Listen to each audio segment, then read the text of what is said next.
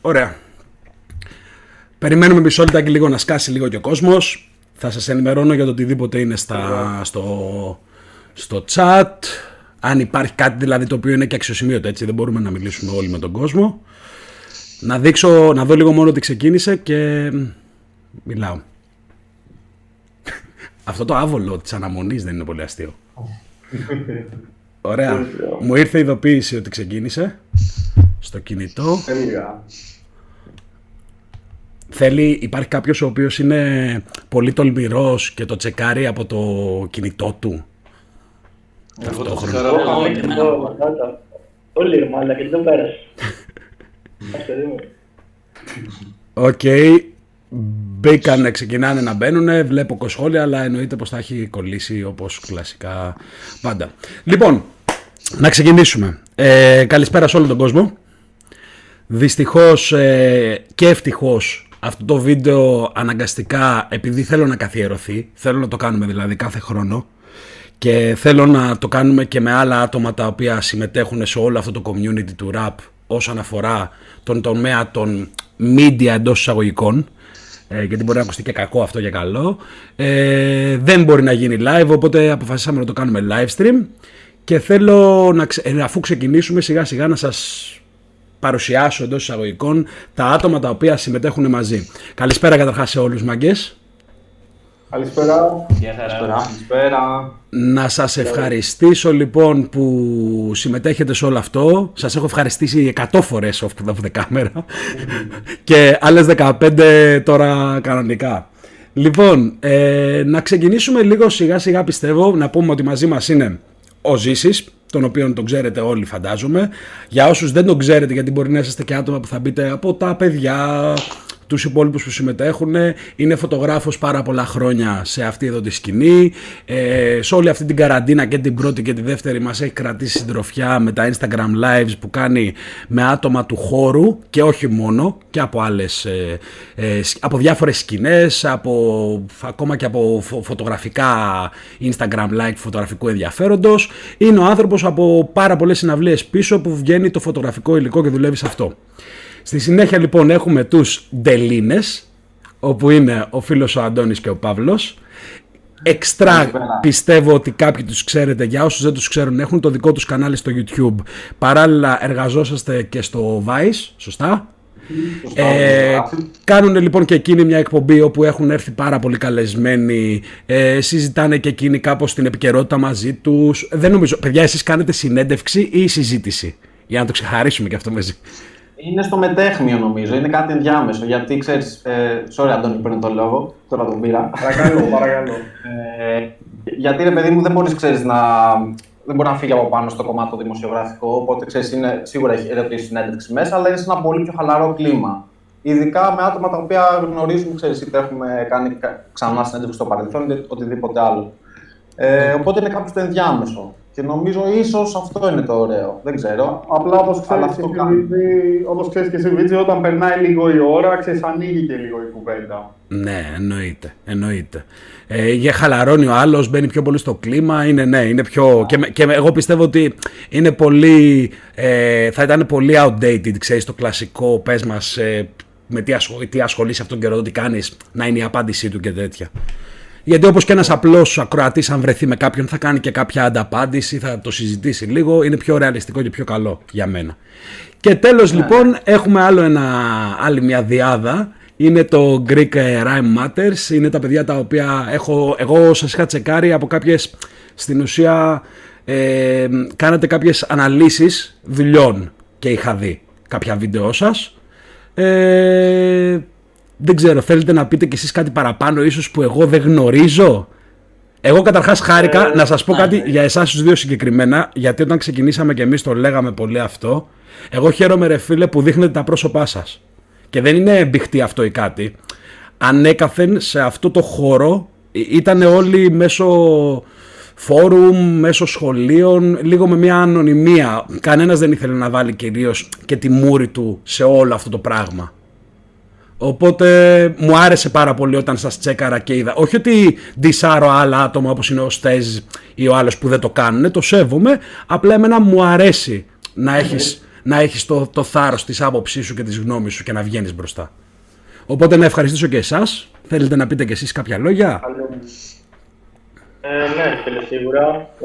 Να πω εγώ απλά πάνω στο Wayback ότι παρόλο που ουσιαστικά δεν δείχνουμε τις φάτσες μας στα βίντεο, το κάνουμε περισσότερο επειδή θέλουμε να εστιάσουμε πάνω στο κομμάτι του σχολιασμού. Οπότε πολλές φορές ίσως είναι καλύτερο άλλο να ακούμε μόνο τη φωνή.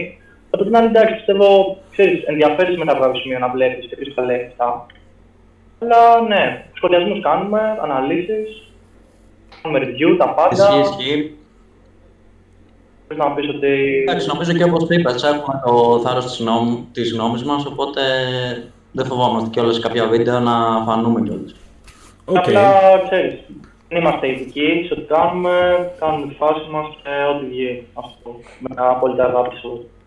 Ωραία, καλά κάνετε. Ωραία, να σας πάρω λίγο τώρα λοιπόν έναν-έναν, λίγο για να μιλήσουμε λίγο για 2-3 πραγματάκια πριν πάμε στο main event, το οποίο πιστεύω ότι όλοι γνωρίζετε ποιο είναι. Θα πούμε και αναλυτικότερα το πώς κινούμαστε σαν διαδικασία για να κατανοήσει και ο κόσμος, γιατί το ξέρετε όλοι, θα υπάρξουν τα παράπονα σε φάση αυτό θα έπρεπε να είναι εκεί, γιατί δεν βάλατε αυτό, γιατί το ένα, γιατί το άλλο.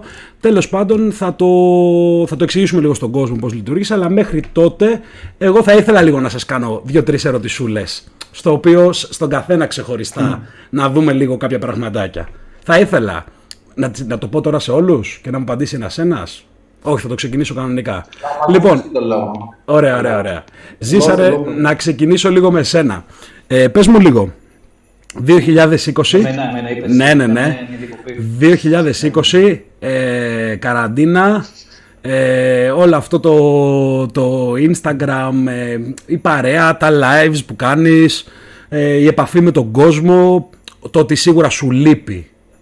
Σου λείπει και το ξέρω πολύ καλά. Τα lives... Σου λείπουν κάποια πράγματα. Πώς το βιώνεις όλο αυτό? Εντάξει, κοίταξε, είναι μια σχετικά καταστροφική χρονιά.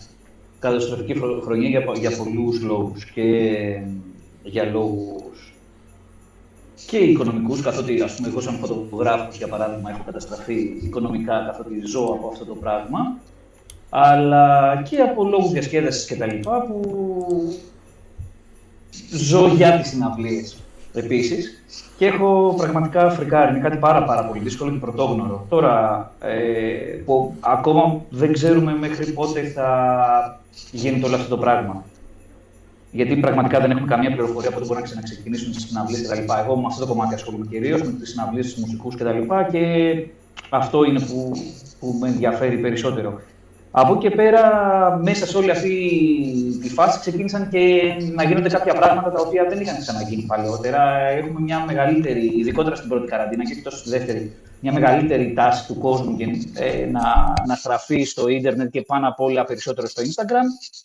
Και μέσα σε αυτό γίνανε κάποια, μέσα στο χαβαλαίο της επικοινωνίας, της προσπάθειας επικοινωνίας, γιατί ήμασταν εντελώς μόνοι μας, έγινε μια προσπάθεια να έρθουμε όλοι λίγο πιο κοντά και γίνανε κάποια Instagram live και έβγαινε κόσμος και συζητάγαμε, το οποίο ήταν πάρα πολύ ενδιαφέρον, γιατί τουλάχιστον έστω και με αυτόν τον τρόπο και εμείς είχαμε παρέα που ήμασταν μόνοι μας, αλλά και κάναμε παρέα σε ανθρώπους που ήταν μόνοι τους. Μια πολύ περίεργη χρονιά για τη μουσική γενικότερα και για τη μουσική τη δικιά μας. Όλοι μαγκωμένοι, όλοι δεν ξέρουν τι θα γίνει. Θα έχει πολύ ενδιαφέρον η όλη κουβέντα η σημερινή. Πάρα πολύ, γιατί δεν γίνανε τα πράγματα που περιμέναμε να γίνουν και απλά μια διευκρίνηση που θα το πούμε και μετά, δεν είναι ότι είμαστε οι δήμονες, οι καλύτεροι όσον αφορά τη γνώμη μας που θα πούμε, είμαστε απλά μια παρέα που μαζευτήκαμε και θα συζητάγαμε τι άρεσε στον καθένα και για ποιο λόγο μέσα στη χρονιά, για να μην αρχίσει ο καθένας και λέει όχι αυτό είναι μαλακία, δεν μ' αρέσει ή μ' αρέσει ή τι είναι αυτά που λες κτλ. Ο κάθε ένας έχει άλλα βιώματα, άλλες ηλικίες. Αυτό είναι πολύ ενδιαφέρον. Τα παιδιά, ας πούμε, έχω 20 χρόνια διαφορά.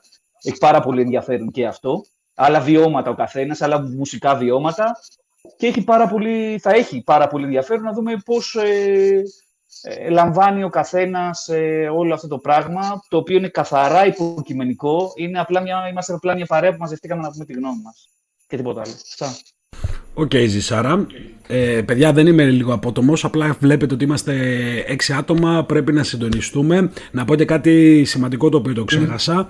Δυστυχώς, λόγω κάποιων τεχνικών προβλημάτων όσον αφορά τις συνδέσεις και κάποια άλλα, δεν είναι μαζί μας ο Κάς και η Θοδώρα. Αλλά θα δούμε στα επόμενα. Δεν έχει γίνει κάτι, υπόψη, το λέω. Είμαστε μια χαρά αγαπημένοι. Γιατί μπορεί πολλοί να πούνε ότι γιατί είσαστε όλοι αυτοί και πούνε τα υπόλοιπα παιδιά. Να περάσουμε λίγο λοιπόν οπότε στον Παύλο και στον Αντώνη, στον Αντώνη και στον Παύλο. Τι κάνετε μάγκες? Παύλο, είσαι εσύ πρώτα. Αντώνη, να ξεκινήσω με σένα ή να δημιουργήσουμε λίγο ιντριγκά? Με τον κύριο Παύλο, Εντάξει. Λοιπόν, ευχαριστούμε πολύ και εσάς για τη συμμετοχή. Να ξεκινήσω με αυτό. Εσείς μέχρι στιγμής, ρε φίλε, σε εσάς θα ήθελα να κάνω και κάποιες διαφορετικές ερωτήσεις. Δεν θέλω να μιλήσω μόνο με το 2020. Θέλω να μιλήσω και για κάποια άλλα πράγματα. Νούμερο 1, συνεχίζετε τώρα κανονικά με αυτή την καραντίνα να κάνετε τα βίντεό σας, το οτιδήποτε? Δηλαδή τη δουλειά σας με το κανάλι και όλες αυτά την προσπάθεια. Κοίτα, τώρα στο δεύτερο lockdown, παιδί μου, μπορούμε και κάνουμε περισσότερα πράγματα, σε αντίθεση με την πρώτη καραντίνα που ήμασταν εντελώς κλεισμένοι, και γι' αυτό τότε είχαμε κάνει και ένα ξεχωριστό project, το Night Calls, που ήταν, ξέρεις, βγαίναμε με video calls, ρε παιδί μου. Τώρα στο δεύτερο lockdown, ρε φίλε, είναι πιο εύκολα τα πράγματα σίγουρα, δηλαδή και οι καλεσμένοι, ξέρεις, έχουν χαρτιά και αυτοί ως ελεύθεροι επαγγελματίες περισσότεροι, οπότε, ξέρεις, μπορούν να μετακινηθούν. Είναι για μας πιο εύκολο. Έχει κάποιες τεχνικές δυσκολίες και στον τρόπο που θα μετακινηθούμε, να πάμε όλοι μαζί στο στούντιο κτλ. Αλλά γίνεται, ξέρεις. Okay. Οπότε συνεχίζουμε κανονικά, δηλαδή στους ρυθμούς μας. Τώρα ξεκινήσαμε πρόσφατα και τη δεύτερη σεζόν. Οπότε προχωράμε δυναμικά, θέλω να πιστεύω. Ναι. Κατά τα άλλα, η δουλειά στο Vice συνεχίζεται κανονικά. Τηλεργασία βέβαια τώρα, όπως και ο μισός κόσμος. Και πάλι βέβαια εκεί βγαίνουμε και για τα ρεπορτάζ μας με τα αντίστοιχα έγγραφα. Απλώς έχει χαθεί, ξέρεις, το περιβάλλον του γραφείου, ρε παιδί μου, και στη δουλειά τη δικιά μου, στο να συζητάς, να υπάρχει ο διάλογος, η διαφωνία κτλ. Με τους συναδέλφους είναι πολύ παραγωγικό. Τώρα αυτό έχει χαθεί. Και πώς να γίνει από το chat, κατάλαβες? Αυτό είναι το μόνο αρνητικό της τηλεργασίας, για μένα τουλάχιστον. Οκ. Okay. Αντώνη, εσύ θέλεις να προσθέσεις κάτι? Με κάλυψε ο συνάδελφος. Ωραία, να σε ρωτήσω εγώ κάτι άλλο, γιατί ειλικρινά, τουλάχιστον με εσένα και με το Ζήση γνωριζόμαστε, έχουμε βρεθεί δηλαδή να πάμε και για ένα καφέ. Okay. Σε όλη αυτή. Και να πούμε, θες να πω λίγο που γνωριστήκαμε? Ναι, εννοείται, πέτυχε αυτό. Είχαμε γνωριστεί φυσικά σε αυτό το ιστορικό βίντεο του Vice, το οποίο ήταν η βόλτα στην Αθήνα με τους Ζητανοί μέσα στο λεωφορείο. Ναι, ρε φίλε. Εκεί που είχα κάνει και αυτό το τατού. Ναι, αυτό το έχεις συνεχίσει μετά, εσείς είχατε συνεχίσει και σου κάνει αυτό το τατού. Ναι, την ίδια βραδιά που σας αφήσαμε, συνεχίσαμε και πήγαμε τον Τσάκι στο True Love τότε, το τατού. Είχα χτυπήσει αυτό το τατού. Ναι, εκεί σε είχα γνωρίσει, αλλά κάπως, ξέρεις, είναι αυτό που με σένα κάπως κλικάραμε. Πάντα τα λέμε ωραία, ρε φίλε. Μπορεί να μην μιλάμε συνεχώς, αλλά όποτε τυχαίνει να βρεθούμε για ένα καφέ κάπου έξω, τα λέω ωραία μαζί του. Παλιά ήμασταν και ψιλογείτονες, τώρα έχουμε μετακομίσει και σε πετύχαμε και στον δρόμο. Ναι. Το θυμάμαι αυτό. Το θυμάμαι όταν είχαμε βρεθεί που μου έλεγες ότι θα φτιάξετε το Ντελίνες. Το θυμάσαι όταν το φτιάχνατε. Που είχαμε. Μη είχες πετύχει στον δρόμο και σου λέω τι κάνεις, πώς είσαι, τι κάνει. Και μου λες θα ξεκινήσουμε και αυτό με τον Παύλο και όλα αυτά. Το θυμάμαι όταν το χτίζατε. Τέλος πάντων, κλήθηκες αφού συμφώνησες με τον Παύλο. Κλήθηκες λοιπόν να ρωτήσω κάτι που όντως και εγώ το έχω απορία και είναι ανθρώπινο, για να δω και με τον τρόπο που εντός εισαγωγικών δουλεύουμε και εμείς. Συνήθως την επιλογή των καλεσμένων και τη διαδικασία θέλετε λίγο να μου την περιγράψετε εσείς οι δύο? Για ποιο από τα δύο μέσα? Για το δικό σας, το Ντελίνες, ναι, για το κανάλι. Εμείς κάνουμε γενικότερα, αναδιαστήματα κάνουμε από ένα meeting, παύλα brainstorming. Δηλαδή συναντιόμαστε ή μιλάμε μέσω ίντερνετ και καθόμαστε και πετάμε απλά ιδέες. Σημειώνουμε φτιάχνουμε μία σειρά δηλαδή, και βάζουμε απλά τους δύο καλεσμένους, ας πούμε, του μήνα που έρχεται. Δηλαδή, μόνο αυτά κλείνουμε. Ξέρεις, δεν τα κλείνουμε όλα, όλη τη σεζόν, ας πούμε. Κλείνουμε μόνο τους δύο, αυτόν που έρχεται και τον επόμενο. Και μετά κρίνουμε, έχουμε τη λίστα έτοιμη, προσθαφερούμε πράγματα και κρίνουμε ανάλογα και με την επικαιρότητα, ανάλογα και με το τι συμβαίνει και με ποιους έχουμε ήδη μιλήσει. Κάπως έτσι πάει το τέτοιο. Θέλουμε απλά να είναι άνθρωποι οι οποίοι μπορούν να πιστεύουμε κι εμείς ότι όντως έχουμε πράγματα να πούμε μαζί τους και ότι και οι ίδιοι έχουν να βγάλουν πράγματα που δεν τα έχουν βγάλει αλλού πριν. Απλώς να προσθέσω αυτό επάνω, επειδή πάλι αυτό είναι κάτι που κάνουμε, ότι το μόνο που προσέχουμε είναι μη φέρουμε 4 συνεχόμενες φορές ράπερ, κατάλαβες. Αυτό το οποίο είναι θέμα, ξέρεις, να υπάρχει μια ποικιλία. Αυτό μόνο. Κατά τα άλλα, ναι, τα υπόλοιπα τα υπόλοιπα. Ωραία, και κάτι τελευταίο για να περάσω και στα άλλα παιδιά. Βασικά, νούμερο 1, αν μπορείτε, επειδή βλέπω ότι υπάρχουν κάποια σχόλια όσον αφορά τον ήχο, οι υπόλοιποι, αν μπορούμε να κάνουμε ένα mute την ώρα που δεν μιλάμε, γιατί μου λένε ότι από κάποιον κάτι λικάρει. Και νούμερο 2, Ζήση έκλεισε την κάμερα, μπρο. Τέλος πάντων. Και νούμερο 2, Παύλο, επειδή το είδα ότι το γράφανε και στα chat, πες μας λίγο για την ονομασία του καναλιού και για το όνομα, όσο μπορείς, τι σημαίνει. Ναι. Τον Ντελίνες, και όχι D-Lines, όπως πολλοί πίστευαν. Και εγώ μέσα σε αυτούς ήμουνα, να ξέρεις. Και εγώ D-Lines το λέω. Πώς πω, το ξέραμε ότι θα γίνει αυτό. Ποιος να το ξέρει, παιδί μου, εκτός από αυτούς που μιλάνε το slang, το πυργιώτικο. Οπότε ναι, αυτό είναι μια αργό, ρε παιδί μου, που έχουμε στον πύργο. Δηλαδή, εγώ το θυμάμαι φούλο όταν πήγαινα δημοτικό. Ξέρεις, δεν λέγαμε ρε μαλάκα τον άλλο, λέγαμε ρε ντελίνα. Και είχε μείνει, ξέρεις, είμαστε και δύο, ας πούμε, μαλάκες, εγώ με τον Αντώνη. Ξέρεις, κάπως έτσι, ρε παιδί μου, επειδή θέλαμε να έχει και ένα προσανατολισμό προς τις ρίζες μας, το κανάλι, επειδή τυχαίνει να είμαστε συμπατριώτες, ας πούμε. Ναι, οπότε επιλέξαμε κάτι, ξέρεις, από τα άγια χώματα και ναι, αυτό σημαίνει. Ντελίνας σημαίνει, χαριτολογώντας, λες τον μαλάκα, αυτό. Μινάρας, τέλος πάντων, που το είπαμε και πριν. Ναι, Μινάρας ήταν στην Πάτρα, αν δεν κάνω λάθος. Ναι.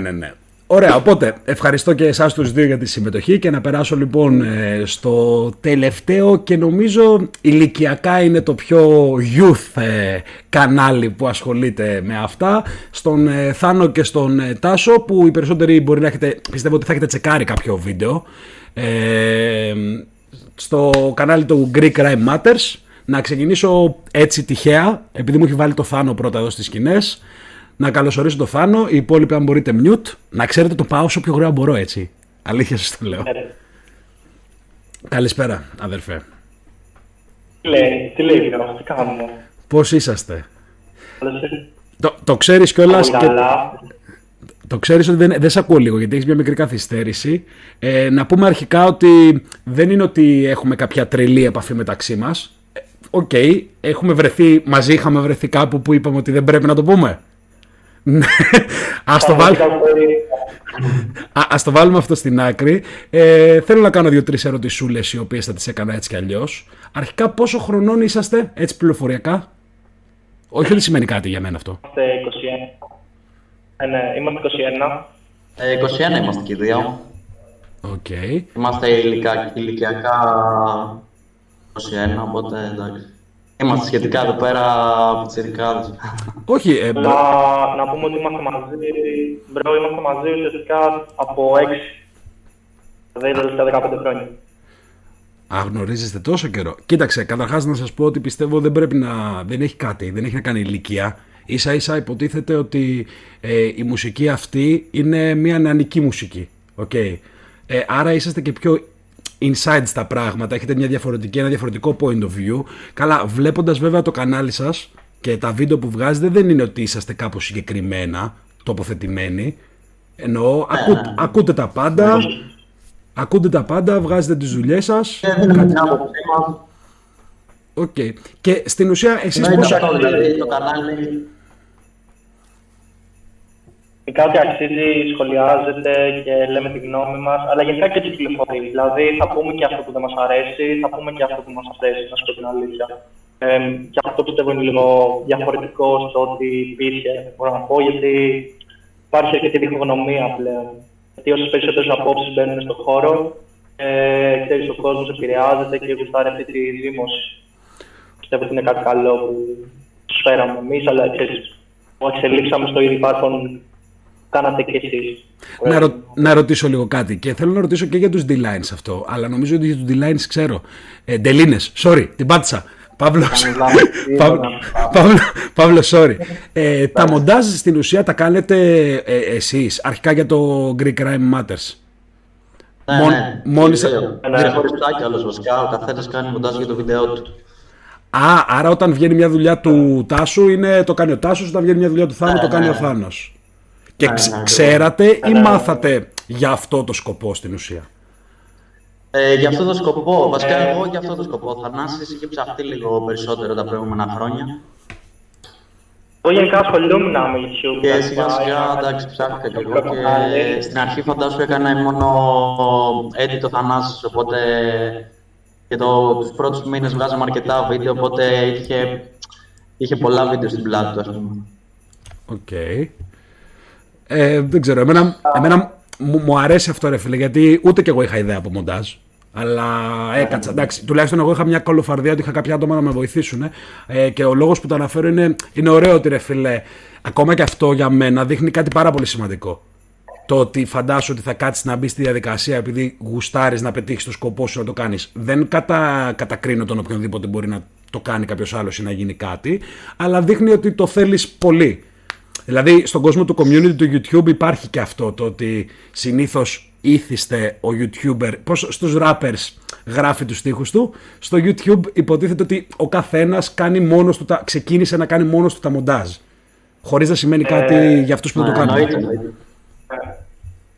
Εννοείται. Ξεκινήσαμε κιόλας, δεν ήταν όλα τέλεια στην αρχή, έτσι, όπως όλοι, είχαμε λίγα θεματάκια, σιγά σιγά νομίζω είμαστε πολύ καλά αυτή τη στιγμή, ας πούμε. Να σου πω, και από πλευρά εικόνας και ήχου, νομίζω. Να σου πω, γιατί εντάξει, τα βίντεο μας είναι... Ναι, ακούγεσαι, Θάνο, ακούγεσαι απλά... Πες και ήχου. Ναι, για πες τα, ολοκλήρωσε Τάσο για να μιλήσεις και ο Θάνος. Ναι. Τα βίντεο μας παίζει πολύ σημαντικό ρόλο ο ήχος. Δηλαδή, αν δεν είναι καλός ο ήχος, δεν αξίζει να δεις ένα βίντεο. Αυτό. Οκ, εντάξει. Εγώ δεν πολύ συμφωνώ από την άποψη ότι τα ράσα δεν κάνουν τον παπά. Δηλαδή, και το έχουμε δει και στη μουσική αυτό, που φαντάζομαι ότι στη μουσική είναι πάρα πολύ σημαντικό να είναι η ποιότητα κανονική. Να είναι καλή η ποιότητα. Το έχουμε ξαναφέρει 100 φορές παράδειγμα. Ακόμα και ο 12ος με ένα βίντεο από το κινητό, ρε φίλε, έκανε το κανόνες και έγινε... Ούλτρα επιτυχία και ούτε μιξαρισμένο, ούτε το beat, ούτε τίποτα. Αλλά οκ. Λοιπόν, οπότε να σας ευχαριστήσω και εσάς, παιδιά, τα κατάφερα. Είμαστε στα... Πρέπει να σας πω... Ναι, σωστά, θα ότι γενικά, παρόλο που κάνουμε τα μοντάζ, έχει τύχει κάποιες φορές που ήταν φουλπισμένο το πρόγραμμα να με βοηθήσει άτομο για τα μοντάζ. Δηλαδή, υπάρχουν και άλλα παιδιά, κάποιες φορές που βοηθάνε. Για να προλάβουμε, γιατί υπάρχει πολύ μεγάλος αριθμός βίντεο, κάθε εβδομάδα συνεχίζουμε 4 και επίσης και για τα thumbnails, κάποιες φορές υπάρχει βοήθεια. Δηλαδή υπάρχουν και άλλα παιδιά που... Κοίτα, το σημαντικό είναι, ρε φίλε, ότι μακάρι αφού το αγαπάτε να το συνεχίζετε και ειλικρινά να υπάρχει αυτό το longevity σε όλους. Σε όλους μας, με τον οποιοδήποτε τρόπο μπορούμε. Οπότε λοιπόν να σας ευχαριστήσω και εσάς για τη συμμετοχή σας. Όσοι θέλετε μπορείτε να μπείτε, θα προσθεθούν λίγο αργότερα γιατί καθυστερήσαμε λόγω τεχνικού προβλήματος να προσθέσουμε τα links από κάτω. Θα προσθεθούν και τα links από τα παιδιά και από τα social media και από τα YouTube κανάλια τους. Οπότε να ξέρετε ότι δεν το λέω για καλά ότι έχω κάποιο influence και σας στέλνω προς τα εκεί, αλλά και εγώ κάθομαι και το τσεκάρω τις δουλειές τους από τα δικά τους κανάλια και από άλλα κανάλια που εντάξει, για τους χύψη λόγους δεν μπορούσαμε να είμαστε τώρα σήμερα και πάρα πολλά άτομα, άλλοι δεν μπορούσαν. Οπότε σιγά σιγά να πάμε λίγο στην αρχή και να ξεκινήσουμε. Λοιπόν, να πούμε κάποια πραγματάκια για το concept. Θέλει κάποιος να το πει, να το πω εγώ? Δεν έχει σημασία, μην αισθάνεστε ότι επειδή είναι από το Gold School το μιλάω εγώ και το επικοινωνώ. Να πω ένα μικρό intro και να δώσω το λόγο στον καθένα από εσάς. Είχαμε πει ότι και πέρσι είχαμε κάνει ένα concept βιντεάκι, το οποίο πηγάζει από τις κλασικές, από τα κλασικά ράγματα που μπορεί να μπορούσαμε να κάνουμε αυτές τις μέρες με τους φίλους μας και με την παρέα μας. Δυστυχώς τώρα δεν μπορούμε λόγω της καραντίνας, στο οποίο θα μπορούσε να υπάρξει μια συζήτηση, παύλα ανασκόπηση του 2020. Πάρα πολλές φορές δηλαδή, αν βρεθείτε σε τέτοιες παρέες, μπορεί να κάτσεις και να αναλύσεις και να συζητήσεις πολιτισμένα, όσο αυτό είναι εφικτό, για το ποιες δουλειές ήταν αυτές που ξεχωρίσανε. Ο τρόπος λοιπόν, γιατί θέλω να το ξεκαθαρίσουμε αυτό το πράγμα, γιατί θα υπάρξουν όντως πολλοί, το είπε και ο Ζήσης, που θα πούνε το μακρύ τους και το κοντό τους, είναι πολύ συγκεκριμένος στο οποίο το κάναμε. Ορίσαμε 7 κατηγορίες, στις οποίες θα σας αναφέρω μία-μία σε λίγο, και ζήτησα από κάθε έναν από τα παιδιά να γυρίσουν να μου στείλουν την προσωπική τους επιλογή, στην οποία θα λέγανε ότι αυτό για παράδειγμα είναι το βίντεο κλιπ το οποίο μου άρεσε πιο πολύ το 2020, και ταυτόχρονα να γυρίσουν να στείλουν και μία δεύτερη επιλογή, η οποία θα μπορούσαμε να πούμε ότι είναι η δεύτερη καλύτερη. Ο λόγος που το κάναμε αυτό είναι ο εξής. Αν ζητήσω εγώ από 6 άτομα να μου στείλουν το καλύτερο βίντεο κλιπ για το 2020, μπορεί να μου στείλουν 6 διαφορετικά, οπότε να έχουμε 6 εντός εισαγωγικών υποψηφιότητες, αλλά θα μπορούσε να στείλουν και να έχουν 5 το ίδιο και ένας για κάτι διαφορετικό. Οπότε με βάση τις δεύτερες επιλογές, όποιες δεύτερες επιλογές βγήκανε παραπάνω φορές, τοποθετηθήκανε και αυτές σαν υποψηφιότητες, άσχετα αν θα επιλεγούν από κάποιον. Τις απαντήσεις τους πληροφοριακά τις ξέρω μόνο εγώ, και ο λόγος είναι για να μπορέσω να φτιάξω τη λίστα και δεν ήθελα να επηρεαστούν κάποιος από κάποιον άλλον. Οπότε να πούμε αυτό. Δεν ξέρω, Ζήση, πιστεύω ότι είσαι έτοιμος να γυρίσεις λίγο να πεις κάποια πραγματάκια παραπάνω. Ωραία, κάτσε, έβγαλα το mute. Κάποια παραπάνω όσον αφορά το κλιπ, ξεκινάμε.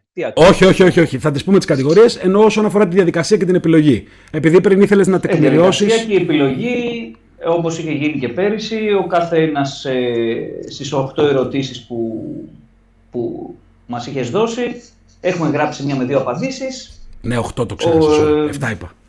Ναι. 8 είναι. Ναι. Έτσι έχουμε γράψει τις απαντήσεις, τα έχουμε όλα, θα αναφερθούν και ο καθένας θα αναλύσει για ποιους λόγους του άρεσε η κάθε επιλογή. Είναι κάτι εντελώς υποκειμενικό, έτσι. Το ξαναλέω για ακόμα μια φορά, δεν είμαστε κάποιος επίσημος οργανισμός, αλλά είμαστε μια παρέα που απλά συζητάμε και λέμε τη γνώμη μας, όπου πάρα πολλοί θα διαφωνήσουν με αυτή, πάρα πολλοί θα συμφωνήσουν με αυτή, αλλά δεν έχει νόημα. Είναι σαν ένα οικογενειακό τραπέζι που απλά συζητάμε για τη χρονιά που πέρασε. Αυτά. Ωραία.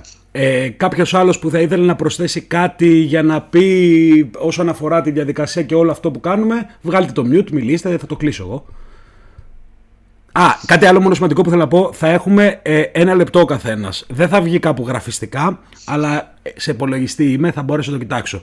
Δυστυχώς, επειδή είμαστε πάρα πολλά άτομα ή ευτυχώς, θα υπάρξει 1 λεπτό για τον καθένα. Θέλει κάποιος κάτι άλλο ή να ξεκινήσουμε? Απλά να πω εγώ ότι μακάρι να έχει και κόσμος αντίθετες απόψεις, ώστε να έχουμε ακόμα περισσότερες απόψεις σήμερα. Δηλαδή, να μην έχουμε τις δικές μας, αλλά είμαστε full on να ακούσουμε οτιδήποτε έχει να πει ο καθένας. Είτε στα σχόλια τις επόμενες μέρες, είτε.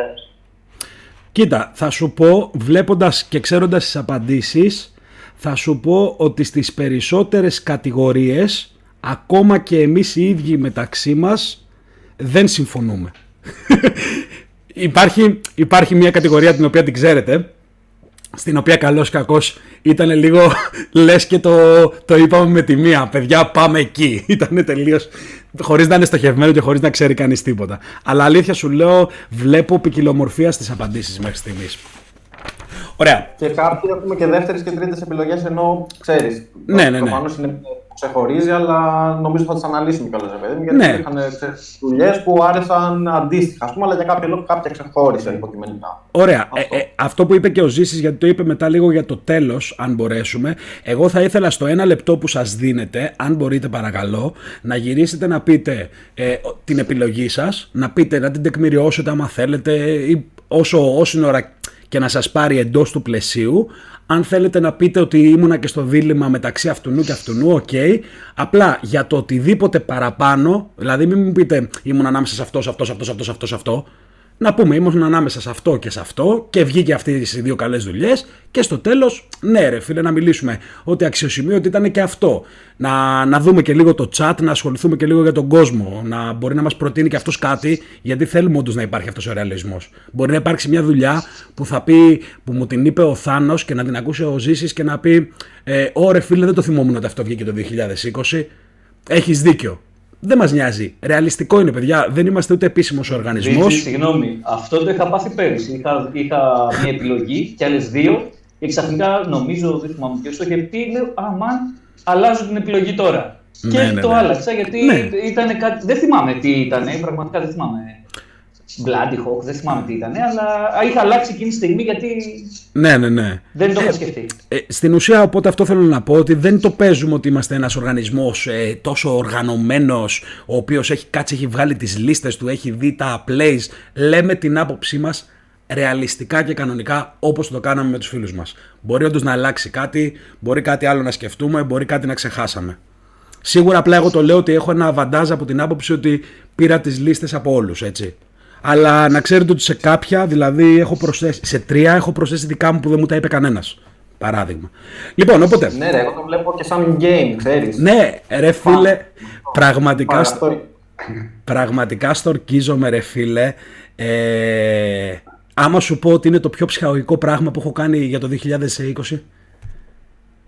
Καμό, ναι, αλλά είναι, δεν κάνουμε τίποτα ρε φίλε, δεν βγαίνουμε για ένα ποτό, δεν μπορούμε να πάμε να αράξουμε λίγο, να περπατήσουμε. Αυτή τη στιγμή μου φαίνεται λίγο, ξέρεις, λες και θα κάνουμε ένα συγκεκριμένο κόνσεπτ το οποίο αλήθεια ψυχαγωγεί πρώτα απ' όλα εμάς τους ίδιους. Τουλάχιστον για μένα μιλάω, έτσι. Δεν ξέρω για τους υπόλοιπους. Λοιπόν. Μην να πω λίγο κάτι ρε φίλε. Πριν ξεκινήσουμε, θα μου επιτρέψετε να δώσω ένα ειδικό βραβείο εγώ, το βραβείο του γραφίστα της χρονιάς. Νομίζω ότι ομόφωνα έχουμε συμφωνήσει όλοι ότι πάει στον κύριο Βίτζη. Αυτό το bullying γίνεται γιατί αν βλέπετε κάτω στο βίντεο π.χ. ακόμα και αυτό, καθόμουν και τα έφτιαγνα εγώ χθες μόνος μου ρε φίλε στο Photoshop και η γυναίκα τους λέω λοιπόν παιδιά έφτιαξα αυτό, δεν είμαι γραφίστας και ξεκινήσανε κατευθείαν το bullying. Ο Θάνος άρχισε να λέει μπρο μήπως είσαι γραφίστας γιατί δεν έχω καταλάβει και ξεκινήσαν όλοι να κοροϊδεύουν. Μου μιμάρανε ότι δεν είμαι γραφίστας. Να δώσουμε και ένα χαιρετισμό στον αδερφό και φίλο Κονίλο ο οποίος έγραψε ένα σχόλιο ήδη. Τέλος πάντων θα τα πούμε κι εμείς, θα τα πούμε κι εμείς. Κονίλα, οπότε να ξεκινήσω λοιπόν, να πω λίγο τις κατηγορίες και να αρχίσουμε να παίρνουμε ο καθένας το λόγο για ένα λεπτό. Θα το πάω ανακατεμένα, δηλαδή εσείς δεν βλέπετε πως είσαστε, θα ξεκινήσω από το Θάνο, τον Τάσο, τον Αντώνη, τον Παύλο, εμένα, το Ζήση, μετά θα το πάω από το Ζήση, εμένα, θα τα κάνω ανακατεμένα χάλια όπως να είναι. Ωραία, οπότε οι κατηγορίες για να σας αναφέρω που συζητήσαμε και βάλαμε κάτω είναι βίντεο κλιπ της χρονιάς, είναι βραβείο λυρισμού της χρονιάς. Θα κάνω και κάποιες επεξηγήσεις σε κάποια συγκεκριμένα. Στο βραβείο λυρισμού, το οποίο υπάρχει και στο εξωτερικό, έχει δοθεί σε πάρα πολλά βραβεία. Για να σας εξηγήσω τι είναι ακριβώς, έχει να κάνει όχι τόσο με το performance σε ένα τραγούδι, ούτε με το performance ενός τραγουδιού στο στούντιο είτε σε live. Έχει να κάνει κυρίως με το γραπτό. Δηλαδή αν πάρουμε από ένα τραγούδι τους στίχους, πόση αξία για εμάς έχει το γραπτό του κάθε MC στο αντίστοιχο κομμάτι, σε μια μπάρα. Δηλαδή μπορεί να μου πει ο Ζήσης, πάλι Ζήσης σε φέρνω σαν παράδειγμα, σε έχω ξεσκίσει, sorry, απλά σε φέρνω γιατί έχω την οικειότητα. Να μου πει, ρε φίλε, είπε αυτός αυτό, αυτό και αυτό. Αυτό το δύστιχο με άφησε μαλάκα. Μόνο και μόνο που το σκέφτηκε αυτό το punchline, μου αρέσει και θέλω να του δώσω το βραβείο λυρισμού της χρονιάς. Μπορεί να είναι από ένα σύνολο δουλειών, αλλά αφορά κυρίως τα γραπτά του MC. Όχι το performance, ούτε που έχει ηχογραφηθεί το κομμάτι, ούτε στο live. Τίποτα άλλο. Ούτε η συνεργασία, ούτε το βίντεο κλιπ, τίποτα. Πάμε μετά. Συνεργασία της χρονιάς. Συνεργασία της χρονιάς περιλαμβάνεται το οποιοδήποτε collab έχει γίνει μέσα στο 2020.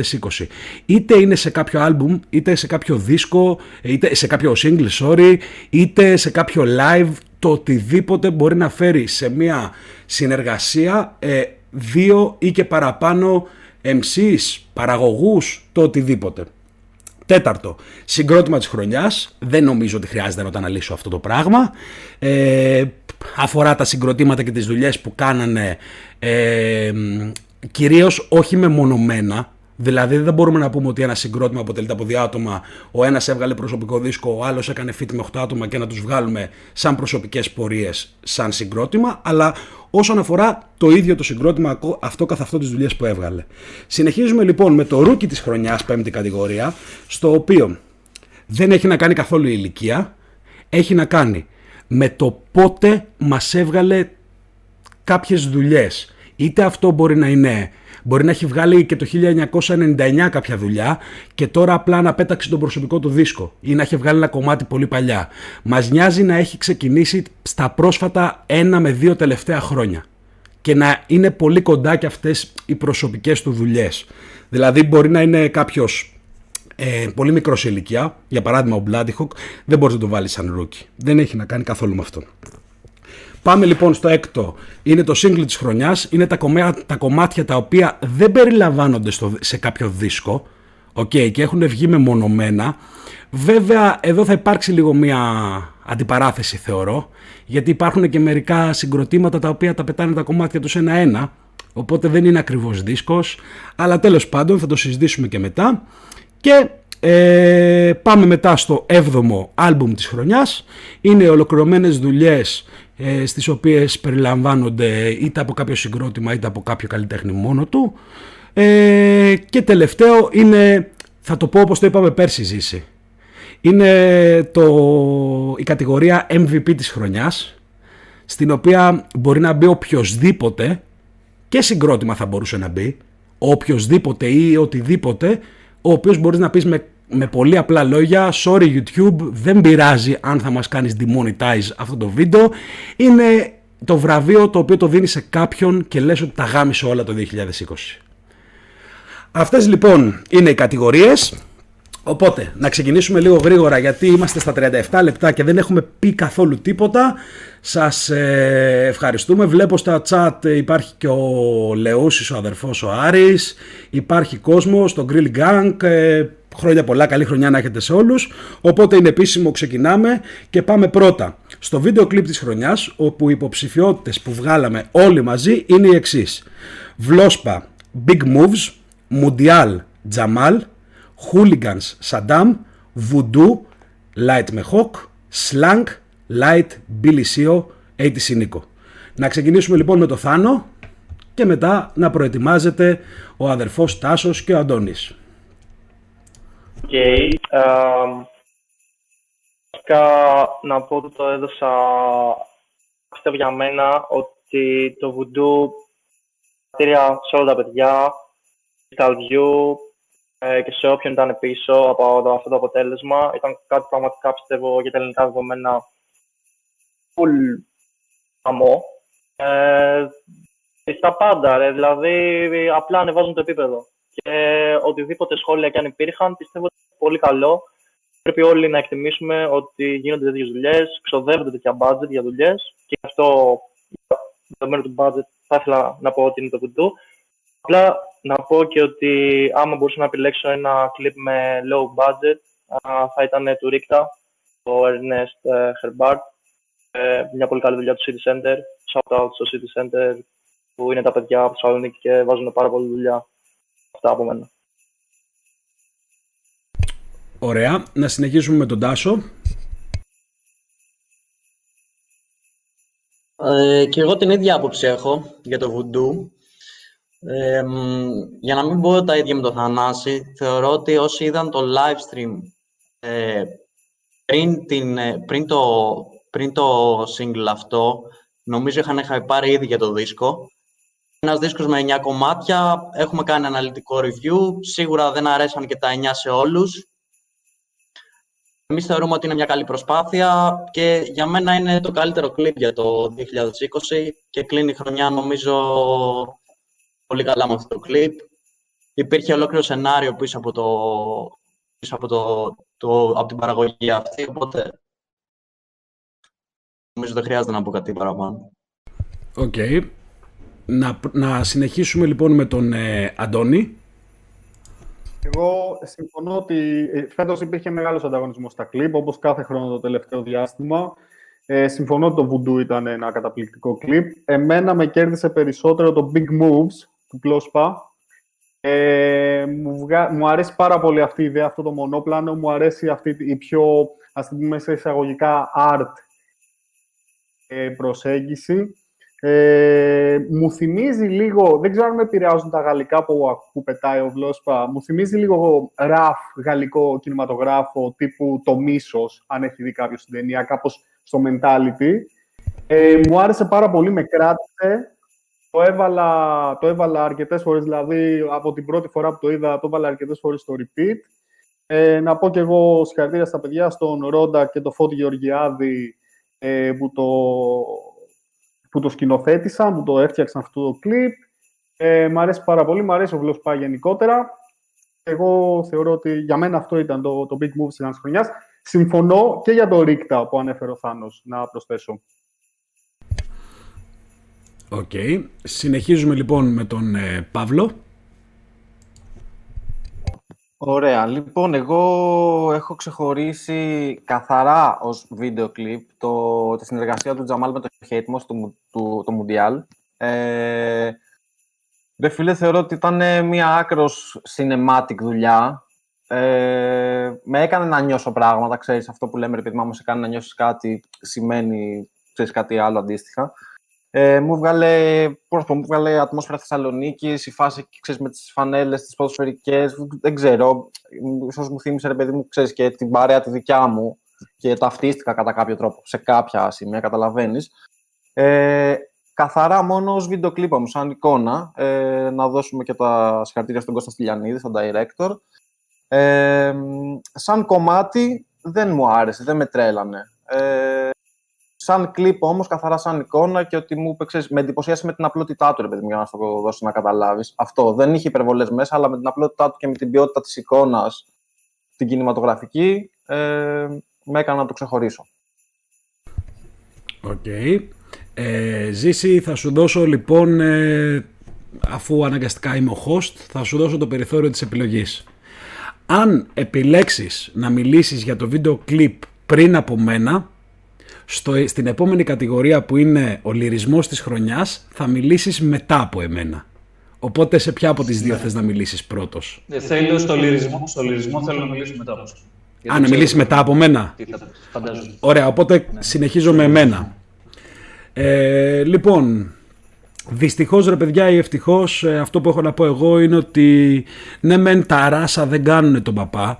Δηλαδή το πόσο creative μπορεί να είναι ένας άνθρωπος δεν έχει να κάνει με το budget το οποίο μπορεί να έχει. Αλλά σίγουρα όσο περισσότερο budget έχεις, τόσο πιο καλά εξοπλισμό μπορεί να έχεις, τόσο περισσότερο κόσμο για να παίξεις το βίντεο κλιπ σου, για παράδειγμα. Είναι κάποια πράγματα τα οποία είναι αναπόφευκτα όσον αφορά την εικόνα και την ποιότητα της εικόνας. Όχι την ποιότητα της εικόνας, την εικόνα. Θεωρώ ότι σαν σύνολο φέτος ο Φώτης ο Γεωργιάδης aka Beach Please τα έχει ξεσκίσει όλα όσον αφορά και τα βίντεο κλιπ αλλά και τις παραγωγές, αλλά δυστυχώς ή ευτυχώς πιστεύω ότι το Voodoo αποτελεί ένα από τα βίντεο κλιπ της δεκαετίας. Δεν έχει σημασία, δηλαδή έχει σημασία το κρίνουμε σαν αποτέλεσμα. Ήταν πάρα πολύ καλό βίντεο κλιπ, πάρα πολύ καλή αισθητική, πάρα πολύ καλή ιστορία και πλοκή. Όσοι συμμετείχαν και οι rappers και οι παραγωγοί που παίξανε ήταν τέλειο. Το διάβασα και πάρα πολύ, να το λέει πολλοί κόσμος, ήταν μια ταινία μικρού μήκους. να πετάξω και λίγο κάτι πολύ γρήγορο για να τελειώνω και εγώ με το ένα μου λεπτό. Θα ήθελα να δω να συνεχίζεται αυτό το story. Και επειδή άκουσα και το δίσκο και είχαν και ένα κομμάτι που λέγεται Ροζ Πάνθηρας, θα ήθελα να δω κάποιος από τους δύο MCs να έχει κλέψει ένα διαμάντι, στο οποίο να συνεχιστεί σαν δεύτερο βίντεο κλιπ σε κάποια συνέχεια η ιστορία και να τους δω να τσακώνονται, γιατί μου έβγαλε αυτή την αισθητική και ήταν πάρα πολύ ωραίο. Τώρα δεν ξέρω επειδή το είπα κιόλας αν θα το κάνουν ή όχι. Ναι, οπότε Voodoo, Angel Shaft, απίστευτη δουλειά. Δυστυχώς ή ευτυχώς αυτό πιστεύω. Οπότε, να περάσουμε λίγο και τώρα και στο Ζήση. Πάμε στο ένα λεπτό που μας έχεις βάλει τη θηλιά στο λαιμό, αλλά καλά έκανες. Λοιπόν, Σαντάμ Hooligans. Καταρχάς, για μένα είναι ένα εκπληκτικό βιντεοκλίπ. Θα εξηγήσω τους λόγους, αλλά πριν από αυτό θέλω να πω ότι εγώ κρίνω και τραγούδι και εικόνα. Το να μου αρέσει πάρα πολύ η εικόνα, αλλά το να μην μου αρέσει το τραγούδι, προσωπικά πάντα, δεν με κερδίζει. Δεν μπορώ να πω ωραίο βιντεοκλίπ, αλλά θέλω να μου αρέσει πάρα πολύ και το κομμάτι.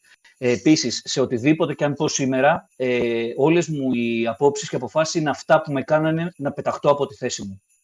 Και ένα από αυτά ήταν ο Σαντάμ και το Hooligans με του Beach Please, του ίδιου ανθρώπου δηλαδή, και σκηνοθεσία φυσικά του αγαπημένου μου Φώτη Γεωργιάδη, είναι αγαπημένος μου σκηνοθέτης αυτόν τον καιρό. Και για ποιο λόγο? Γιατί έχει να κάνει το συγκεκριμένο κλιπ, χτύπησε σε δικά μου θέματα, καθότι και εγώ θέλω να νιώθω γηπεδικός κτλ. Θεωρώ ότι είναι ένα από τα πιο hardcore πράγματα που έχουν γίνει ποτέ στην Ελλάδα, μη σου πω ακόμα και στην Ευρώπη, με την έννοια μια ομάδα 40-50 ατόμων να κλείσουν με το έτσι θέλω, χωρίς καμία άδεια, έναν κεντρικό δρόμο μιας πολύ μεγάλης πόλης, συγκεκριμένα στη Θεσσαλονίκη, με δύο κλούβες ΜΑΤ να σκάνε και να είναι έτοιμοι να γίνει μανούρα, να έχει γίνει θέμα στις ειδήσεις, και ήταν ακριβώς αυτό που περιέγραφε.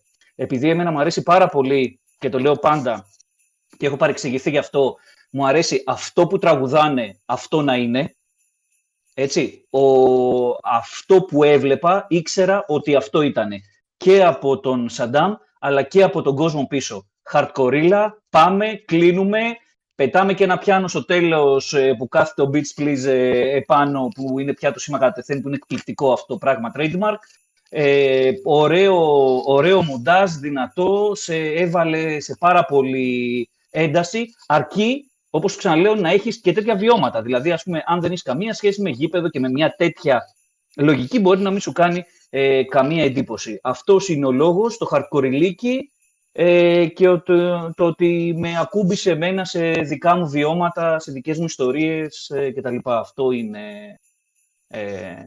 Αυτός είναι που μου άρεσε εμένα στο κομμάτι το συγκεκριμένο. Και παρένθεση, δυσκολεύτηκα πάρα πολύ, γιατί και το Voodoo είναι καταπληκτικό, και προσωπικά ήμουν έτοιμος να ψηφίσω του Long 3, γιατί το ξέρω τι θέλω, γιατί ήταν του Angel Shaft ένα καταπληκτικό μονόπλανο, με πολύ ωραία χρωματική, καταπληκτικό μονόπλανο, αλλά με κέρδισε ο Σαντάμ λόγω προσωπικών βιωμάτων. Οκ. Ωραία, να κάνω λοιπόν οπότε μία ψηλοανασκόπηση χωρίς να λέω ποιος και τι. 3 άτομα είπαμε το Voodoo. Ένας Βλόσπα Big Moves, ένας Μουντιάλ Τζαμάλ και ένας Σαντάμ Hooligans. Οπότε, να περάσουμε στη δεύτερη κατηγορία. Να ξεκινήσουμε λοιπόν ανάποδα. Όχι, δεν θα ξεκινήσω ανάποδα. Θα ξεκινήσω ανάποδα από την πάνω δεξιά μεριά. Θα ξεκινήσω λοιπόν με τον Αντώνη. Θα πάμε μετά να ετοιμάζεται ο Τάσος και ο Θάνος. Και μετά θα πάει Ζήσης, εγώ και Παύλος. Και μετά θα το κάνω πάλι αντίθετα. Λοιπόν, οπότε... Αντώναρε, it's yours. Βραβείο λυρισμού της χρονιάς με υποψήφι Λέξ, Εθισμό, Άσαρκο, Ηγεμόνα, Bloody Hawk. Εγώ, αν μου φέρεις ένα βιβλίο με στίχους του Λέξ, μπορώ να κάθομαι να το διαβάζω όλη μέρα. Μ' αρέσει πάρα πολύ. Μπορεί και είναι ακριβώς αυτό που λέμε στην κατηγορία λυρισμού, γιατί μπορεί να μην είναι 100% το στυλ μου ο Λέξ ηχητικά, αλλά δεν μπορώ, όταν ακούω τους στίχους με τον delivery του, με τρελαίνει. Οπότε, πάω στο βαράνε του Λέξ, με ο στίχος το 2-20 βαράει σαν ασώδιο, το καλύτερο Black Mirror επεισόδιο, δεν είμαι καλλιτέχνης, είμαι εμπόδιο, με τα καινούργια μου Air Max μες στο ηρόδιο, αυτός ο στίχος που κλείνει το τραγούδι με ανατριχιάζει και πιστεύω ότι είναι και μία μικρή πρόβλεψη ότι έτσι όπως το πάει η Λέξ, ίσως κάποια στιγμή τον δούμε μες στο ηρώδιο.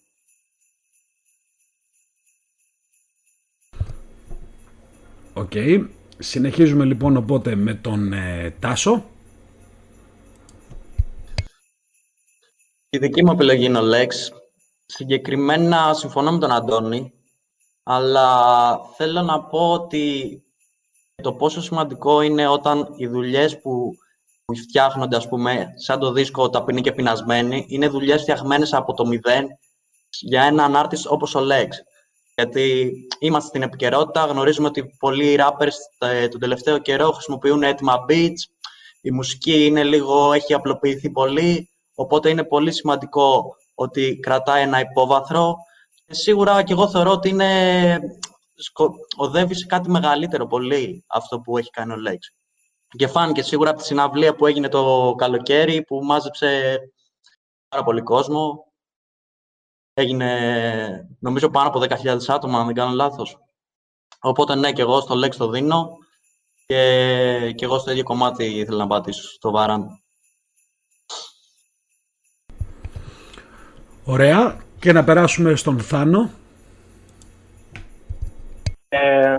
Είχα να πω ότι παρότι δεν επέλεξα το Λέξ, τεράστιος σεβασμός σε Λέξ και να πω κι εγώ ένα στίχο, να στο βαράνε το ότι που λέει το 14 μου έδωσε να φάω, το 20 στοιχείς ζωές, ότι έχουμε βασικά αρκετοί στίχοι μέσα που πολλές φορές μπορεί κάποια να μην καταλαβαίνουμε τι λένε, αλλά άμα το καλοσκεφτούμε έχει μεγαλύτερο υπόβαθρο, όπως το ότι το 20 όντως έχει ζωές, το να βγεις έξω έχει ως αποτέλεσμα αυτό που έχουμε δει στις ειδήσεις και το βλέπουμε όλη μέρα. Αλλά για μένα αυτό το βραβείο νομίζω ότι είναι καλύτερο να δοθεί σε όντιο. Γιατί όταν ακούς ένα όντιο, δηλαδή μια απλή εικονούλα, σου βάζει περισσότερα συναισθήματα, καταλαβαίνεις περισσότερο το στίχο. Αυτό πάει στον Ηγεμόνα. Ήμουν και το τραγούδι σεβασμός και στον Ροταθμή που είναι μέσα. Απλά ο Ηγεμόνας μου δεν ξέρω, ρε φίλε. Όλο το βες, νιώθω ότι είναι ιστορία. Αυτό που λέει είναι ακριβώς ότι ζει. Το beat του DJ Silence. Γαμό, και βγάζει ακριβώς αυτή την ταρκύλα. Γι' αυτό το λέγω ψηφίζω. Οκ. Να απαντήσω λίγο, να πω λίγο κάτι, μισό λεπτάκι λίγο για τα σχόλια. Παιδιά, είπαμε ότι η συγκεκριμένη κατηγορία δεν είναι αναγκαστικό ότι μπορεί να στηρίζεται στον αριθμό των κομματιών, ούτε καν σε ένα ολόκληρο κομμάτι. Μπορεί να στηρίζεται και σε ένα συγκεκριμένο σημείο. Δηλαδή αυτό που είπανε και τα παιδιά, ακόμα και αν ο άλλος γυρίσει και μου πει σε αυτό το κομμάτι, αυτές οι 4 μπάρες έχει όλο το νόημα του 2020 μαζεμένες, δεν έχεις παρά να το σεβαστείς. Δεν έχει σημασία η ποσότητα των κομματιών, δεν έχει σημασία το πόσα κομμάτια έχει βγάλει, πόσο μεγάλο είναι το κουπλέ, το οτιδήποτε έχει να κάνει με το γραπτό. Οπότε, να συνεχίσουμε λοιπόν με τον άνθρωπο ο οποίος αντάλλαξε την σειρά του στο προηγούμενο για να μιλήσει πριν από εμένα σε αυτή την κατηγορία και φαντάζομαι ότι ξέρετε όλοι πολύ καλά γιατί το έκανε. Εγώ ξέρω και δεν ήταν σωστό αυτό.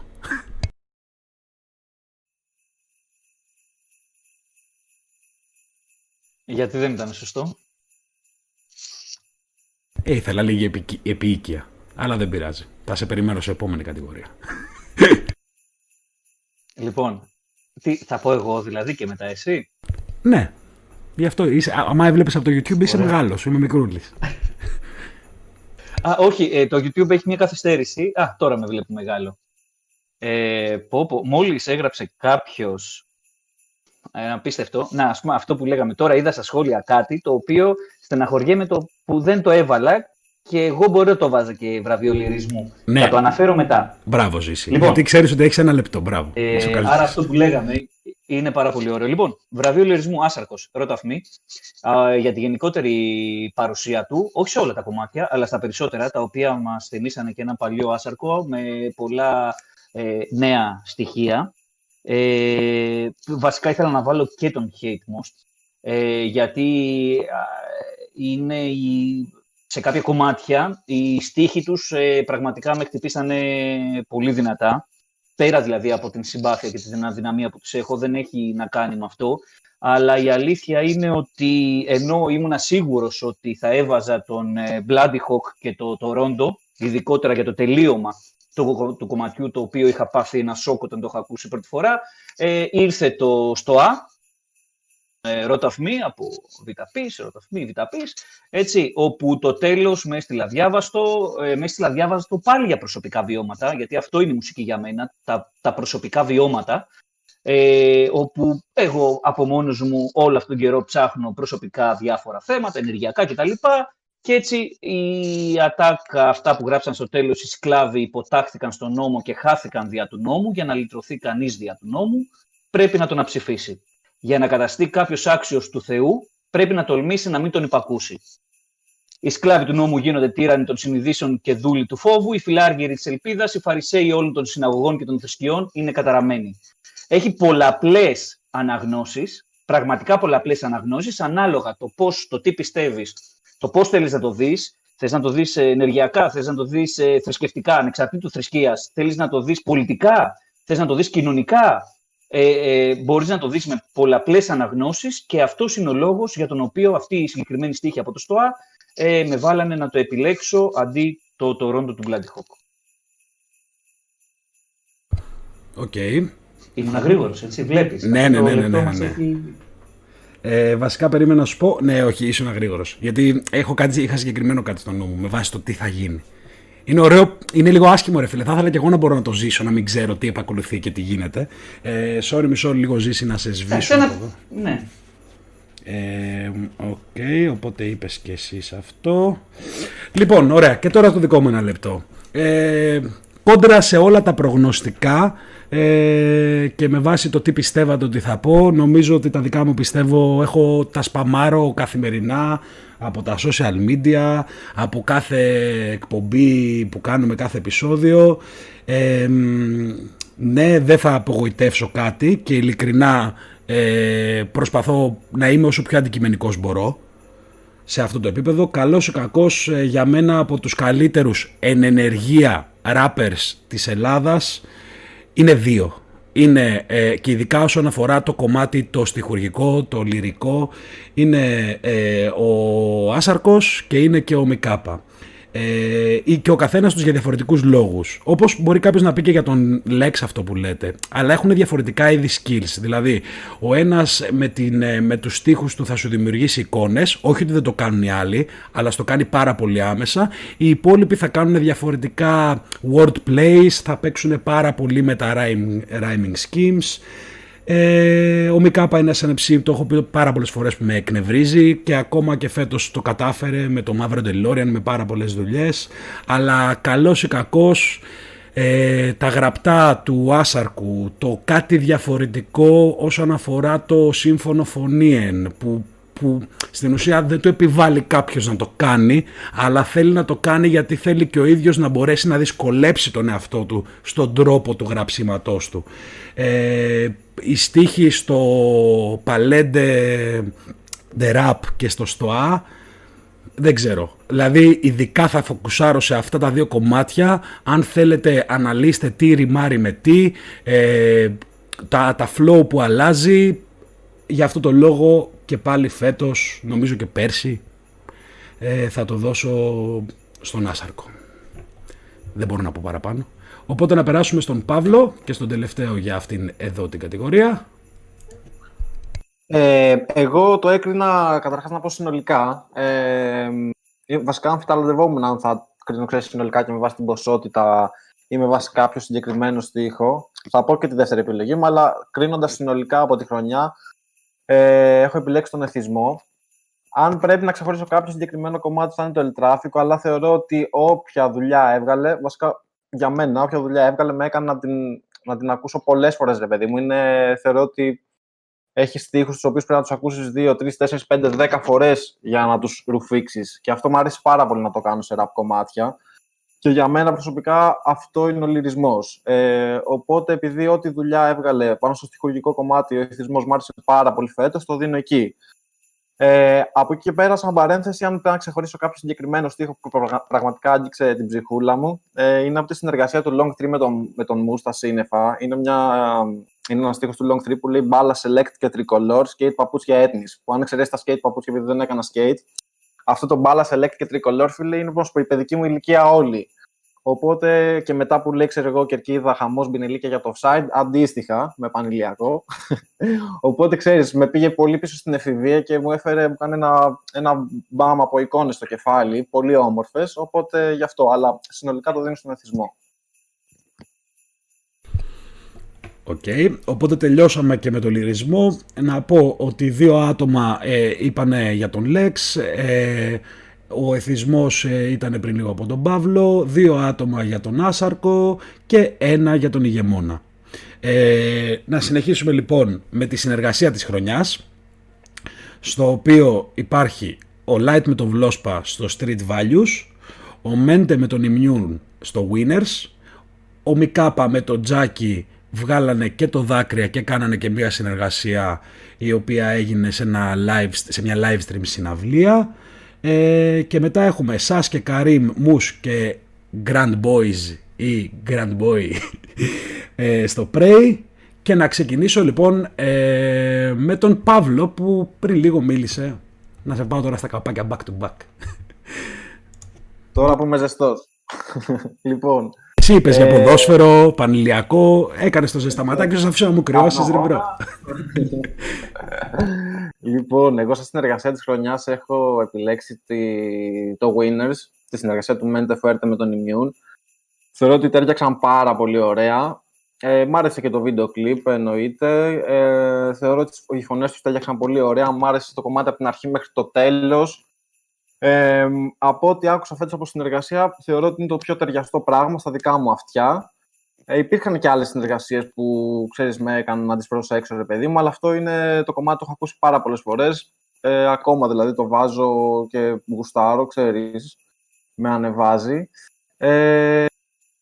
Μ' άρεσε και αυτή η ασπρόμαυρη αίσθηση στο κλίπ, ρε παιδί μου, βγάλε πάλι μια ατμόσφαιρα αντίστοιχα και είναι αυτό που έλεγε ο Ζήσης πριν, το συγκεκριμένο μου ταιριάξε και πάρα πολύ και μουσικά και σαν κλιπ. Οπότε ως συνεργασία το δίνω σε αυτούς τους δύο. Οκ. Ζήσαρε, you are next.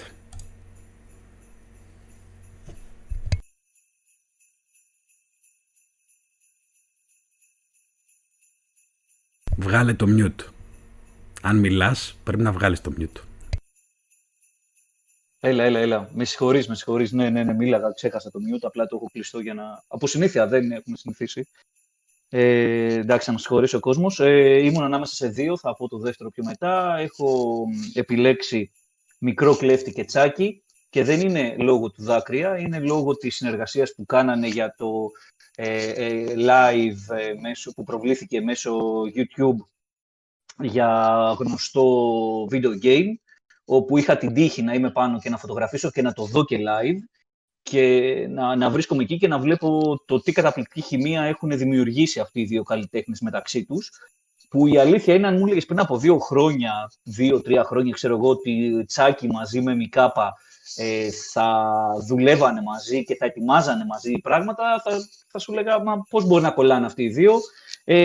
Νομίζω ότι κολλάνε υπέροχα, πραγματικά, γιατί τους έβλεπα back to back. Έχω ακούσει πολλές φορές αυτή την διαδικτυακή συναυλία που κάνανε. Γνωρίζω ότι ετοιμάζουν πράγματα. Περιμένω ακόμα περισσότερα πράγματα από αυτούς τους δύο. Με ενθουσιάσανε, μ' άρεσε πάρα πολύ αυτή η συνεργασία, γιατί είναι δύο καλλιτέχνες που εκτιμώ πάρα πολύ. Και σαν δεύτερο που μου άρεσε και δεν το περίμενα πάρα πολύ, ήταν η συνεργασία του Ζόρο με τον Εθισμό, όπου βγάλανε ένα πάρα πολύ ωραίο αποτέλεσμα.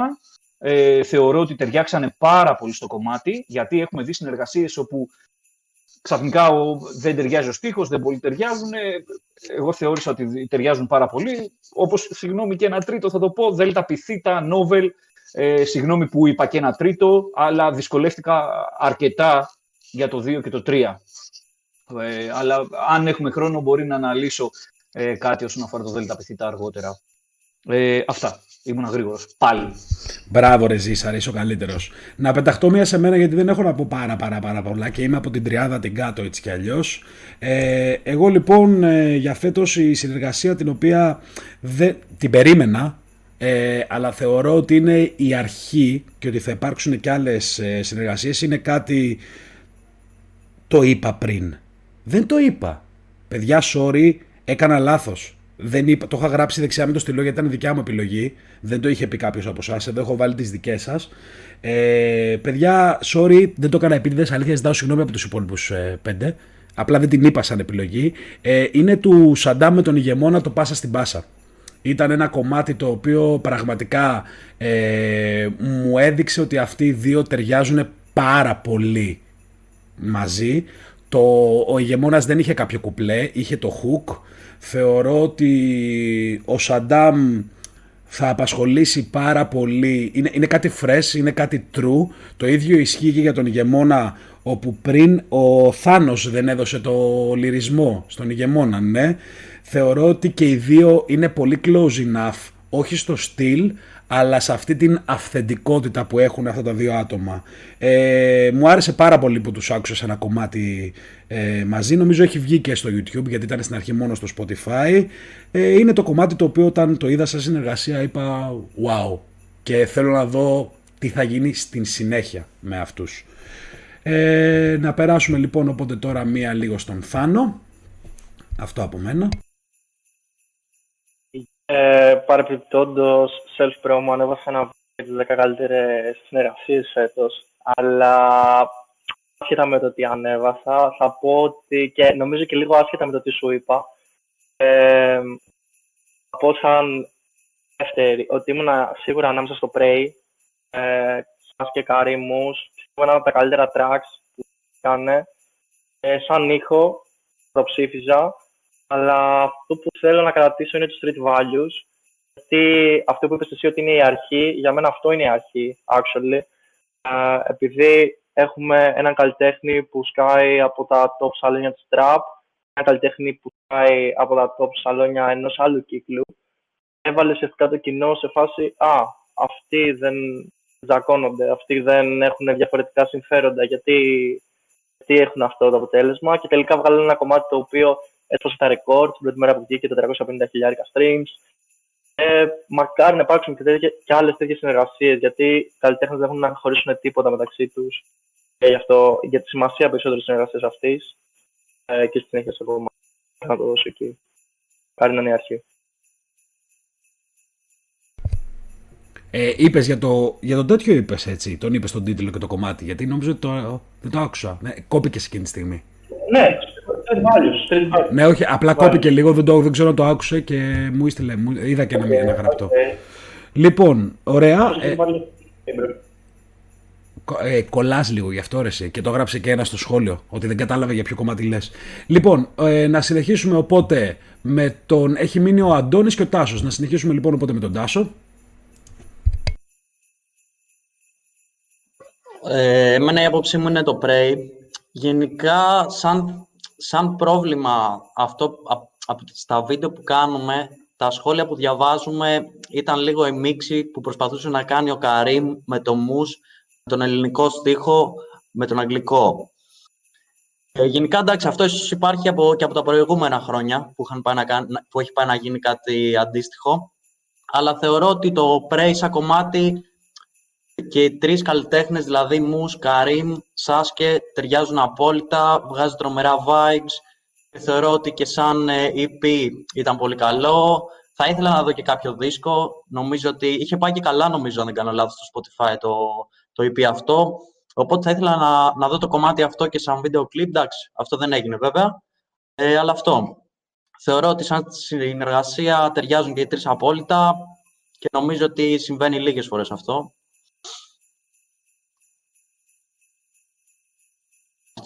Okay. Και να ολοκληρώσουμε σε αυτή την κατηγορία με τον Αντώνη. Εγώ είμαι στο Street Values, Light με Βλόσπα, Θεσσαλονίκη, Σαλόνικα. Εμένα μου άρεσε πάρα πολύ σαν συνεργασία. Μου άρεσε που αυτοί δύο... Δεν περίμενα, για κάποιο περίεργο λόγο, δεν περίμενα να τους δω μαζί. Μου άρεσε πάρα πολύ αυτό το τραγούδι. Έχει ο καθένας την πορεία του, έχει ο καθένας τον ήχο του. Θεωρώ προσωπικά, και ξέρω ότι μάλλον κάποιοι από εσάς διαφωνούν σε αυτό, ότι το έφεραν πολύ ωραία στο τραγούδι. Δηλαδή, θεωρώ ότι δεν καπέλωσε ένας τον άλλον και δεν μου κλώτησε κάποιος από τους δύο. Και μου άρεσε πάρα πολύ αυτή η συνεργασία προσωπικά. Μου άρεσε. Επίσης, να πω στο Control ότι δεν ακούω τα παιδιά, δεν ακούω τον Τάσο και τον Θάνο. Δεν τους ακούς όταν μιλάνε. Ναι, ναι. Οκ. Δεν ξέρω ίσως γιατί γίνεται αυτό. Μπρο, και εγώ δεν ακούω. Μόνο σου να ακούω. Α, δεν ακούς τους υπόλοιπους. Νομίζω ότι είναι μόνο τον Τάσο, αλλά την κάνει και με τον Αντώνιο. Ωραία, να τελειώσουμε λίγο έτσι κι αλλιώς με τις κατηγορίες, αφού δεν έχετε κάποιο interaction μεταξύ σας. Και στη συνέχεια θα το δούμε αυτό λίγο πιο εκτενέστερα. Λοιπόν, ωραία. Τελείωσε οπότε και αυτό. Να κάνω ένα recap της φάσης. Στις συνεργασίες λοιπόν, Light, Βλόσπα, Street Values είπανε 2 άτομα. Mente Immune, Winners 1. Μικάπα, Τσάκι 1.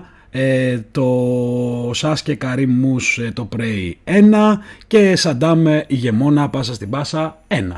Οπότε ήταν σχεδόν ο καθένας το δικό του, εκτός από το Street Values που συμφωνήσανε 2 άτομα. Εν τω μεταξύ, τώρα δείχνει τον Αντώνη, δεν ξέρω γιατί. Λοιπόν, οπότε να περάσουμε λοιπόν, παιδιά, ίσως να κάνουμε στο 4ο, δεν ξέρω, να το πάμε μια σερή και να τελειώνουμε. Δεν ξέρω άμα θα πρέπει να το κοιτάξουμε λίγο αυτό το θέμα που δεν ακούω το ένα τον άλλον τώρα, γιατί θα είναι λίγο ρίσκο. Να το δούμε λίγο προς το τέλος. Ωραία. Να συνεχίσουμε λοιπόν με το συγκρότημα της χρονιάς, στο οποίο έχουμε 4, δυστυχώς ή ευτυχώς, κατηγορίες.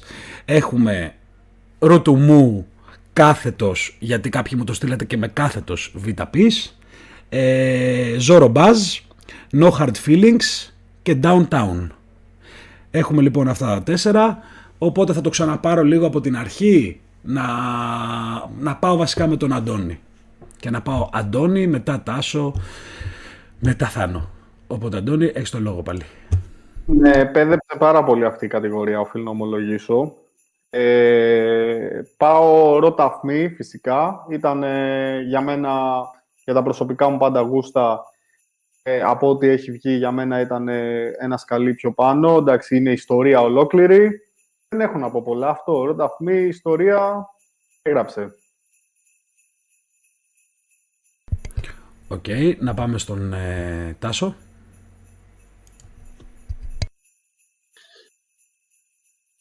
Εγώ θα πω Downtown. Γενικά κάνανε μια πολύ ολοκληρωμένη δουλειά, θεωρώ, με το νέο δίσκο που βγάλανε. Το αγαπημένο μου κομμάτι από το δίσκο ήταν το London. Δηλαδή από τη στιγμή που βγήκε είχα μείνει στο κομμάτι αυτό και το άκουγα συνέχεια. Θεωρώ ότι φέρνουν κάτι πιο fresh τα παιδιά. Είναι ένα κρου που κιόλας είναι από διαφορετικές περιοχές ο κάθε ράπερ. Και νομίζω ότι σίγουρα τα επόμενα, βασικά όχι τα επόμενα, μέσα στο 2021 πιστεύω θα μεγαλώσει ακόμα περισσότερο η φάση τους. Το Belgrade θέλω να πω ότι σαν κλιπ δεν μου άρεσε τόσο. Ίσως να μην ήθελα και το Belgrade για κλιπ του δίσκου, αλλά αυτό. Ωραία, και να περάσουμε λοιπόν στον φίλο σου και συνεργάτη σου στο κανάλι, να μας μιλήσει λίγο ο Θάνος. Δεν θα μπορούσα να διαφωνήσω, γιατί εντάξει, τα παιδιά η αλήθεια είναι βρίσκεται σε επαφή, αλλά γουστάρουμε πάρα πολύ τη φάση τους, είναι κάτι πολύ fresh. Είναι και από την Πάτρα, ο Αζαζέλ νομίζω, δεν ξέρω αν είναι κάποιος άλλος. Είμαστε και εμείς σπουδάζουμε στην Πάτρα, οπότε αισθανόμαστε μια σύνδεση, δεν ξέρω. Πολύ fresh τα παιδιά. Ο δίσκος έβγαλε όλη τη δουλειά, αυτό που έχουν τα παιδιά, το ότι δουλεύουν για αυτό που κάνουν, δεν έχουν πήξει από κάπου, δηλαδή δουλεύουν, τα βάζουν, επενδύουν. Αυτό επίσης χαρακτήρα σε όλους τους παραγωγούς και στα feats που δίνουν στήριξη. Shout out σε DOF, φυσικά ξανά, για το session με το νούμε και αυτό. Εξεχώρισα Downtown σίγουρα. Οκ, να περάσουμε στον Ζήση. Δυσκολεύτηκα και εδώ πάρα πολύ, είναι η αλήθεια. Μπρο, αυτό είναι το κόνσεπτ, να ξέρεις. Το κόνσεπτ είναι να δυσκολευτούμε. Α, ναι, συγγνώμη, δεν σ' άκουσα καλά. Ναι, γι' αυτό έκανα έτσι. Λέω, τι λέει, δεν σ' άκουσα καλά, συγγνώμη. Ναι, δυσκολεύτηκα πάρα πολύ. Δηλαδή, ας πούμε, δεν μπορώ να πω πάλι Ροταθμή γιατί δεν έχουν τελειώσει το δίσκο. Αλλά τώρα θα μου πεις αυτούς που ψήφισα δεν είχαν βγάλει δίσκο. Και στο νούμερο 2 είχα αυτούς κάποιους άλλους που βγάλαν πάλι δίσκο. Δηλαδή, ήθελα, ας πούμε, no hard feelings στο αύριο, το οποίο μου άρεσε πάρα πολύ, αλλά τελικά θα το δώσω σε Ζόρο και Μπάζ. Γιατί ενώ δεν βγάλανε δίσκο, είναι πάρα πολύ δραστήριοι και μαζί, αλλά και μόνοι τους ξεχωριστά. Μας έχουν δώσει πάρα πολύ καλά κομμάτια Ζόρο και Μπάζ αυτό το χρόνο. Εγώ πιστεύω πάρα πολύ σε αυτά τα δύο παιδιά. Πάρα πολύ. Μ' αρέσανε πάρα πολύ οι συνεργασίες τους και κατά μόνας, αλλά και φυσικά σαν group που κάνανε. Πραγματικά δεν μπορώ δεν να βάλω δύο νούμερο ένα, γιατί ήθελα να βάλω πάρα πολύ και Tiny Jackal με Θανάσιμο, πάρα πολύ. Δηλαδή τύπου στον Νήμα, ρε παιδί μου, επάνω και τέτοια. Συγγνώμη, ουσιαστικά σχεδόν η πατρία. Χιλιά συγγνώμη, δυσκολεύτηκα πάρα πολύ. Με έχουν δυσκολέψει πάρα πολύ οι κατηγορίες. Απλά πάνω στο Νήμα νομίζω Ζόρο και Μπάζ κερδίζουν. Γιατί σε αυτά τα δύο παιδιά βλέπω, επειδή τους παρακολουθώ εδώ και πάρα πολύ καιρό, βλέπω ότι ανεβαίνουν πολύ γρήγορα σκαλιά. Δηλαδή δεν είναι ότι okay, τους ξέρουμε 15 χρόνια ή 10 χρόνια ή είναι πάρα πολύ καινούργοι, όπως αναφέρανε κάποια άλλα τα συγκροτήματα παιδιά. Είναι ότι νιώθω σε κάθε κομμάτι που βγάζουν ότι έχουν να δώσουν κάτι καινούριο. Ένα βήμα παραπάνω. Και ακριβώς γι' αυτό το λόγο θα πω αυτούς τους δύο. Αλλά θα δώσω και ένα μεγάλο mention σε No Hard Feelings επίσης. Κοίτα, αυτό που λες όσον αφορά τη δυσκολία ζήσει, το καταλαβαίνεις ότι είναι ψηλοαμοιβαίο, το νιώθουμε όλοι. Αλλά γενικότερα είναι, ρε φίλε, υποκειμενικό. Ναι, πρέπει να είμαι και αυστηρός. Ναι, απλά, ρε φίλε, γενικότερα η κρίση του καθενός είναι λίγο υποκειμενικό. Και επίσης ξέρεις τι άλλο είναι υποκειμενικό. Το πώς θα το δεις. Για μας τα πάντα βιταπείς. Οπότε γι' αυτό τον λόγο εγώ θα κάνω την πάσα και θα πω ότι φέτος και πέρσι, από την αρχή που ξεκίνησε το project το Ροταθμή, είδα κάποια πράγματα που τα ήθελα. Μου άρεσε πάρα πολύ η εναλλαγή του. Δεν μου αρέσει μόνο ο Άσαρκος. Γουστάρω πάρα πολύ να τον βλέπω και λίγο τσαντισμένο. Μου αρέσει όταν είναι το φωνικό μηχάνημα, όταν έχει αυτό το ύφος, όταν βγάζει έξω το σφυρί του και δικάζει κόσμο. Μου άρεσε πάρα πολύ που το είδα αυτό φέτος. Το είδα και στο Παλέντε Ραπ, το είδα και στο Στοά, το είδα σε πάρα πολλά κομμάτια, το είδαμε και από πέρσι στην αρχή με τη Σπύρα. Αυτό το battle ύφος και αυτό που εγώ γουστάρω, γιατί μου αρέσει να μου δείχνει πάρα πολλές πτυχές ένας rapper. Σε συνδυασμό λοιπόν με τον Χέιτμος, το οποίος είχε ένα εκνευριστικό σερί καλών κουπλέ, εκνευριστικότατο, το οποίο δεν είναι ότι έκανε κάτι κακό όσον αφορά το κομμάτι με τον Τζαμάλ, απλά δεν τέριαζε. Στο δικό μου το αυτή ήταν κάτι το οποίο ήταν πιο πολύ προς Τζαμάλ η φάση, αλλά ταυτόχρονα ο άνθρωπος έχει να κάνει να γράψει γενικότερα ένα όχι τόσο καλό κουπλέ άπειρο καιρό, όπου και αν έχει παίξει. Οπότε αυτοί οι δύο είναι για μένα, δεν ξέρω, φυσιολογικά και πέρσι εκεί το είχα δώσει. Δεν κοιτάω, σιγά σιγά θα κοιτάω, δεν θα σκέφτομαι καν ποιες είναι δουλειές, θα βλέπω υποψηφιότητα και θα το δίνω. Αλλά αλήθεια σας το λέω, προσπαθώ και πάλι να είμαι αντικειμενικός. Οπότε Ροταθμή από μένα.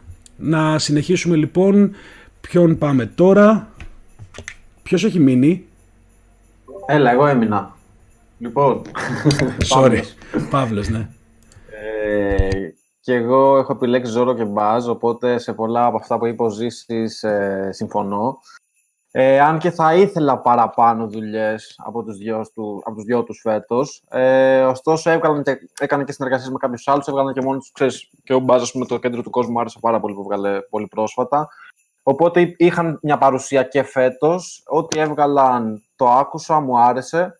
Και επειδή η αλήθεια είναι ότι δεν είχαμε και πάρα πολλά συγκροτήματα φέτος, ήταν φτωχή λίγο αυτή η κατηγορία, αλλά ναι, προσωπικά Ζόρο και Μπάζ ξεχώρισαν ναι, μακράν. Παρ' όλα αυτά, για πάντα ζητανή. Αυτό ήθελα να το πω. Sorry. Εντάξει, ναι, αλλά το τελευταίο κομμάτι ζητανή ναι. πρέπει να ήταν το 2010. Φεύγα. Ναι, ναι. Πρέπει να είναι ενεργός. Πρέπει να μας είναι... να τους δίνουμε ένα θυμητικό κάθε χρόνο. Ναι. Α, πώς κάνανε κάτι medley στο MTV π.χ. παλιά, που λέγανε τιμητικό βραβείο σε αυτόν, αλλά να είναι κάθε φορά σε έναν από αυτούς. Οπότε να κρατήσει 6 χρόνια. Λοιπόν, ωραία, να κάνω οπότε ένα μάζεμα πάλι. Συγκρότημα της χρονιάς είχαμε Ροταθμή 2, Ζόρο Μπάζ 2, Downtown 2. Μοιρασμένα τα πράγματα. Και τώρα θα περάσουμε σε μια πολύ σκληρή κατηγορία, στην πέμπτη, στην οποία είναι πραγματικά εδώ, για μένα αυτή ήταν από τις πιο δύσκολες κατηγορίες. Να μιλήσω, όχι ότι άλλες δεν ήταν, αλλά αυτή με δυσκόλεψε αρκετά. Γιατί καλώς ή κακώς είχαμε πάρα πολύ fresh entrance στην σκηνή. Μιλάμε για τον rookie της χρονιάς, όπου οι υποψηφιότητες που τοποθετήσαμε όλοι μαζί είναι ο Ρίκτα, ο Ιμιούν, η Downtown, ο Dirty Harry και ο Φλάιλο. Οπότε εδώ είναι λίγο σφαγή θεωρώ. Πώς να το πάω τώρα, από πού να ξεκινήσω? Θέλω να το κάνουμε κάπως αλλιώς. Υπάρχει κάποιος που προθυμοποιείται να ξεκινήσει, να σηκώσει το χέρι? Εγώ προθυμοποιούμε να πω να ξεκινήσει ο Παύλος. Ωραία. Εγώ μέσα, ναι, εννοείται, όποιος θέλει. Μέσα είναι το ξεκινά. Παύλος, σε πετάμε στη μάχη, ξεκινά. Λοιπόν, για μένα δεν ήταν πάρα πολύ δύσκολη αυτή η κατηγορία. Το σκεφτόμουν πολλή ώρα ποιον από τους δύο που είχα στο μυαλό μου θα επιλέξω. Αλλά ρε φίλε, θεωρώ ότι ο Rick θα έχει κάνει ένα τρελό μπαμ. Ό,τι έχει βγάλει μέχρι στιγμής, νομίζω 4 κομμάτια είναι. Μ' αρέσει full, το ακούω σε φάση κάθε μέρα. Περιμένουμε και το δίσκο που θα βγάλει 31/12 του. Οκ, αλλά θεωρώ ρε φίλε ότι ξεχώρισε και είναι... πολύ στα ακούσματά μου. Μ' αρέσουν πάρα πολύ και οι στίχοι του και μουσικά μου αρέσουν τα κομμάτια του. Μ' άρεσε πολύ και ο Immune, δεν θα το κρύψω, μόνο ανάμεσα αυτούς τους δύο. Αλλά επειδή το κρίνουμε πολύ προσωπικά αυτό και υποκειμενικά, πώς να σου πω, το Rick τον ακούω πολύ περισσότερες φορές την ημέρα. Ανυπομονώ για το δίσκο, ελπίζω να μ' αρέσει και αυτός. Και sorry, κλείνω. Εδώ θα πω και εγώ ένα τρίτο, θα κάνω ένα cheat, έτσι μία και μοναδική φορά. Να πω ότι όχι σαν newcomer, όχι σαν rookie, σαν up newcomer ίσως. Μ' άρεσε πάρα πολύ ο Grizzle και αυτός από Θεσσαλονίκη. Μ' αρέσουν πάρα πολύ οι δουλειές που έχει βγάλει μέχρι στιγμής. Και θεωρώ ότι έχει μέλλον αυτό. Σαν up newcomer δηλαδή θα τον ξεχώριζα, ήθελα να το αναφέρω. Γενικότερα οι newcomers πιστεύω ότι έχουν εισαχθεί και πάρα πολύ στις κατηγορίες μας λόγω και των συμμετοχών τους στο DOF. Δηλαδή, άμα κάτσετε να το δείτε. Ναι. Ο DOF έβγαλε πολύ μεγάλη εισρωή artist να τους δώσει ένα πουσάρισμα, έτσι. Να ξέρετε ότι το δικό μου mentality είναι ότι ο καθένας παίρνει αυτό που του αξίζει. Δεν έχει σημασία επειδή τους έβαλε ο DOF ότι γίνανε εντός εισαγωγικών ονόματα, απλά τους βοήθησε να μπουν πιο γρήγορα, να καταφέρουν κάποια πράγματα, τους παρουσιάσει σε ένα κοινό. Δεν έχει όμως να κάνει με αυτό. Έχουμε δει και κόσμο να τους παρουσιάζουν και άλλοι και να μην τα καταφέρουν ποτέ. Αλλά άσχετο θέμα, ας αφήσω λίγο την κόντρα. Να συνεχίσω λοιπόν στον αγαπητό, στο άλλο σου μισό όσον αφορά τον Ντελίνες και που σε έδωσε και ήθελε να σε βάλει να μιλήσεις πρώτος, να περάσουμε λίγο στον Αντώνη. Έσκαψα το λάκκο μου. Λοιπόν, και εγώ δυσκολεύτηκα σε αυτήν την κατηγορία. Ρίκτα και εγώ το ρίχνω. Μ' άρεσε και εμένα πάρα πολύ και στιχουργικά. Μ' αρέσει το delivery. Μ' αρέσει πάρα πολύ ο Ρίκτα. Και θα κάνω και ένα μικρό shout-out στον Σίγμα, που δεν έχει αναφερθεί γενικότερα και εννοώ σε αυτήν την κατηγορία. Εμένα μου αρέσει πάρα πολύ. Μου άρεσε ο δίσκος που έβγαλε. Οπότε ήθελα να κάνω και ένα μικρό shout-out εκεί, αλλά το πάω σε Ρίκτα. Ωραία. Συνεχίζουμε με το Θάνο. Εγώ να πω ότι εντάξει, θέλω να έχει και έναν δίσκο ο artist για να τον επιλέξω, οπότε βάσει αυτού θα πάω.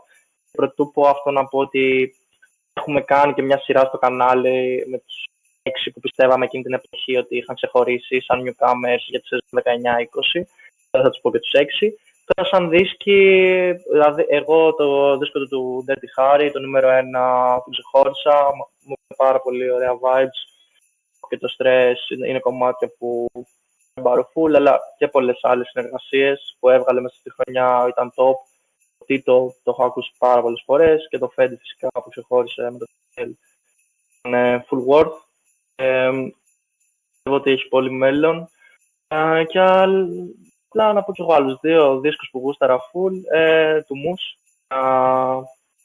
Σαμπτάω στο Moose και επίσης στο Murph. Εκεί σε όλα τα παιδιά.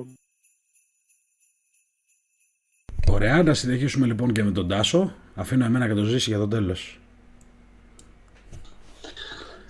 Ωραία, ήρθε η σειρά μου. Εγώ θέλω να πω, γενικά κάναμε την επιλογή, όπως είπε και ο Θανάσης στα βιντεάκια εκεί, αλλά η δική μου άποψη είναι για φλάιλο και ρίκτα, θα συμφωνήσω και με Παύλο εν μέρη δηλαδή. Θεωρώ ότι ο ρίκτα έχει πολλά να δώσει. Είδαμε αρκετά κομμάτια από ρίκτα το τελευταίο διάστημα, ειδικά το Enesker Brad πήγε σκοπιά γάματα, νομίζω έχει ξεπεράσει τα 500.000 views, 600, το κλιπ ήταν από City Center φωτιά. Από εκεί και πέρα φλάιλο νομίζω ότι είναι ίσως από τους ανερχόμενους, μπορεί να φτάσει πολύ ψηλά. Έχω ακούσει και κάποια σχετικά leaks με MadClip, με ένα κομμάτι που έρχεται, οπότε θεωρώ ότι θα φτάσει πολύ ψηλά, του ταιριάζει πολύ το drill. Συνεργασίες με Dirty Harry, στο Tito όπως και ο Θανάσης ταιριάζει απόλυτα. Θεωρώ ότι θα φτάσει πολύ ψηλά. Και θεωρώ ότι έχει να δώσει πολλά πράγματα. Νομίζω έχει δώσει ένα μικρό δείγμα του τι μπορεί να κάνει στο rap game. Αυτό. Οκ. Ζήση, να πάω σε σένα. Ή να σε αφήσω για το τέλος. Πες εσύ και θα πω θέλω να μιλήσω τελευταίος για τους rookies. Ό,τι θέλεις. Αν δεν έχεις πρόβλημα. Ρε μπρο, ό,τι θέλεις. Θες να μιλήσω εγώ, θες να μιλήσεις. Ξεκίνα, λέγε. Λοιπόν. Λέγε. Όντως το rookie της χρονιάς είναι πάρα πολύ δύσκολο από την άποψη ότι παιδιά δεν είναι υποχρεωτικό όλοι καθολικά να πιστεύουμε αν είναι κάποιος rookie ή όχι, και να φέρω ένα παράδειγμα. Εντάξει, ναι, ωραίο είναι να τον κρίνεις αν έχει βγάλει και το έναν προσωπικό δίσκο, αλλά έχει σημασία και το πότε ξεκίνησε και το πότε τον έβγαλε. Οπότε μην σταθούμε λίγο σε αυτό. Δηλαδή για κάποιους, να φέρω και ένα παραδειγματάκι, π.χ. ο Σαντάμ έχει σκάσει στο 2 και 3 χινάρια, έχει βγάλει άλλες δουλειές, φέτος όμως έβγαλε τον προσωπικό του δίσκο. Δεν ξέρω κατά πόσο θα μπορούσαμε να τον βάλουμε σαν rookie ή όχι. Εγώ το λέω ότι πιστεύω και έχω δει και κάτι παραπάνω. Το λέω ότι μπορεί να μην είναι τόσο... Είμαι επηρεασμένος επειδή έχω ακούσει και κάτι παραπάνω που ίσως δεν έχει βγει, αλλά και πάλι μου αρέσανε πάρα πολύ, π.χ. ήμουν ανάμεσα στον Εθισμό, να τον βάλω και αυτόν, έχει βάλει τα ξεκινήματά του και έχω ακούσει, δηλαδή τον παραδέχομαι πάρα πολύ, αλλά μου άρεσε και λίγο κάτι διαφορετικό. Και θα πω ότι για φέτος εμένα αυτός που θεωρώ και πιστεύω πολύ σε αυτόν είναι στον Ιμιούν, και από το κομμάτι το τελευταίο που βγάλε το Paul Pierce, και από το session στον DOF, και από το κομμάτι με τον Mente. Θεωρώ ότι είναι ένα όνομα το οποίο θα μας απασχολήσει, και φτιάχνοντας μια ωραία φάση μαζί με τον Rack στο BCC θα είναι αυτοί οι δύο θα ξεχωρίσουν πάρα πολύ. Π.χ. και το ρακ ακόμα δεν μπορείς να τον βάλεις σαν ρούκι, θεωρώ εγώ. Το λέω για να ξεκαθαρίσω στο κεφάλι μου ότι κάποιους ίσως δεν τους θεωρώ και κάποιους ναι. Οπότε ολοκληρώνοντας, ναι, αυτό, Immune, πιστεύω πάρα πολύ σε αυτόν, πιστεύω ότι θα τον ακούσουμε και θα τον ακούμε στο μέλλον πάρα πολύ. Ζησάρα.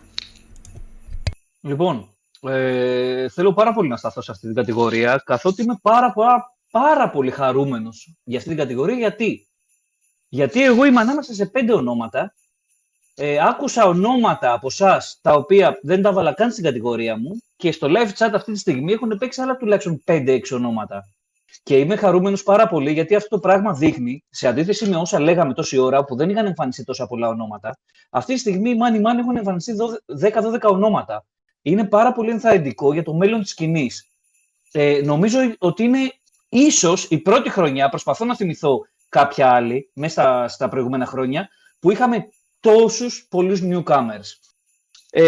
Θα πω μετά αυτούς που έχω δεύτερη, τρίτη θέση, ίσως τους αναφέρω, δεν ξέρω, αλλά αυτοί που με κάνανε να πεταχτώ από τη θέση μου και να πω «Ρε φίλε, ναι, τι γαμάτο είναι αυτό», γιατί η αλήθεια είναι όταν τους είδα πρώτη φορά λέω «Όπα, ποιοι είναι αυτοί», γιατί είπα ότι εγώ επιλέγω μόνο αυτούς που με έκανε να πεταχτώ από την καρέκλα μου, είναι η Downtown.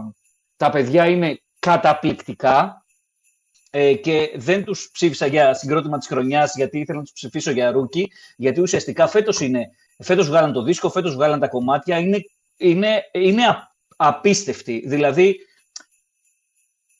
σαφώς μου αρέσαν όλα τα ονόματα που είπατε, αλλά όταν είδα ένα από τα πρώτα κλιπ, είχα πεταχτεί και λέω, όπα, ποιοι είναι αυτοί, τι κάνουν αυτά τα παιδιά, τι μέλλον είναι αυτό που έχουν, τι γαμάτι είναι. Και έτσι, για αυτό το λόγο και η τετράδα. Το θέμα δεν είναι ότι μου αρέσουν 1 στους 3, 2 στους 3, μου αρέσουν και οι 4.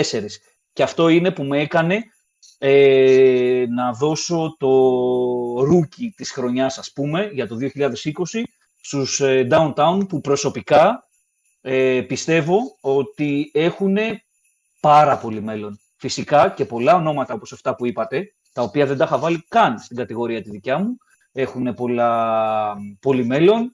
Δηλαδή, ταλαιπωρήθηκα για τις υπόλοιπες θέσεις. Ραπτίν, Εθισμός, Σπόντι, μου αρέσανε πάρα πολύ, που πολύ δύσκολα ίσως να τους ανέφερε κάποιος, για διάφορους λόγους, αλλά... Downtown, δηλαδή, πραγματικά βάζω συνέχεια και ακούω και χαίρομαι πάρα πολύ για αυτά τα παιδιά. Να κάνω λίγο μια παρένθεση, γιατί βλέπω γίνεται ένας ψιλοχαμός λίγο στα σχόλια πάλι. Όχι πως δεν θα γινότανε, απλά για να σας πω πάλι κάτι. Ξεκινήσαμε λέγοντάς σας ότι είναι λίγο περίεργο η κατηγορία ρούκι. Δηλαδή, να σας το πω και κάπως αλλιώς. Όταν θα γυρίσουμε και θα πούμε ότι αυτός π.χ. είναι ρούκι στο μπάσκετ, στο NBA, δεν σημαίνει ότι πριν μπει στο NBA δεν έπαιζε μπάσκετ. Δεν είναι το ξεκίνησε εκείνη την ώρα. Έχει να κάνει με πάρα πολλά πράγματα. Το ξαναλέω. Δηλαδή, το ότι ο Σαντάμ είχε χώσει το δωγείο και τρέχει νάρια, το να μου πει κάποιος ότι τον θεωρεί ρούκι, και ακόμα και αν έχωνε πιο παλιά, μπορώ κάπως να το δεχτώ. Δεν θα πω. Είναι τελείως υποκειμενικό. Ηρεμήστε λίγο με αυτό το θέμα. Δεν έχει σημασία. Οπότε αυτό. Να κάνω λοιπόν. Ήθελες κάτι άλλο να πεις εσύ, νομίζω ολοκλήρωσες. Γι' αυτό πετάχτηκα. Όχι, τίποτα. Είναι ότι έχω χαρεί πάρα πολύ για αυτή την κατηγορία. Ναι. Γιατί με κάνει πάρα πολύ αισιόδοξο. Βγαίνουν πάρα πολλοί νέοι καλλιτέχνες, οι οποίοι είναι πολύ καλοί. Γουστάρω, φουλ, και με κάνει πολύ χαρούμενο αυτή η κατηγορία. Ναι. Ρε φίλε, όπως να το ξαναπούμε, υπάρχουν και άλλα ονόματα πολλά. Δηλαδή δεν ακούστηκε καθόλου. Νομίζω πέρσι τον είχαμε βάλει στα newcomer, τον Ντάνι Καμπίνο. Όπως και ο Ντάνι θα μπορούσε να είναι και εκείνος. Δηλαδή... Φίλε, ας πούμε, να, για παράδειγμα, ο Ντάνι. Φίλε, δηλαδή... Ναι, εγώ ξέρεις ποιο είναι το θέμα με τον Ντάνι. Εγώ δεν τον σκέφτηκα τον Ντάνι σαν newcomer. Ναι, δεν ξέρω γιατί. Ούτε εγώ δεν ξέρω. Στο μυαλό μου τον έχω... Ρε φίλε, είναι πολλά τα ονόματα, καλό είναι αυτό, καλύτερα να ξεχάσουμε... Πάμε δηλαδή τώρα για 14-15 ονόματα, δηλαδή ας πούμε ο Ντάνι είναι ένα... Πάντως, δεν ξέρω αν συμφωνείτε και οι υπόλοιποι. Νομίζω ότι ισχύει και αυτό με το ότι ο DOF μας πέταξε πάρα πολλά ονόματα. Έτσι, μας τα πέταξε. Ναι, εγώ θέλω να πω ότι είναι και το γεγονός να υπάρχουν τόσα πολλά ονόματα σε αυτήν την κατηγορία. Αν σκεφτείς ότι το rap στην Ελλάδα έχει μεγαλώσει πάρα πολύ πιτσιρικάδες τα τελευταία χρόνια που έχουν ξεκινήσει να ασχολούνται με αυτό, και κάποιοι βγαίνουν μπροστά, κάνουν δουλειές που είναι ωραίες, και νομίζω ότι θα σταματήσει αυτό. Δηλαδή, και τα επόμενα χρόνια θα έχουμε αρκετούς ρούκι. Όλοι θέλουν να κάνουν ραπ. Οπότε είναι λογικό να παίζουν πάρα πολλά ονόματα. Αυτό είναι το σχόλιο. Να κάνω λοιπόν και πάλι μια ανασκόπηση. Δεν την έκανα, Ήταν Rick τα 2 άτομα, Immune 1, Downtown 1, Dirty Harry 1, Flylo 1. Και τώρα έχουμε άλλες 3 κατηγορίες για να ολοκληρώσουμε. Είμαστε παιδιά στη 1,5 ώρα. Οι υπολογισμοί είναι ακριβείς. Είπαμε ότι θα πάρει 1 2ωρο και παίρνει 1 2ωρο.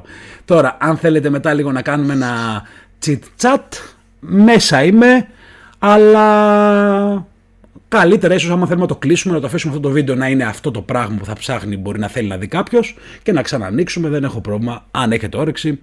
Τέλος πάντων, θα το δούμε, ανάλογα και αν γίνεται. Πάμε λοιπόν στο 6ο. Είναι το single της χρονιάς. Το είπαμε ότι δυστυχώς ή ευτυχώς δεν μπορεί να περιλαμβάνεται σε κάποιον δίσκο. Εντάξει, τώρα άμα το βάλουν αύριο μεθαύριο σε κάποιο δίσκο δεν υπάρχει πρόβλημα. Είχα πει κιόλας ότι μπορεί να ψιλοτσακωθούμε εδώ πέρα, αλλά εντάξει. Να πω ποιοι είναι. Έχουμε το Winners, Mente με Immune. Έχουμε ATC Νίκο, ATC Κόκο, το Γκάγκο. Έχουμε το Μαύρο Delorean από το Μικάπα. Έχουμε το Ζήνων με το Καμικάζι. Και έχουμε τον Τσάκι με τον Νωρίς. Οπότε, πριν ποιος είχε ξεκινήσει πάλι. Α, ήταν ο Αντώνης που έδωσε τον Παύλο. Οπότε τώρα θα ξεκινήσω με το Θάνο και μετά θα πάω στο Ζήση και στον Τάσο. Κάνω έτσι κάτι αλλαξοτέτοιες. Λοιπόν, Θάνο, έχεις άλλο λόγο. Λοιπόν, εγώ στην αρχή σου είχα βάλει κομμάτια από άλμπουμ, αλλά εντάξει, είπα να τα αλλάξω, να τα δώσουμε στους singles. Απλά εκείνη την περίοδο ήμασταν και στη Θεσσαλονίκη με τον Τάσο και είχαν γίνει και διάφορα σκηνικά από εκεί και το Καμικάζι του Ζήνων. Μα πραγματικά είχα ξυπνήσει το πρωί και είχα πάρει και ένα ηχείο. Βάζα όλο το πρωί και βάραγε Καμικάζι εκεί πέρα, είχε γίνει χαμός. Για μένα ξεχώρισε, δηλαδή είναι full συνέχεια το κομμάτι. Αυτό που είπαν και όλοι στα σχόλια, ότι ο τρόπος που κοιτάει ο Ζήνων το μικρόφωνο είναι άστρεφη, ξέρετε. Όλη η ουσία των session για μένα. Οπότε, full respect.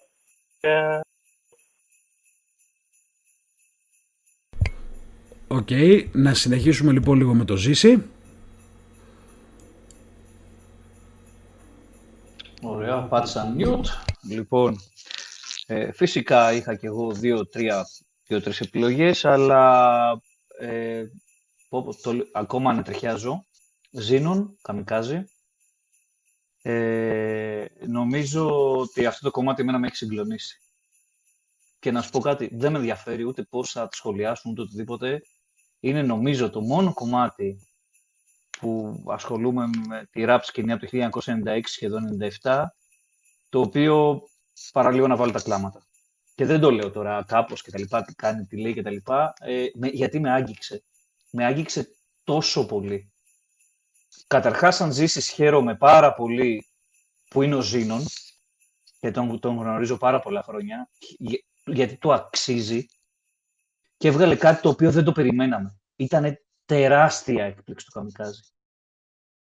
Ήτανε αυτός ο στίχος πραγματικά χτύπησε μέσα μου. Δεν, δηλαδή, ας πούμε, και το Μαύρο Delorean μ' άρεσε πάρα πολύ σαν single και το Χαμαρέ του από Άντσερ μ' άρεσε πάρα πολύ σαν single, αλλά αυτό το πράγμα που έκανε ο Ζήνων, τι να πω, πραγματικά με συγκλώνησε. Και επειδή εγώ ακούω μουσική βάση συναισθημάτων, το ξαναλέω και θα το λέω πάντα, πρέπει δηλαδή κάτι να με αγγίξει συναισθηματικά, να με αγγίξει βιωματικά, και γι' αυτό το λόγο δεν ακούω πολλά πράγματα τα οποία δεν έχουν σχέση με την ιδιοσυγκρασία μου, με τα πιστεύω μου και με την καθημερινότητά μου. Αυτό το κομμάτι νομίζω είναι κάτι το οποίο το Καμικάζι θα τα ακούμε για πάρα πολλά χρόνια και από τα ελάχιστα κομμάτια μέσα σε όλα αυτά τα χρόνια που τα ακούω και ανατριχιάζω. Πραγματικά, και θέλω πάρα πολύ να ευχαριστήσω και τον DOF και το Ζηνονάρα, δηλαδή, για αυτό το κομμάτι, πραγματικά, αυτό. Ωραία. Να προχωρήσουμε λοιπόν μετά το Ζήση στον Αντώνη. Να ξέρετε ότι τόση ώρα παίζω φιδάκια με τις εικόνες σας, έτσι. Είμαστε 6 άτομα, 6 κουτάκια και πηγαίνω έτσι. Εγώ είμαι στο Winners, Mente Fuerte Immune. Το όλιωσα φέτος, full ρε φίλε. Και ήταν και ο λόγος που με σταματήσαν και για έλεγχο στον δρόμο Μπάτσι. Γιατί μπρο, τι ήταν αυτό, δεν πρέπει να το ακούσω. Πώς γίνεται να είναι connected αυτά τα δύο? Το έκλεισα και με σταματήσανε Μπάτσι, το έλειωσα. Γιατί την είχα δει πολύ την ώρα που το άκουγα και κοίταξα λίγο περίεργα, λίγο παραπάνω και γυρνάει και μου λένε... Ρε φίλε, είσαι τόσο... Τα έκανες και έτσι, στο αστυνομικό. Είχα βαϊμπάρει τόσο πολύ που ξέρουν και με λέγανε τελικά. Μου λένε, κύριε, έχετε στείλει SMS. Πάντως, ναι, μου άρεσε πάρα πολύ. Το έλειωσα φέτος. Μου άρεσε που ο Μέντε δεν άρμεξε τη φάση Καλιέντε και γύρισε και έκανε φέτος κάποια λίγο πιο street, ας τα πούμε, σε εισαγωγικά πράγματα. Γούσταρα. Οπότε το δίνω εκεί εγώ. Πάντα να πούμε πάλι ότι είναι εντελώς προσωπικές οι επιλογές. να το ξαναπούμε αυτό και ότι δεν λέμε «Α, είναι το καλύτερο», ότι ξέρεις, είναι ό,τι πιστεύουμε εμείς, να το ξαναπούμε αυτό, να κάνουμε λίγο σαφές.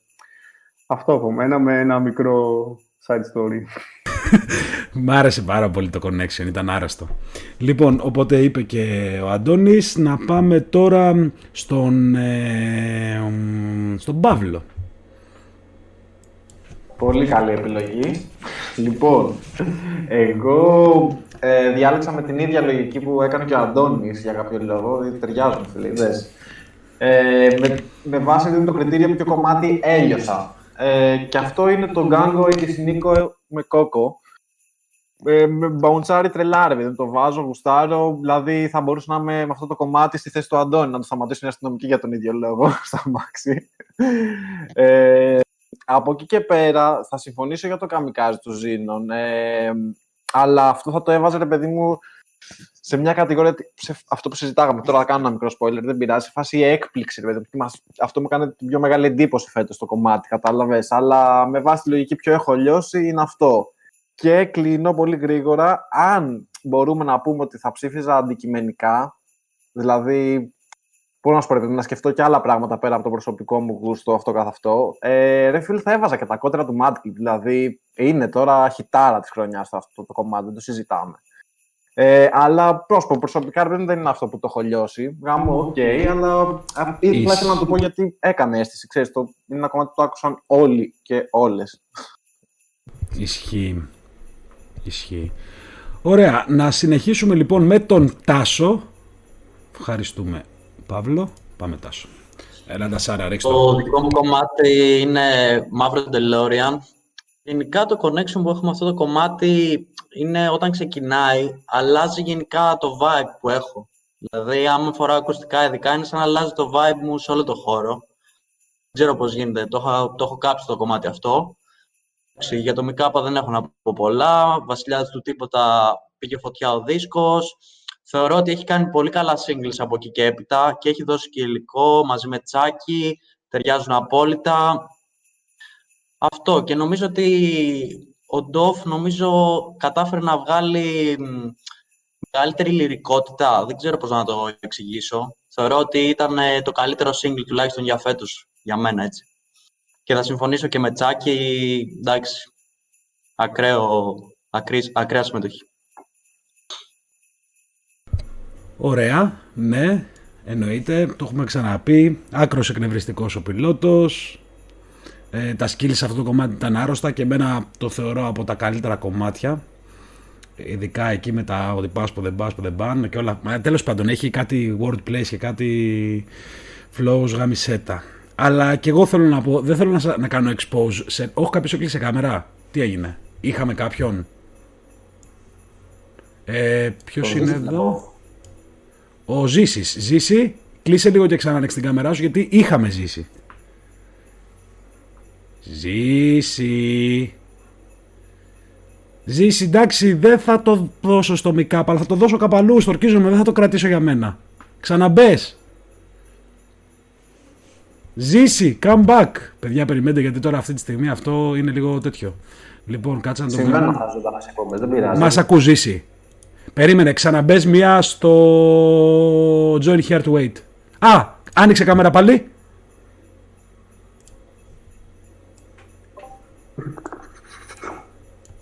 Δεν έχουμε πιάσεις. Αγωνία. Loading. PlayStation. Ωραία, κάτσε λίγο, ξαναμπες μία στο Join Here to Wait, στο άλλο το κανάλι. Παιδιά, μισό λεπτό, sorry για αυτό το κατακρουργημένο σκηνικό που βλέπετε. Να είναι άνθρωποι μισή-μισή, κομμένοι. Να γίνεται όλος αυτός ο πανικός. Μισό να ξαναμπεί ο Ζήσης. Κοίτα, επίτηδες το κάνει. Το κάνει για να μου κλέψει τα λεπτά. Και να πει Βίτζι, μπες βρε ευλογημένες στο Join Here to Wait. Δεν είχα προετοιμαστεί να βγάλω μια εικόνα η οποία θα είναι λίγο περίεργη. Πού να σε βάλω, πρέπει να μπεις στο Join Here to Wait και φωνάζει, βάλε με. Μπες ρε στο κανάλι. Δεν θυμάσαι πως μπαίνουμε. Παιδιά, sorry γι' αυτό. Όντως, κάτι θα γινόταν, ήταν σίγουρο. Το ωραίο θα είναι τώρα που θα επιστρέψει να μην υπάρχει κανένας. Να μην τον βλέπετε, να μας τα κάνει όλα τέτοιο. Image του join here to wait, bro, δεν είσαι. Βγες και ξαναμπες. Δεν σε βλέπω καν. Μπες σε ένα κανάλι να σε τραβήξει. Τους το γράφουν και οι admins εδώ του server. Βγες και ξαναμπες, πάτα join στο join here to wait. Ξέχασε, θόλωσε παιδιά. Τι? Φάγε πίνηση ο Ζήσης, μάτι. Τον φάγατε τον άνθρωπο ρε, επειδή δεν σας είπε τα δικά σας ρε. Ρε. Μπήκαν Τούρκοι ράπερ. Μας κάνανε επίθεση. Get it? No. Σωστό. Το πιάσα, άργησα λίγο. Τι γίνεται ρε φίλε, ρε Βυζίση, μπες σε ένα κανάλι, άντε γεια σου, 10 χρόνια θα μας πει τώρα έμπαινα, δεν με έβαζε και τέτοια. Λοιπόν, ωραία, Ζήση μην το συζητήσουμε τι έγινε. Έλα, χαμήλωσε λίγο το YouTube σου, σε βλέπουμε κολλημένο. Ναι, οκ, είσαι μια χαρά μπρο, άστο να πω τη γνώμη μου για να συνεχίσουμε λοιπόν. Ναι, δεν ξέρω τι έχασα. Δεν πειράζει, τίποτα, πατήσαμε pause. Λοιπόν... χίλια συγγνώμη παιδιά, δεν ξέρω. Εντάξει, ξαφνικά χίλια συγγνώμη. Πάτα ένα μιούτ να συνεχίσουμε για να πάμε να μην χάσουμε τον ηρμό.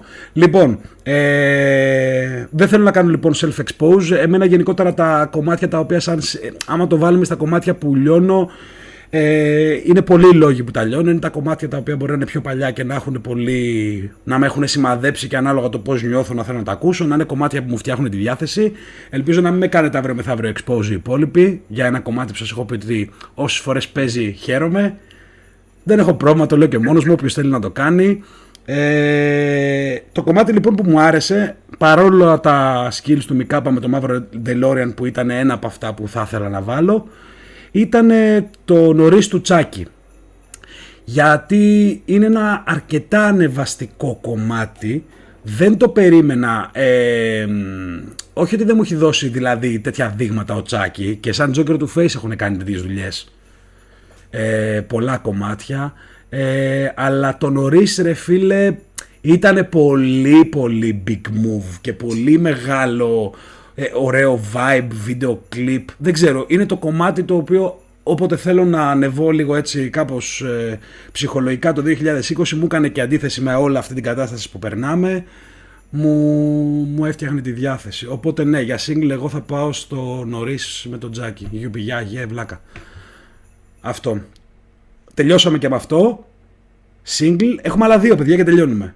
Λοιπόν, ανασκόπηση, πάμε καλά. Ανασκόπηση, Winners, Mente, Immune 1, ATC, Νίκο και Κόκο, Γκάγκο 1, Μικάπα, Μαύρο Delorean 1, Ζήνων 2 και Τσάκι, Νωρίς 1. Πάμε τώρα λοιπόν να συζητήσουμε για το άλμπουμ της χρονιάς, στο οποίο γίνεται ένας ψιλοχαμός και αυτό είναι αρκετά δύσκολο. Θα σας πω ότι οι επιλογές ήταν πάρα πολύ λίγες.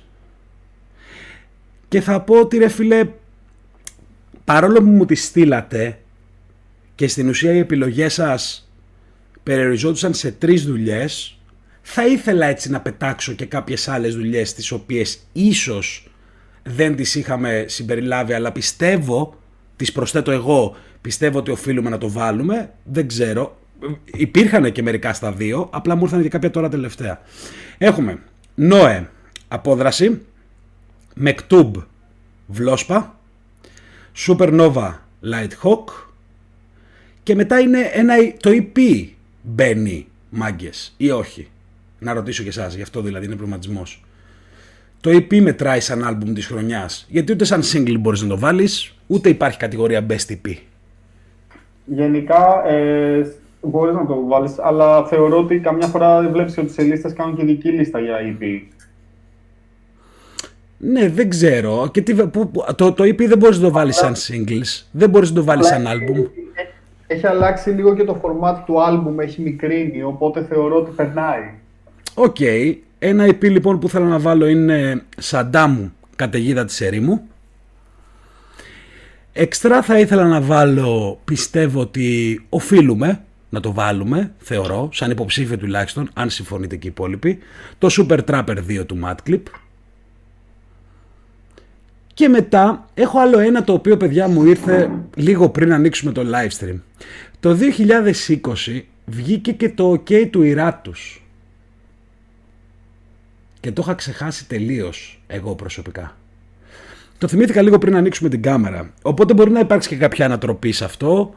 Θα ήθελα παρακαλώ να μιλήσω τελευταίος. Θα υπάρξει ανατροπή γιατί εγώ ήδη άλλαξα τη δουλειά. Ιδέες. Χωρίς σε κάτι το οποίο δεν το έχεις πει, παιδιά, δεν γίνεται. Έχω μάχη μέσα μου.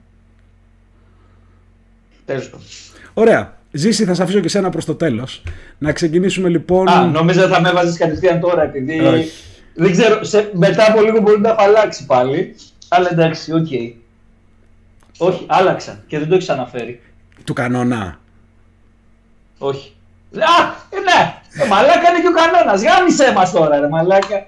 Τέλος πάντων. Φίλε, δεν ξέρω. Ναι, και το top. Είναι δύσκολο κι αυτό. Παιδιά, όντως πρέπει να μπει και το top boy. Θα ήμασταν άδικοι να μην το βάζαμε. Απλά σας είπαμε, εξηγήσαμε πώς βγαίνουν οι επιλογές.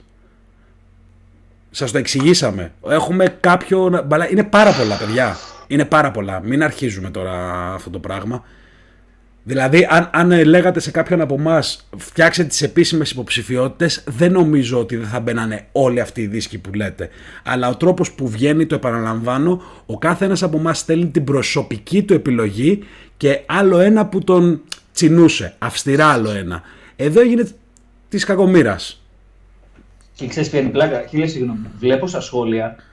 Φίλε, μου θυμήσανε πολύ καλούς δίσκους της χρονιάς, ο οποίος δεν τους έχει αναφέρει. Έτσι όπως με τους newcomers. Ναι.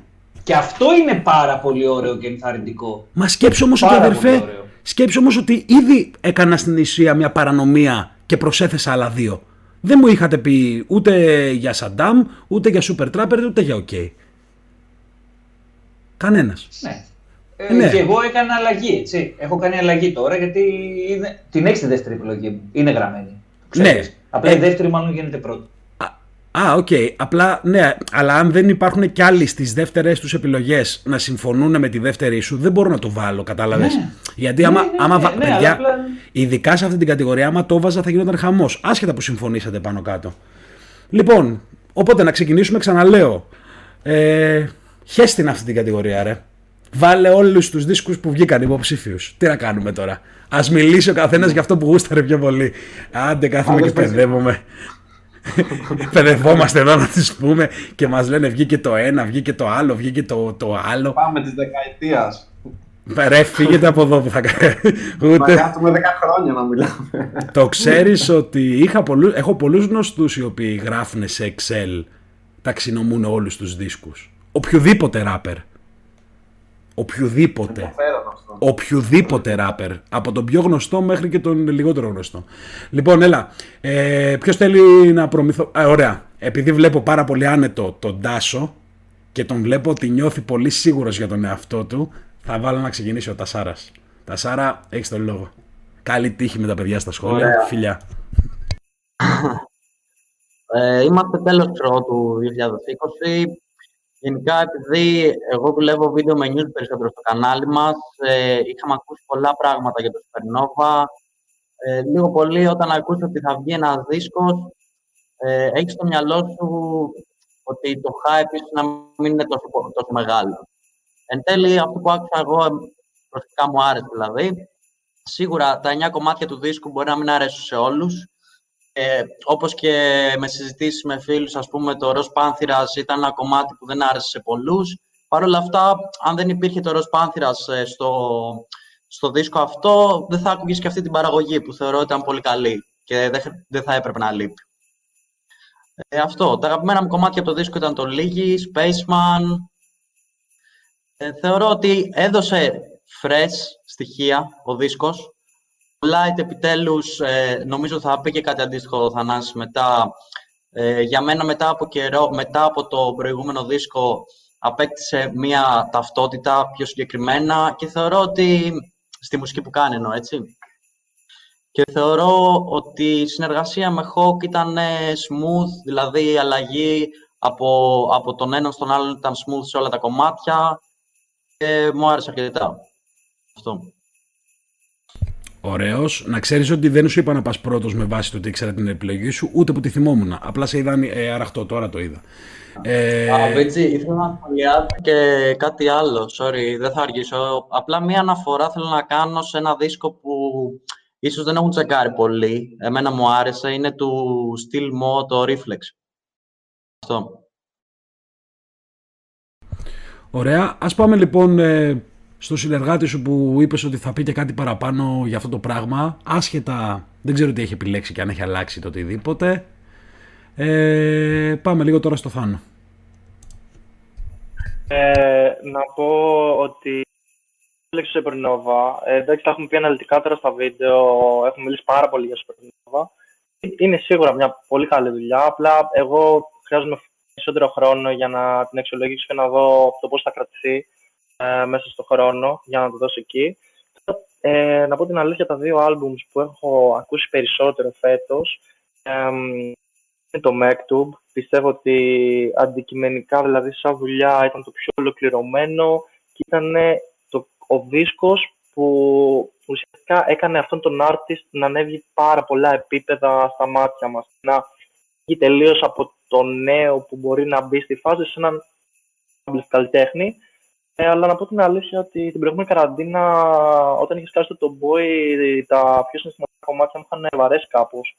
Οπότε θέλω να του δώσω και το Boy. Παρόλο που είπες ότι δεν έχουμε κάνει αναφορά. Και παρόλο που είναι στις κατηγορίες, απλά να πω ότι άξιζε. Είχε και κάτι που δεν περίμενες να ακούσεις, γι' αυτό πιστεύω κάνω αυτή την αναφορά. Sorry που δεν είναι. Όχι, είπαμε ότι πάμε όπως γουστάρετε. Okay, bro. Okay, bro. Αυτά, αλλά γενικά πάρα πολλά, πάρα πολλά ακόμα. Ωραία. Και αφού μας πήγες, είπες στο MacTube του Βλόσπα, έτσι, σωστά? Γιατί δεν σ' ακούω, έκανες λίγο διακοπές.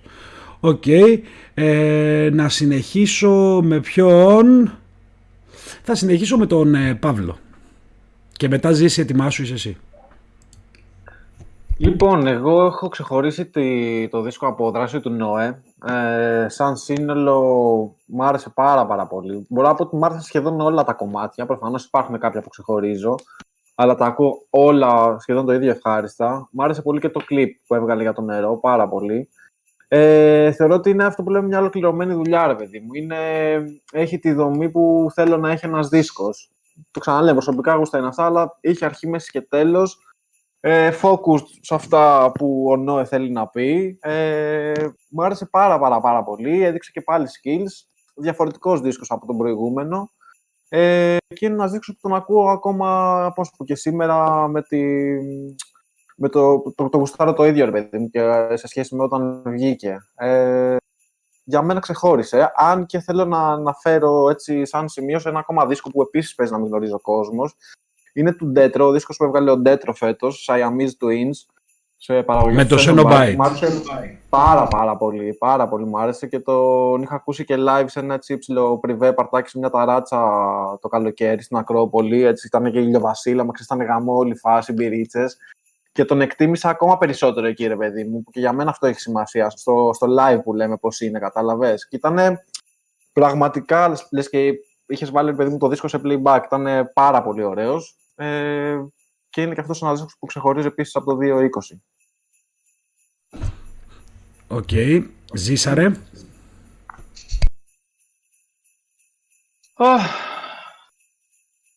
Μ' αρέσει πάρα πολύ να σε βλέπω έτσι. Δεν το λέω με κακία. Πάλι ταλαιπωρήθηκα, φυσικά. Είναι κλασικό. Πάλι ταλαιπωρήθηκα. Μπήκες με... Έτσι. Ναι, ρε φίλε, να σου πω κάτι, γιατί ήταν πολλά που μου αρέσανε φέτος και αλλάζω, γιατί θα το ξαναπώ άλλη μια φορά, συγγνώμη, γίνομαι κουραστικός. Επιλέγω αυτό το οποίο μπορεί να το ακούσουν λίγοι, αλλά θα με κάνει εμένα να πεταχτώ και να πω ναι, ρε φίλε, αυτό είναι. Είχα νούμερο 1 του Βλόσπα, το MacTube, το οποίο το θεωρώ καταπληκτικό δίσκο, τον έχω ακούσει πάρα πολλές φορές και μου αρέσει. Αλλά κάνω αλλαγή τελευταία στιγμή, κάνω πάλι μέσα μου, γιατί σκέφτηκα ότι τελικά τι ήταν αυτό το οποίο εμένα με τάραξε ακόμα περισσότερο. Είναι μια έκπληξη, είναι η γνώση του ρεαλισμού του ραμμένου άσου. Και ειδικότερα το κομμάτι «Το τέρας ξύπνησε», το οποίο όταν άκουσα εγώ αυτό το κομμάτι και είδα και το κλιπ, και ξαναλέω, έχει να κάνει με τα προσωπικά μου βιώματα και την πολιτική μου τοποθέτηση. Άρα, όλο αυτό το θέμα είναι ότι μπορεί να μου άρεσε πάρα πολύ το MacTube, ας πούμε, για παράδειγμα, αλλά έχει να κάνει με τα προσωπικά μου βιώματα περισσότερο ενός του ρεαλισμού του ραμμένου άσου. Ο στίχος, η πολιτική τοποθέτηση, η κοινωνική στάση, όλα αυτά με κάνουν τελευταία στιγμή τελικά να στηρίζω το ραμμένο άσο και την όσο έναν καταπληκτικό γεμάτο δίσκο. Εντάξει, θα αρχίσουν όλοι τώρα και τα λοιπά, ιστορίες και τα λοιπά, έχουν βγει πάρα πολλά, με εκατομμύρια views. Δεν με νοιάζουν τα εκατομμύρια views, με νοιάζει τη λέει καρδιά μου όταν χτυπάει πιο δυνατά όταν ακούω κάτι. Ωραίος ο Ζήσης, σύντομος και περιεκτικότατος. Λοιπόν, οπότε αφού ο Ζήσης έκανε και μια ανατροπή, έφυγε λοιπόν, πάμε και αυτό. Ο Παύλος έχει πει, να πάμε λίγο τώρα στον Αντώνη, να κάνουμε μια στάση μετά σε μένα και τελευταίος μπαίνει ο Θανός. Σωστά, σωστά. Αντώνη, ο λόγος σε σένα. Εγώ συμφωνώ με τον Παύλο. Είμαι στο Απόδραση του Νόε. Για τους ίδιους ακριβώς λόγους που είπε ο Παύλος, είναι ένας δίσκος όντως με αρχή. Είναι δίσκος. Έχει το κόνσεπτ του, έχει αρχή, μέση, τέλος. Μου άρεσε πάρα πολύ ο Νόε, μου άρεσε πάρα πολύ το νερό. Σαν single, μου άρεσε που πήγαινε αλλού λίγο η φάση του. Και πέρα από το Απόδραση, εγώ θέλω να πω ότι επειδή βγήκαν πολύ ωραίες δουλειές, θα ήθελα να κάνω ένα μικρό shout-out και στο Βλόσπα το MacTube και στο Κάρμα του Sigma. Δηλαδή, μου άρεσαν πάρα πολύ αυτοί οι δίσκοι. Και να πω ότι από Light και Χόκ το Ροζ Πάνθηρας έχει ήδη γράψει, νομίζω. Είναι το καλύτερο του δίσκου. Ήθελα να το αναφέρω αυτό, μιας και αναφέρθηκε πριν. Σύμφωνα πάντα με τα δικά μου δεδομένα. Οπότε, ναι, Νόε, Απόδραση και πάω να φεθώ στα χέρια των σχολιαστών. Να συμπληρώσω πολύ γρήγορα κάτι στο Απόδραση, ότι δεν με νόησε καθόλου, ίσως το αντίθετο. Μου άρεσε πολύ ότι είχε και τρία κομμάτια παλιά μέσα, δηλαδή ακόμα και αυτά τέριαξαν. Αυτό ήθελα να συμπληρώσω μόνο. Okay. Είναι 12 κομμάτια, 9 και 3. 9 καινούργια, 3 παλιά. Ναι, έχουμε λοιπόν new entries, υπάρχει κόσμος. Νομίζω την κούπα του Ιούδα την αναφέραμε, Τζαμάλ. Το είπαμε πριν έτσι περαστικά. Είπαμε πολλά, γράφουν εδώ πέρα και για την κάθαρση του Φάιροσαν. Παιδιά, είναι πάρα πολλά, μην το κάνουμε τώρα αυτό, μην μπαίνουμε. Απλά όντως για να τα αναφέρουμε και εγώ τα αναφέρω. Για να υποθούν τουλάχιστον να υπάρχουν εδώ στο βίντεο. Δεν είναι ότι δεν τα έχουμε τσεκάρει. Λίγο ήρεμα. Τι λέω τώρα και εγώ στο YouTube, σε rap κοινό, λέω λίγο ήρεμα. Τέλος πάντων, μαλακίες. Και εγώ έχω προβληματιστεί πάρα πολύ. Και εγώ ακόμα και τώρα σκέφτομαι να κάνω την ανατροπή και θα ακολουθήσω το δρόμο του Ζήση. Κάποιος δεν έχει κάνει mute. Εγώ. Α, ο Ζήσης.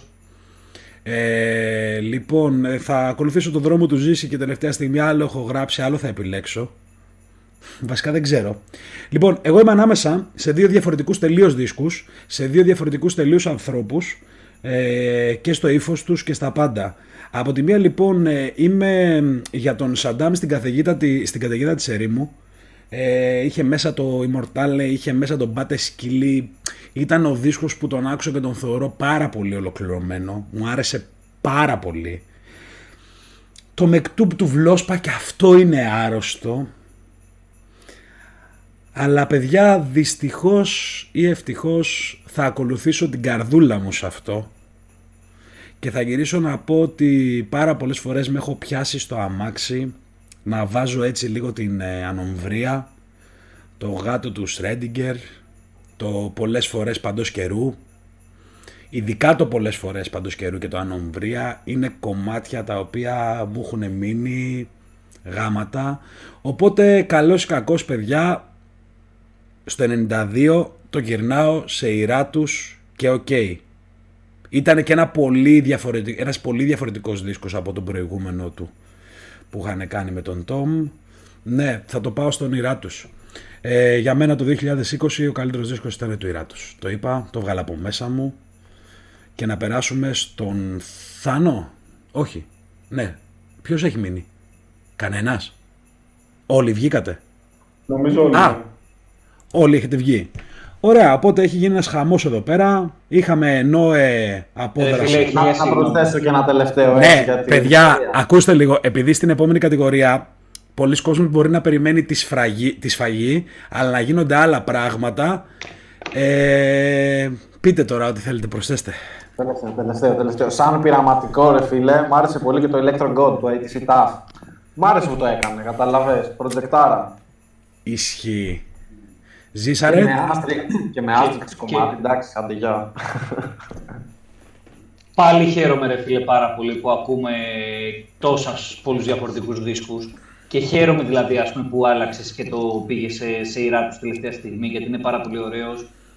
Νομίζω, ας πούμε, ότι και το αύριο, για παράδειγμα, από No Hard Feelings, αν είχε βγει πριν από λίγο καιρό και το είχε ακούσει λίγο περισσότερο κόσμος, θα ήταν. Γιατί, παιδιά, παίζει και ο χρόνος. Άλλο το να ακούς έναν δίσκο για 6-7 μήνες, άλλο το να έχει βγει πριν 1-2 μήνες που να μην έχει προλάβει να κάτσει τόσο πολύ. Είναι και λίγο χρονικό το θέμα. Απλά ήθελα να πω ότι χαίρομαι πάρα πολύ που έχουν βγει και βγαίνουν τόσο ωραία πράγματα, γιατί υπάρχουν και δίσκοι οι οποίοι ακόμα βγαίνουν. Ροταθμή, δεν έχει τελειώσει, δεν ξέρουμε. Αυτό τον δίσκο, ρε φίλε, πού θα τον βάλουμε? Σε ποιο έτος θα τον βάλουμε? Δεν ξέρω, ρε φίλε. Γιατί θυμάσαι ότι και στο περσινό δεν μπορέσαμε να το βάλουμε στο 19, γιατί δεν είχε, ναι. Είχαν βγει και... 4-5 κομμάτια. Και πέρσι γυρίσαμε και είπαμε εντάξει, μέχρι του χρόνου που θα έχει ολοκληρωθεί θα το βάλουμε. Και δεν ολοκληρώθηκε τελικά πάλι ούτε αυτό, ούτε φέτος. Ναι. Είναι πάρα πολλοί λόγοι διαφορετικοί που μπορούμε να επιλέξουμε έναν δίσκο της χρονιάς. Και σε αυτό το πράγμα χαίρομαι πάρα πολύ που έχουμε τόσες πολλές διαφορετικές απόψεις. Εντάξει. Τώρα έγινε και η ενηλικίωση, ρε Ζήση, αλλά άσχετα που ήταν ενηλικιωμένο ραπ από την αρχή, δεν πειράζει. Λοιπόν, οπότε την έκανα και το όλο το μάζεμα. Παιδιά, sorry, να πάμε τώρα στην τελευταία κατηγορία και ίσως την πιο σημαντική. Από ποια άποψη πιο σημαντική? Γιατί το λέει ο τίτλος. Είναι ο MVP της χρονιάς. Εδώ λοιπόν... θα χρησιμοποιήσουμε, αν θέλετε να προσθέσετε και πάλι άτομα, εδώ είδατε ότι στο δίσκο έγινε χαμός. Δηλαδή εφόσον προσθέσαμε και άλλα ονόματα στους δίσκους, οι ίδιοι δημιουργοί των δίσκων θα μπορούσαν να είναι και στο MVP. Αλλά με βάση τη διαδικασία που σας είπα, τα ονόματα τα οποία παίξανε ήταν ο MacTube, ήταν ο DOF, ήταν ο Skype, ήταν ο Βλόσπα και ήταν και ο Light. Αυτά τα ονόματα παίξανε με τον τρόπο που σας είπα ότι τους βάλαμε. Στείλαμε την επιλογή μας και μια δεύτερη close enough επιλογή. Θέλω λοιπόν να μιλήσει στοχευμένα πάρα πολύ πρώτος ο Αντώνης. Και μετά θα μιλήσουν οι υπόλοιποι. Ξέρω γιατί το κάνεις αυτό. Μπρο μου, γιατί κατάλαβες κάτι. Μην το κάνεις το spoil, για πάμε. Λοιπόν, MVP της χρονιάς για μένα είναι ο MadClip, και θα πω γιατί. Διότι ό,τι και να γίνεται, ο MadClip είναι εκεί, ρε φίλε. Δεν τον επηρεάζει τίποτα. Είναι απλά ο MadClip, είναι απλά εκεί, είναι αυτό που όλοι αγαπάμε. Όλοι, ξέρεις, είμαστε χαρούμενοι που το βλέπουμε. Λέει μια ατάκα, μετά αυτή η ατάκα την παίρνουν και την κάνουν οι διαφημιστικές, χρησιμοποιούν σε διαφημίσεις. Ξέρεις, του δίνω το MVP, διότι και κάνει hits, αλλά παράλληλα και είναι μια οντότητα που μας κάνει όλους χαρούμενους. Οπότε εγώ το δίνω στον MadClip, έδωσε και το κότερα φέτος, έδωσε και το χιλιόμετρα, έδωσε το Super Trapper 2, δηλαδή, ξέρεις, ήταν ενεργός παρότι ξέρεις, είχαμε όλα αυτά τα προβλήματα. Τα έβαλε με τον Ερντογάν, τα έβαλε με τον Γιώβρα. Σε παρακαλώ, η ειδική ομάδα των memes θέλει μια χάρη από εσένα. Αφού μας έδωσε όλα αυτά, δώσε μας και εσύ ένα wow, αφού το δίνεις στο MadClip, για να... Άλλη μια λίγο πιο... Λοιπόν, δωράκι και αυτό για τα Χριστούγεννα, για την ομάδα των Μίλ. Και να πω και ένα ακόμα, θα το μετανιώσω αυτό που έκανα, και να πω και κάτι ακόμα, θα δώσω και MVP σε έναν άγνωστο που έχει αφήσει comments του, σε κάποιο βίντεο των ATC, δεν ξέρω, δεν θυμάμαι σε ποιο, ο μεγαλύτερος φαν που γράφει από κάτω, σας θυμάμαι, με είχατε μαχαιρώσει κάποια στιγμή στη βούλα. Ρε, κάποιος βγήκε, ποιος βγήκε? Ο Τάσος. Γιατί βγήκε? Ρε Τάσο. Τάσο, άνοιξε κάμερα μπρο. Γιατί γίνονται αυτά τα τεχνικά τώρα? Α, δεν ξέρω τι έκανες, μπήκε σε άλλο δωμάτιο. Ωραία, ακούτε όλοι, κανονικά με ακούτε? Είμαστε ok. Ναι, ναι. Ωραία. Λοιπόν, παιδιά, sorry, είναι το biggest moment της βραδιάς. Καλώς χόντων των πραγμάτων. Θα το κάνω εγώ το expose. Έχει σειρά σου, ναι, όχι, δεν είναι σειρά μου, αλλά εντάξει. Όλοι οι υπόλοιποι, χωρίς να έχουμε μιλήσει μεταξύ μας, όλοι και πάρα πολλοί από εσάς στο chat, γυρίσαμε και είπαμε χωρίς κανένα ενδιασμό. Πάρα πολλοί, κάποιοι από εμάς ήταν και εριστικοί. Δεν στείλανε καν δεύτερο ή τρίτο όνομα. Στείλανε απλά αυτό. Είναι ο DOF από όλους τους υπόλοιπους. Οπότε, ειλικρινά, τα χέρια ψηλά στον Κωστή. Και να ακούσουμε απλά τους λόγους για τον καθένα, που ξέρουμε όλοι ότι πάνω κάτω, παιδιά, είναι το project του DOF. Όλα αυτά τα sessions. Αλλά ας πει ο καθένας την άποψή του, αφού έκανα το expose ότι οι υπόλοιποι 5 πλην του Αντώνη βγάλαμε σαν MVP τον DOF, για ποιο λόγο είναι για αυτούς ο MVP. Να ξεκινήσουμε με τον Θάνο. Έτσι, το χαβαλέ. Οκ. Αρχικά θα κάνουμε μια αναφορά στο Skype, γιατί δούλεψε πίσω από τους δίσκους που έκανε τη μεγαλύτερη εντύπωση φέτος, μαζί με τον DOF, έτσι. Οπότε, από τον DOF σίγουρα θα ήθελα να κάνουμε μια αναφορά στο Skype, ρε φίλε, γιατί πιστεύω ότι τα λόγια είναι περιττά. Αλλά σε ό,τι αφορά τον DOF, έχει επηρεάσει πάρα πολύ κόσμο, μπρο. Και έχει επηρεάσει πάρα πολύ κόσμο από τη Θεσσαλονίκη μέχρι την Αθήνα. Εδώ πέρα θέλω να κάνω και μια αναφορά, επειδή δεν ξέρω αν θα το αναφέρουμε. Μετά ότι βλέπω ότι όλο και στη Θεσσαλονίκη γίνεται χαμός, βγαίνουν συνέχεια ράπες.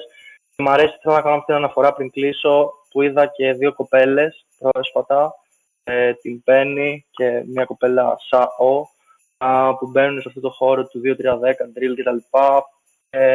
Γενικότερα σε όλη την Ελλάδα, πιστεύω ότι μέσω αυτού του ρεύματος όλοι παίρνουν την ευκαιρία τους. Όποιος πιστεύει και αξίζει θα βγει έξω. Να συνεχίσουμε λίγο σε αντίθετο ρεύμα, να πάμε στο Ντελίνες άλλο μισό, να δούμε αν νιώθει προδομένος από την επιλογή του συνεργάτη του. Όχι ρε βλάκα κανένα. Όχι. Καθόλου, το περίμενα κιόλας. Να κάνει, περίμενες ότι θα έκανε και εγώ. Μπορεί να το έκανε και γι' αυτό τώρα που το ξανασκέφτομαι. Παίζει. Αν ζητάει το Μάιο. Θα περίμενα 2 εβδομάδες αυτό να το κάνω, ξέρεις. Προκαλώ την επόμενη εκπομπή, το γύρισμα, να το ξεκινήσεις. Καλώς ήρθατε στον Τελίνες. Να λύσεις και τέμμα. Είμαι αρχή θα γίνει βασικά. Απλά να πάρουμε τα δικαιώματα από το MadClip. Ισχύει, πρέπει να τα ζητήσουμε αυτά. Λοιπόν. Ντόφ, τι να πούμε, ρε φίλε. Δηλαδή, νομίζω είναι το όνομα που έπαιξε πιο πολύ από κάθε τι φέτος. Όχι μόνο. Καταρχάς, δεν υπάρχει κακό κομμάτι από αυτά που έχουν βγει. Είναι το project, τα sessions είναι το project της χρονιάς. Έχουν βγει πολλοί που δεν τους ξέραμε, τους πρωτακούσαμε εκεί και πήγαμε να ακούσουμε και άλλες δουλειές τους. Έχει υπόσχεση αναδείξει πάρα πολλούς rookies. Είδαμε το Ζήνων ξανά. Τρομερό κι αυτό. Και επίσης έχει δημιουργήσει τρομερό engagement στα σχόλια, ρε φίλε. Δηλαδή αυτό το πράγμα, το φέρει τον ένα, φέρει τον άλλον, ή τα ψευτοστοιχήματα, ο επόμενος θα είναι ο Λέξ, ο επόμενος θα είναι, ξέρεις. Όλο αυτό νομίζω τον έχει ξεχωρίσει, και επίσης είναι ένα project που μπορεί να μην τελειώσει ποτέ. Ξέρεις, να συνεχίζεται για πάντα. Μπορεί. Τρομερή σκέψη και το αισθητικό κομμάτι, ρε παιδί μου, το πώς το έχει στήσει με το μικρόφωνο, αυτό στο στούντιο μόνο, ξέρεις. Ναι, αν μη τι άλλο, νομίζω ξεχώρισε, ρε φίλε. Και είναι και ωραίο που στην κατηγορία αυτή ξεχωρίζει ένας μη rapper. Πολύ σημαντικό. Δείχνει και άλλα πράγματα για τη σκηνή. Οκ. Okay. Με πετάω λίγο στη μέση και μένουν μετά άλλοι δύο, Να συμπληρώσω απλά επειδή είπαμε ότι προσθέτουν νόματα. Φυσικά. Σαν δεύτερη επιλογή, εγώ θα έδινα τον Χόκ φέτος, με την έννοια ότι και αυτός είναι παντού, ξέρεις. Το 2006, επειδή μου τον είδαμε παντού, ξέρω εγώ. Έκανε project, έβγαλε ένα πολύ μεγάλο δίσκο με τον Light, μια μεγάλη συνεργασία. Θεωρώ, ρε παιδί μου, δηλαδή στα δικά μου αυτιά είναι από τα ονόματα που άκουσα πολύ φέτος και από κόσμο, καταλαβες. Ο Χόκ έβγαλε το ένα, το άλλο. Έχει κάνει και αυτός συνεργασίες και με το Mente έκανε πολύ δυνατή συνεργασία φέτος. Οπότε θεωρώ ότι και αυτός ήταν από αυτούς που ξεχώρισαν τέλος πάντων αυτή τη χρονιά. Οκ. Okay. Με πετάω λίγο τώρα εδώ στη μέση. Μένει μετά ο Ζήσης και ο... Ποιος? Ο Τάσος. Σωστά. Ωραία. Ναι. Πάρα πολλά χρόνια, το ξέρουμε, υπάρχει αυτή η αδικία. Να πω για ποιους λόγους για μένα αυτό το project δεν είναι ξεχωριστό. Πάρα πολλά χρόνια υπάρχει αυτή η αδικία ότι επειδή ο MC είναι ο μπροστινός, ο παραγωγός ίσως δεν παίρνει τα credits τα οποία του αξίζουν. Αν το πάρουμε σαν δουλειά, ο DOF ανέκαθεν έχει κάνει απίστευτα beats. Ακόμα και σήμερα ακούω το Μόνιμα Βροχή και όλο αυτό το project που ήταν παλιά, πόσες του Λέξ, όλα τους δίσκους. Μ' αρέσει πάρα πολύ σαν παραγωγός. Αν το πάρουμε σαν project λοιπόν, σαν move, ήταν απίστευτο το ότι και πολύ έξυπνο, πάρα πολύ smart, το ότι έπαιξε με ένα πολύ απλό σκηνικό, δεν κάνει βιντεοκλιπάρες, δεν κάνει τίποτα, παίρνει στην ουσία εντός εισαγωγικών, να μπορεί να μου επιτραπεί, την πεμπτουσία του rap, το οποίο είναι ο στίχος, η φωνή, με μια πάρα πολύ απλή αισθητική στα βίντεο. Δεν έχει φανφάρες, δεν το βλέπεις για να δεις κάτι συγκεκριμένο, βλέπεις τον MC να κάνει τη δουλειά του, να είναι στο μικρόφωνο την ώρα που ηχογραφεί και να σου δίνει το έργο του, χωρίς σκηνικά, ηθοποιούς, κοπέλες, ό,τι θέλεις, τέλος πάντων, και ό,τι μπορεί να έχει ένα κλιπ. Νούμερο 2. Αυτό το project βλέπω ότι δεν πάει ο DOF να γυρίσει, να το κάνει, να φέρει. Ξέρουμε ότι είναι ένας παραγωγός που έχει συνεργαστεί με τα περισσότερα ονόματα. Okay.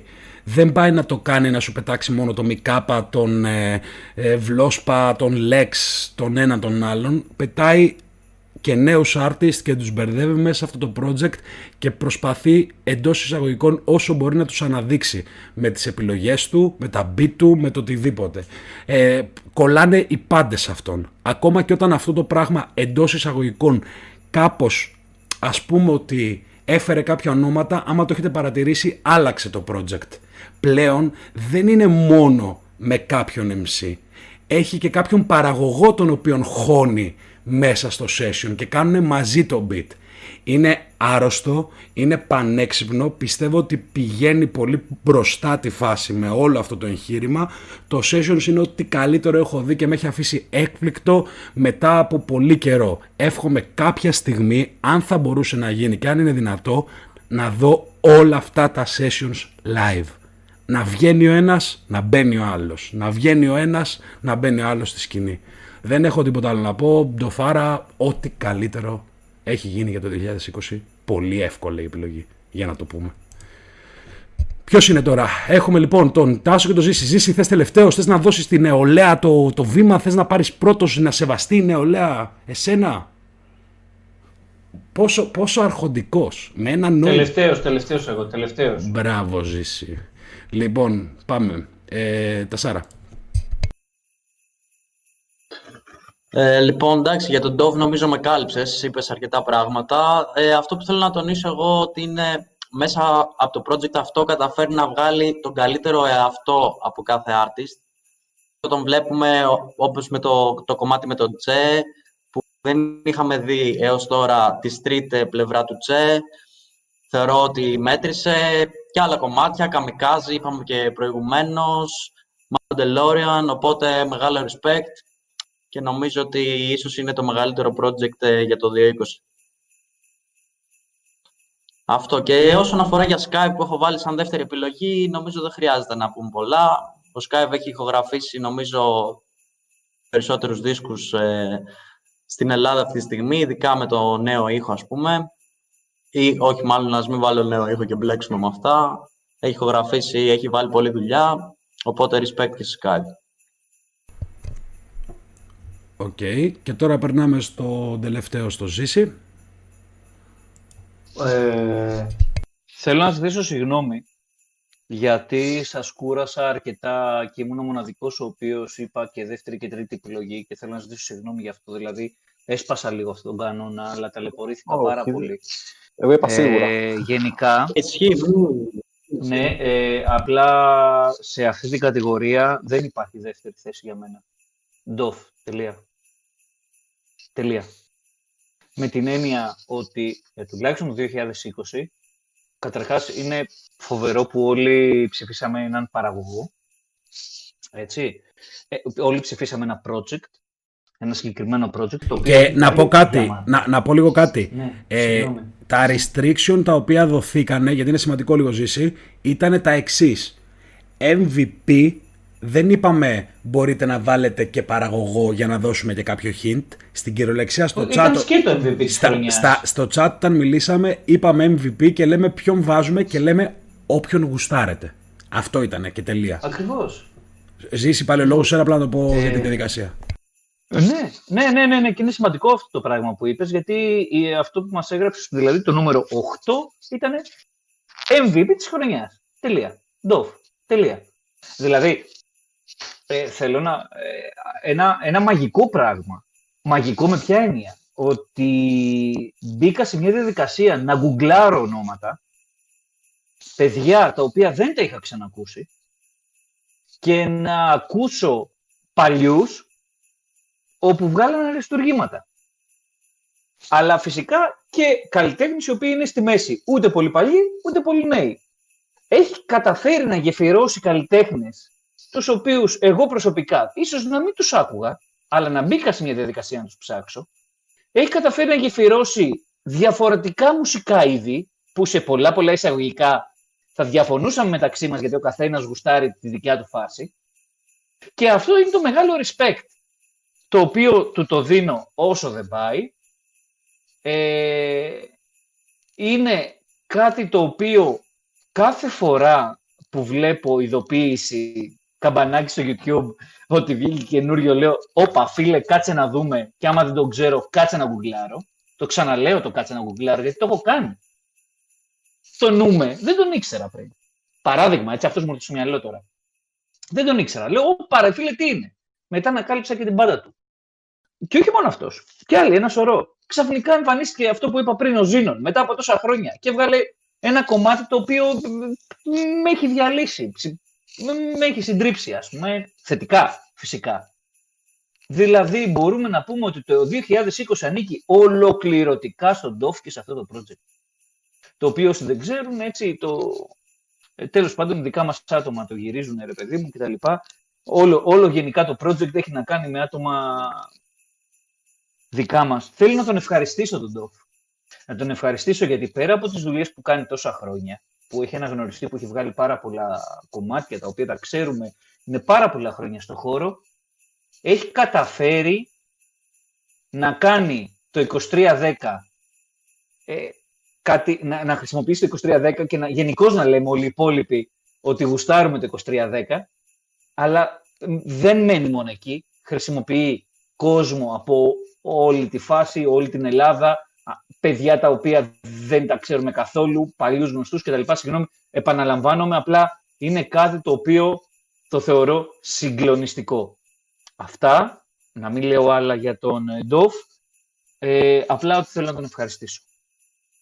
Του το έχω πει και προσωπικά και με την επόμενη ευκαιρία θα το ξαναπώ. Και χαίρομαι γι' αυτό. Αυτά. Οκ. Καλά. Να προσθέσω κάτι πάνω στο... Έχει να κάνει και με τον DOF, ρε παιδί μου. Είναι μια συνέχεια αυτής της κουβέντας, ότι η Θεσσαλονίκη, φίλε, πάντα είχε το δικό της ήχο, αλλά και με την τεράστια συνεισφορά του DOF και άλλων, έχει δημιουργήσει ένα πολύ ξεκάθαρο δικό της ήχο. Δηλαδή, έχει να κάνει αυτό και με το 2-3-10 που λέμε. Μπορείς εύκολα να ακούσεις κομμάτια και να πεις «Α, αυτό είναι από Θεσσαλονίκη» ή «Ο ράπερ είναι Θεσσαλονικιός» ή «Η παραγωγή». Δηλαδή, νομίζω γίνεται πολύ ξεκάθαρα πλέον αυτό που έχει υπάρξει φυσικά και στην Αμερική πολλά χρόνια. Ξέρεις, ο ήχος της τάδες περιοχής. Και νομίζω η Θεσσαλονίκη το έχει περισσότερο από κάθε άλλη περιοχή στην Ελλάδα αυτή τη στιγμή. Σίγουρα. Να πω λοιπόν κάτι και να πω ότι καλώς ή κακώς ολοκληρώσαμε. Να γυρίσω να πω ότι 5 από τους 6 είπαμε τον DOF. Ο Αντώνης μας κοίταξε και τους 5 και μας είπε απλά «Γω». Και έφυγε με το κότερο. Και έφυγε με το κότερο, στο οποίο είχε μπει μέσα στο ελικόπτερο. Συγγνώμη, είπε «Ρε φύγε από εδώ ρε μπρο». Αυτό είπε και τελείωσε η υπόθεση. «Ρε φύγετε» και στους 5 μας το είπε. Οπότε να σας πω ότι κάπως έτσι ολοκληρώσαμε αυτό το κομμάτι. Δεν υπάρχει λόγος να φύγετε. Εγώ, επειδή δεν θέλω, για τον κόσμο το λέω, να φύγετε. Εγώ αυτό που θα ήθελα, αν είμαστε και οι 6 σύμφωνοι, επειδή ειλικρινά σίγουρα δεν είναι αποφώνηση, θέλω να σας ευχαριστήσω και αλήθεια σας το λέω. Δεν θέλω να σας ευχαριστήσω που το κάναμε μέσα από για το κανάλι, για το YouTube και όλα αυτά. Θέλω να ευχαριστήσω ειλικρινά, ανθρώπινα, το είδαμε και χθες αυτό που μπήκαμε να κάνουμε ένα τεστάκι, ότι δεν βγήκαμε. Σας είπα, ελάτε να μπούμε για 5 λεπτά και καθίσαμε και λέγαμε τα δικά μας, λέγαμε τα insight, το ένα το άλλο. Ειλικρινά θέλω να σας ευχαριστήσω που πέρασα ωραία. Αυτό που κάναμε σήμερα εμένα μου άρεσε. Αλήθεια μου άρεσε. Και είναι το πιο connected πράγμα που θα μπορούσαμε να κάνουμε. 6 διαφορετικά άτομα, τα οποία okay, έχουν μια κοινή αγάπη προς ένα είδος μουσικής και συνδεθήκαμε και επικοινωνήσαμε και είπε ο καθένας το δικό του. Φέτος ευτυχώς, καλά όχι ότι πέρσι υπήρχαν κόντρες και αντιπαραθέσεις, υπήρχαν ανατροπές. Αλήθεια είναι δύσκολο αυτό που κάνουμε, το λέω ειλικρινά. Είναι πολύ ευχάριστο, αλλά αντικειμενικά είναι λίγο δύσκολο ρε φίλε. Γιατί πρέπει από τη μία να κάτσεις να θυμηθείς, απ' την άλλη λες να ψάξεις, μετά να πεις αν ψάξω όμως μάλλον δεν αξίζει τόσο πολύ γιατί αν ήταν καλό θα το θυμόμουνα. Μετά μπορεί να σου σκάσει όμως ένα που το άκουγες το Μάρτιο και να νόμιζες ότι το άκουγες πέρσι. Είναι ωραία σαν διαδικασία, δηλαδή και εσείς κάντε το με την παρέα σας, εγώ αυτό συμβουλεύω. Περάσαμε ωραία θεωρώ. Ευχαριστώ λοιπόν οπότε και τους 5. Θα ήθελα, αν δεν έχετε πρόβλημα, να καθόμασταν άλλο ένα τεταρτάκι έτσι, χωρίς να πατάω κι εγώ τα κουμπιά, γιατί να ξέρετε ότι κάθε φορά που μιλάτε ένας είμαι εδώ πέρα, πατάω πράγματα, αλλάζουνε, δεν ξέρω πώς το βλέπετε. Να μιλήσουμε έτσι 6 παράθυρα σκέτα, χωρίς χάος, για 14 ακόμα λεπτά, να μιλήσουμε και λίγο με τον κόσμο. Να κρατήσουμε κάποιες ισορροπίες ζήσει, γιατί εγώ και εσύ, άμα ξεκινήσουμε, θα πούν οι άλλοι 4 παιδιά. Τσάμπα είμαστε εδώ, πάμε να φύγουμε. Και να πούμε ότι όλοι πολύ καλοί συνομιλητές, έτσι. Σεβασμός στον χρόνο του άλλου κτλ. Δεν είναι εύκολο αυτό, φίλε. Εντάξει. Αυτό τώρα ήταν μπιχτή. Όχι, πλάκα. Ίσα ίσα. Εγώ θα συμφωνήσω πάρα πολύ με τον Παύλο. Πάρα πολύ με τον Παύλο. Ήταν μια. Εγώ αλήθεια δεν το περίμενα. Πάρ' το όπως θες, δεν το περίμενα με την έννοια ότι όλοι στο λεπτό τους. Αλλά εντάξει, ναι, δηλαδή δεν θα βγαίνει και ωραίο αποτέλεσμα αυτό. Είναι πολύ σημαντικό να το έχεις στο μυαλό σου. Να πω κάτι. Είναι και αυτό που εγώ κάποιες φορές δεν άκουγα κάποιους από εσάς. Τώρα δεν ακούω το Ζήση τι λέει εδώ και πολλή ώρα και απλά ακούνε το κεφάλι μου έτσι. Γιατί βλέπω ότι το κεφάλι μου. Να κάνω. Ωραία, αφού φτάνουμε στο τέλος, αλλά έχουμε άλλα 14 λεπτά, ίσως και λίγο παραπάνω. Ποιος είναι εδώ πέρα που δεν ακούει κάποιον?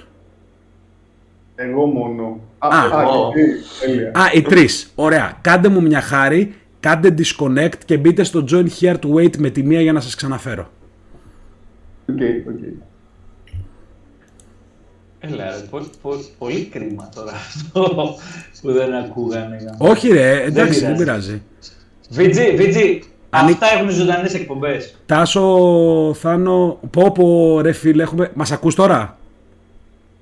Ναι. Και το Ζήσει? Ναι, ακούς και εμένα?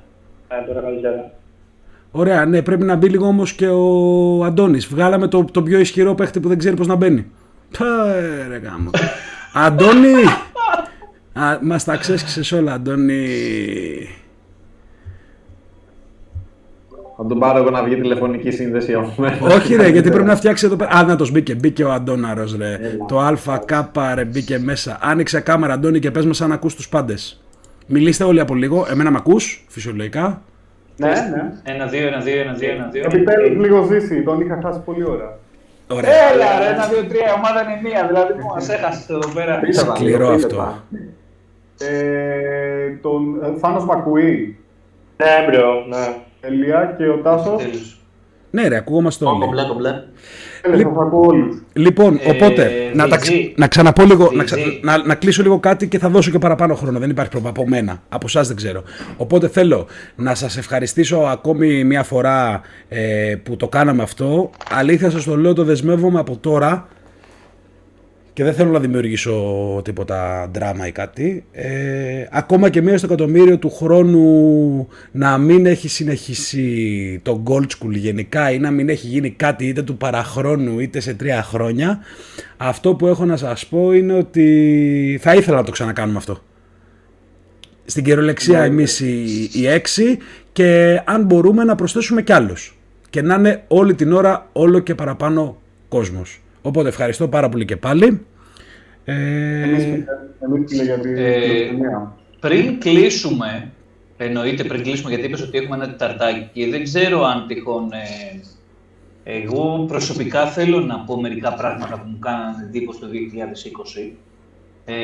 Έστω και μια γρήγορη αναφορά, δεν ξέρω αν τα παιδιά θέλουν να αναφέρουν κάτι που τους έκανε. Εγώ θα ήθελα σίγουρα. Και ήταν άξιο σχολιασμού. Εγώ θα ήθελα σίγουρα να ρωτήσω μετά τον καθένα να μου πάρει λίγο το λόγο να μου πει τι θα ήθελε από το community το 2021. Έτσι, σαν να πούμε τι περιμένει. Να σου πω, θέλεις να πούμε τι μπορεί να μας έκανε εντύπωση έστω και επιγραμματικά το 20 και όχι, το τι θα θέλαμε το 21. Πες εσύ, απλά αυτό που λες. Είναι και 50, να πάρεις 3 λεπτά. Ωραία, ωραία. Λίγο γρήγορα γιατί τα έχω σημειωμένα.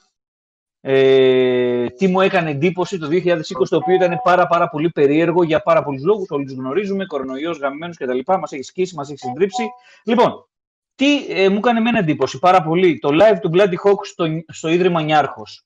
Είχα την τιμή και τη χαρά να βρίσκομαι εκεί πέρα, να είμαι από τα ελάχιστα άτομα που το είδα live εκείνη τη στιγμή και να βλέπω τους ανθρώπους από το Νιάρχος να τραβάνε τα μαλλιά τους με την έννοια ότι δεν περιμένανε με τίποτα. Τόσες χιλιάδες ανθρώπους να είναι live και να το παρακολουθούν εκείνη τη στιγμή. Το Ίδρυμα Νιάρχος έχει φέρει πασίγνωστους Έλληνες καλλιτέχνες όλων των ειδών, και δεν είχαν ούτε το 1/7, 1/8 του κόσμου την ίδια στιγμή που παρακολουθούσαν το live του Bloody Hawk. Αισθάνθηκα πολύ χαρά, ήμουν πάρα πολύ περήφανος για αυτό το live και είμαι περήφανος για τον Bloody Hawk γενικότερα.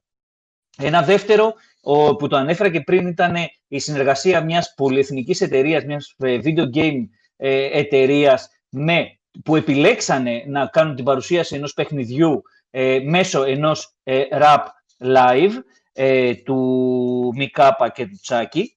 Ένα ακόμα ήταν όπου μάθαμε τα live stream, όπου σε αυτά τα live stream, όπου δεν τα είχαμε τα live stream, είδαμε δηλαδή και τον Χόκ με το live stream, αλλά εμένα μου άρεσε πάρα πολύ το live stream του 12ου Πίθηκου από το Wii, από μια ανεξάρτητη ομάδα στη Θεσσαλονίκη, όπου ήταν καταπληκτικό, γιατί έχω και μια ιδιαίτερη συμπάθεια στον αγαπημένο 12ο Πίθηκο. Κάτι άλλο ήταν η επανεμφάνιση του Δέλτα Πιθήτα, το οποίο προσωπικά δεν το περίμενα καθόλου, ο οποίος έκανε καταπληκτικές συνεργασίες με Νόβελ και Ζόρο, και Μπάζ, όπου βγάλανε καταπληκτικά. Ένα ακόμα είναι οι ραδιοφωνικές εκπομπές, οι οποίες ξεκινήσανε να παίζουν ραπ, μία είναι η δικιά σου, δεν θέλω να το αναφέρω να μην φανεί κάπως, αλλά και η δικιά σου και του Άρη του Λεούση, στα FM της Αθήνας, τα οποία γνωρίζουμε πάρα πολύ καλά πόσο δύσκολο είναι στα αθηναϊκά FM με τις λίστες και τα λοιπά να παίζουν, ασχέτως αν το rap σήμερα είναι νούμερο ένα μουσική, να υπάρχουν εκπομπές, κάτι το οποίο θα πρέπει να ήταν δεδομένο και λογικό, αλλά παρόλα αυτά το κάνουμε θέμα, όπου και το αστείο είναι ότι στα αθλητικά ραδιόφωνα παίζει rap και στον Sport FM και τα λοιπά. Και στο δικό σου, αυτά ήταν πάρα πολύ επιγραμματικά και πάρα πολύ γρήγορα τα δικά μου, τα οποία ήταν σαν mention για το 2020. Τελεία. Επόμενο. Okay, εγώ να πω σίγουρα και ένα άλλο comeback, αφού μου είπες Δέλτα Πιθήτα, να πω και ψυχόδραμα. που έσκασε και αυτό φέτος. Αλλά τέλος πάντων, δεν ξέρω, επειδή παιδιά αυτό έγινε, να πει και κάποιος άλλος θέλει κάτι άλλο για το 2020, γιατί θέλω να πάμε, για μένα είναι πιο σημαντικό, όχι πιο σημαντικό, sorry, λάθος, είναι αρκετά σημαντικό και για το τι θα θέλαμε, τι πιστεύετε ότι σας χρωστάει αυτή η σκηνή για το 2021. Υπάρχουν πολλά... Ναι, για πες. Συγγνώμη. Να προσθέσω κάτι πολύ γρήγορο σε αυτό που είπε και ο Ζήσης. Θέλω να πω ότι τα live streams θεωρώ ότι ακόμη και όταν περάσουμε όλο αυτό το πράγμα του κορονοϊού, πιστεύω ότι σε παγκόσμια κλίμακα θα μείνουν σαν ένα προϊόν το οποίο θα βγάζουν οι artists, ανεξαρτήτως είδους. Και εκεί θα δούμε πολύ, θα είναι ένα premium προϊόν στο οποίο θα βλέπουμε πολύ ωραία πράγματα και σπάνια πράγματα. Εγώ αυτό θεωρώ ότι θα αφήσει πίσω αυτή η πανδημία, ένα καινούριο είδος διασκέδασης που θα δίνουν οι artists στο κοινό τους. Συμφωνώ και εγώ απόλυτα σε αυτό που είπα, Αντώνης. Πιστεύω ότι γιατί όχι να μην δούμε ένα φεστιβάλ με όλα τα είδη. Ναι. Αυτό θα μ' άρεσε πολύ, δηλαδή. Έχει γίνει αυτό, να ξέρεις. Ξέχασα κάτι ακριβώς που ουσιαστικά πέρσι πάνω αυτό, έτσι. Έχει γίνει το Off The Hook, το οποίο ήταν πάρα πολύ ανοιχτό, είχε πάρα πολλά διαφορετικά είδη. Είχε και μπιλισίο παράδειγμα και είχε και Λέξ, είχε και Βλόσπα, είχε και... ήταν τα πάντα. Συγγνώμη, σκέψου λίγο, είχε μπιλισίο και είχε και Social Waste.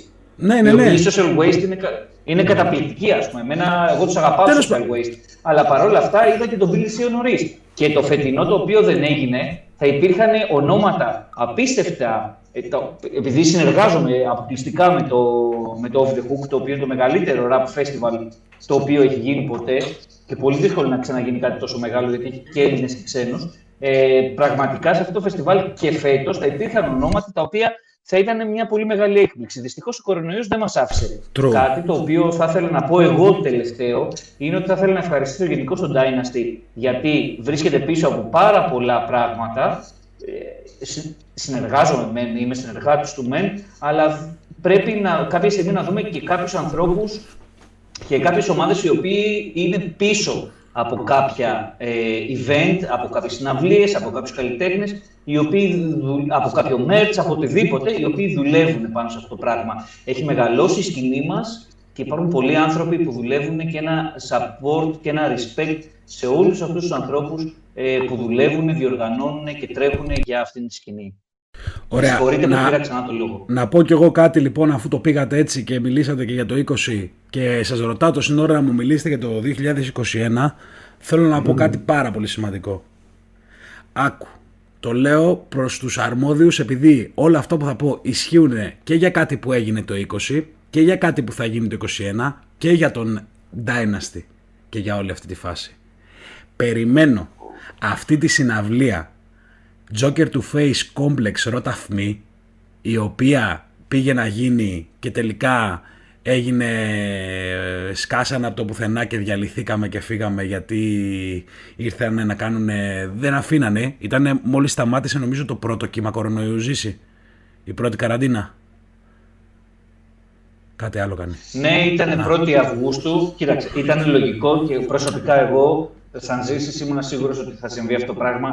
Θα σκάσουνε μπάτσι. Μην τρελαθούμε. Ήμασταν μέσα σε καραντίνα. Δεν γινόταν ούτε συναυλία, ούτε τίποτα. Δεν γινόταν ούτε τίποτα. Όχι, γινόντουσαν πάντα. Είχαν γίνει κάποια. Ναι, σε γενικές γραμμές, εγώ προσωπικά ήμουν σίγουρος ότι δεν θα γίνει κάτι. Αλλά πιστεύω ότι στο μέλλον θα γίνει μια τέτοια συναυλία. Όχι. Εγώ δεν το πιστεύω. Εγώ νιώθω ότι μου τη χρωστάνε αυτή τη συναυλία. Στορκίζομαι, δεν είχα... Και έχουμε μιλήσει με τα παιδιά και οι ίδιοι είναι πολύ πεισμωμένοι ώστε το συγκεκριμένο, τη συγκεκριμένη συναυλία να την κάνουν. Ναι, αυτό. Όχι, εννοώ ρε φίλε ότι στορκίζομαι, είχα να πάω σε συναυλία πάρα πολύ καιρό. Δεν θυμάμαι καν ποια ήταν η τελευταία που πήγα. Μπορεί να ήταν του Μικάπα, μία που είχε γίνει στο Γκαγκάριν. Παίζει να ήταν αυτή που είχα πάει η τελευταία. Τόσο παλιά. Μα λέγα τι που είχε ανοίξει ο Βλόσπα εκείνη λες. Τι τόσο... Αποκλείεται, γιατί αυτό ήταν πριν από Ροταθμή, ρε φίλε, που ήμασταν μαζί.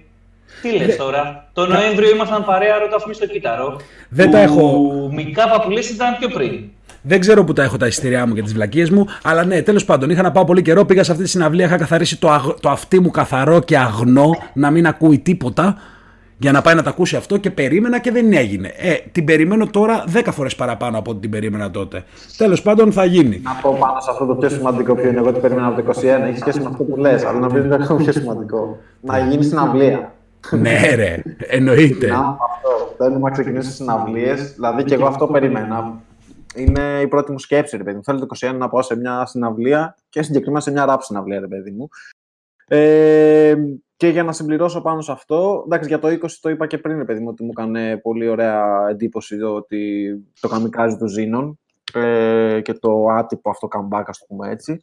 Από εκεί και πέρα για το 21, εγώ αυτό που περιμένω είναι rookies, αυτό που συζητάγαμε και νωρίτερα στην αντίστοιχη κατηγορία. Νομίζω αυτά θα συζητάμε και στις παρέες μας, ότι άκουσες το δίσκο που έβγαλε ο τάδε, ξέρω εγώ, ή την τάδε δουλειά, ή τα fit και όλα αυτά. Νομίζω εκεί θα σταθούμε, στους rookies, στους πρωτοεμφανιζόμενους, ίσως κάποιοι τολμήσουν να βγάλουν και δίσκο. Και κυρίως από Θεσσαλονίκη μεριά, ρε παιδί μου, δεν θα πω περισσότερα, αλλά εγώ από τους rookies, εκεί περιμένω προσωπικά πράγματα. Οκ. Άσχετο, απλά θυμήθηκα, Ζήση. Είχε γίνει η ρούτου μου και μετά την επόμενη μέρα είχε γίνει του Bloody Hawk, αν θυμάσαι. Του Bloody Hawk ποιο λες? Η παρουσίαση δίσκου το 1 ευρώ. Ναι. Γιατί είχαν γίνει αυτά και μετά στην ουσία ακυρώθηκε όλο το άλλο tour του. Έκανε μόνο Θεσσαλονίκη, Αθήνα. Τέλος πάντων, γενικό, να πω και εγώ να ολοκληρώσω. Sorry, γιατί το πήγα στις συναυλίες και δεν ολοκληρώσα ποτέ μου κιόλας. Ρε φίλε, εγώ αυτό που περιμένω είναι λίγο να δούμε κάποια πράγματα να ίσως να φτιάχνουν. Θα ήθελα οι περισσότεροι. Ήταν ένα ήρεμο live. Δεν είδα κάποια αναμπομπούλα ή κάτι, να σας πω την αλήθεια. Και από την άποψη του chat, δεν ξέρω αν το βλέπετε εσείς. Σχόλια πες μας λίγο, παίζει τίποτα καλό? Ναι, ρε φίλε, παίζουνε διάφορα. Λένε εδώ ότι τους τι χρωστάει ο ένας τον άλλον. Λένε για δίσκο Εθισμού, λένε για πολλά πράγματα, δεν ξέρω. Για τα session του DOF. Ρε, έχουν περάσει άπειρα σχόλια. Αλλά εντάξει, δεν είναι ότι ασχοληθήκαμε πολύ με τα σχόλια. Για sessions του DOF έρχονται και νομίζω έχει ανακοινώσει και κάποια ονόματα. Λογικά όσοι ασχολούνται ξέρουν. Ας πούμε ο Χόκ είναι ένας από τους επόμενους. Ουφαν ωραίο. Παιδιά, συγγνώμη που παίρνω ξανά το λόγο, δεν ξέρω ειδικότερα από τα παιδιά, από τον Τάσο και το Θάνο, οι οποίοι δεν μιλήσανε για το 21. Προσωπικά σαν ένας άνθρωπος ο οποίος δεν μπορώ χωρίς συναυλίες και η αλήθεια είναι δεν ακούω μόνο ραπ, δηλαδή ακούω και άλλα μουσικά είδη και είμαι ένας άνθρωπος που όταν με ρωτήσει κάποιος που βγαίνει λέω απλά σε συναυλίες, δηλαδή ακούω πολλά μουσικά είδη. Το μόνο πράγμα που με ενδιαφέρει, όχι απλά μόνο επειδή τις φωτογραφίζω και επειδή είναι κομμάτι της ζωής μου, είναι να ξεκινήσουν ξανά οι συναυλίες, παιδιά δεν αντέχω άλλο. Εγώ θέλω να ακούσω punk, θέλω να ακούσω ένα σωρό, δηλαδή θέλω να ακούσω metal, θέλω να ακούσω ένα σωρό είδη. Και επίσης θα ήθελα να πω γενικά στον κόσμο, πειραματιστείτε, ακούστε και άλλα πράγματα. Yeah. Αγαπάμε τη rap, συζητάμε για τη rap, για όλα είδη της rap. Αυτό που λέμε από underground μέχρι τσίτα mainstream, από 500 views μέχρι 18 εκατομμύρια ή 48 εκατομμύρια views. Okay, ο καθένας γουστάρει και ακούει ό,τι θέλει. Είναι πάρα πολύ όμορφο αυτό το πράγμα. Ο καθένας απορρίπτει και ακούει. Είναι ok. Ακούστε, στηρίξτε, πηγαίνετε στις συναυλίες, στηρίξτε τους καλλιτέχνες. Παιδιά, να ξεκινήσει αυτή η φάση, να ξεκινήσουν πράγματα. Και γενικά είναι πάρα πολύ ωραίο να ακούς και να ανακαλύπτεις πράγματα. Δηλαδή, κάτι το οποίο λέγαμε ωφέα, εγώ σήμερα ανακάλυψα μια ασύλληπτη περγκρουπάρα, το οποίο θα το πω γιατί ήθελα να το πω. Ανακάλυπτα τους Krav Boca, οι οποίοι είναι Ελληνογάλοι. Ουσιαστικά είναι μια μπάντα από τη Τουλούζ της Γαλλίας, όπου έχουν και έναν Έλληνα, οι οποίοι παίζουν μόνο σε καταλήψεις. Δεν παίζουν πουθενά άλλοι. Δεν παίζουν σε μαγαζιά κτλ. Κάνουν περιοδεία σε όλη την Ευρώπη. Έχουν ελληνικό και γαλλικό στίχο κυρίως, αλλά και λίγο ισπανικό. Και σήμερα, ας πούμε, έχω φρικάρει, ακούω όλη μέρα αυτό το πράγμα. Είναι υπέροχο να ανακαλύπτεις μουσική. Παίζουν ένα punk rap, ένα hardcore rap, ένα τέτοιο πράγμα το οποίο εμένα μου κάνει και είναι για μένα καταπληκτικό. Όπως καταπληκτικό θα είναι να ακούσει κάποιος ένα κομμάτι το οποίο είναι trap, είναι drill, είναι οτιδήποτε και θα του κάνει κάτι μέσα του. Ακούστε μουσική ανεξαρτήτου είδους, ό,τι εσάς σας κάνει, αρκεί να σας ακουμπάει μέσα σας. Δεν με ενδιαφέρει τι μπορεί να είναι. Είναι καταπληκτικό να ανακαλύπτουμε συνέχεια καινούργια πράγματα και να ακούμε μουσική. Είτε είναι κλασική μουσική, είτε είναι rap. Ωραία. Αν σου κάνει κάτι μέσα σου... Μία άνω τελεία. Sorry, απλά να απαντήσω σε κάποιον ο οποίος είναι και σε αυτό το χώρο, στον William, που είπε, γράφει σε ένα σημείο 2021. Sorry, παιδιά, που το κάνω αυτό. Απλά πρέπει να απαντήσω γιατί δεν είναι ότι είναι ένας ακροατής. Το παιδί κάνει παραγωγές, κάνει πάρτι, έχει βγάλει και κομμάτια με πολλούς άλλους. Και πολύ σημαντικό άτομο. Πολύ σημαντικό άτομο στο χώρο. Εντάξει. Ωραία, έγραψε το 2021, ίσως χρειαζόμαστε official rap ραβία, μιας και τα MAD είναι απλά ένα αστείο σε μεγάλο βαθμό και ακόμα περισσότερα media γύρω από το rap, ώστε να μην χρειάζεται να πηγαίνω στα πρωινάδικα. Να το απαντήσω λίγο κάτι εγώ προσωπικά, χωρίς να έχω κάποιο κέρδος ή κάτι, και να κάνω το intro μου κανονικά, είτε συμφωνεί κάποιος είτε δεν συμφωνεί, δεν είμαι υποχρεωμένος να σας πείσω και να μπω στη διαδικασία. Είμαι ένας άνθρωπος ο οποίος πολλές φορές, μέσα ειδικά και από αυτό το κανάλι, έχω κατακράξει τα MAD. Okay. Σωστό ή λάθος, το έχω κάνει με το δικό μου τον τρόπο και αυτή τη στιγμή βρίσκομαι να συνεργάζομαι με το MAD. Πρώτα απ' όλα δηλαδή θα μου πεις, ρε μαλάκα, εντάξει, τώρα τι κάνεις. Από τη μία λες αυτό και από την άλλη κάνεις το άλλο. Να ξεκαθαρίσω ότι εκεί έχω πάει και έχω πάει τη δικιά μου αισθητική και τις δικές μου επιλογές σε αυτούς. Δεν είναι ότι αυτοί έχω πάει και κάνω αυτό που μου λένε εκείνοι, και αυτό είναι το πράγμα κιόλας που τους ευχαριστώ ότι μου έχει δοθεί πλήρη ελευθερία. Υπάρχουν άτομα τα οποία και έχουν παίξει άτομα που δεν θα παίζανε, όχι στο πόσο μάλλον σε κανένα ραδιόφωνο, αλλά μπορεί να παίζανε πόσο μάλλον και στο MAD. Έτσι. Και οι επιλογές των κομματιών και αυτά που έχουμε επιλέξει είναι οι δικές μας προσωπικές επιλογές και η δικιά μας προσωπικά αισθητική. Αυτό που θέλω να πω όμως για να ολοκληρώσω και να απαντήσω στο William είναι ότι bro, trust me, επειδή και εγώ ήμουν σε αυτή τη θέση, έξω από το χορό πολλά ακούγονται. Δεν μπορείς να ξέρεις τι γίνεται και σε κάποιο βραβείο ή και σε κάποια διοργάνωση, όπως δεν μπορείς να ξέρεις και τις συμπεριφορές των ραπάδων ή του οποιοδήποτε. Οπότε, άμα δεν το κάνουμε κι εμείς οι ίδιοι ή δεν το δούμε, δεν μπορείς να γυρίσεις να πεις κάτι. Δηλαδή, το έχω δει ο ίδιος όντας εκεί στο ραδιόφωνο, τα έχουμε πει και με το Ζήση, το έχουμε πει σε πολλά πράγματα. Θες να δεις π.χ. εσύ υποψήφιους κάποιους, δεν τους βλέπεις. Τώρα γίνεται μια προσπάθεια να προσπαθήσουν να φτάσουν κάποια clean versions. Όταν εγώ είμαι στον υπολογιστή και σκάει από την Αμερική, από την Interscope, ένα βίντεο κλίπ ή ένα email με τα WAV καθαρά όλα έτοιμα, πώς θες να φτάσεις στα αυτιά του κάποιανού καναλιού ή κάτι αν δεν έχει γίνει αυτή η διαδικασία, ή θες το κανάλι να την κάνει για τον καθένα. Είναι στο μετέχμιο. Ελπίζω να φτιάξει αυτή η φάση και όσον αφορά την τηλεόραση και όσον αφορά τα ραδιόφωνα. Όποιος θέλει να το κάνει, το κάνει. Όποιος δεν θέλει, ας μην το κάνει. Απλά μην ζητάμε πράγματα χωρίς να έχει γίνει μια αλφα διαδικασία. Πληροφοριακά το λέω. Πάμε. Sorry.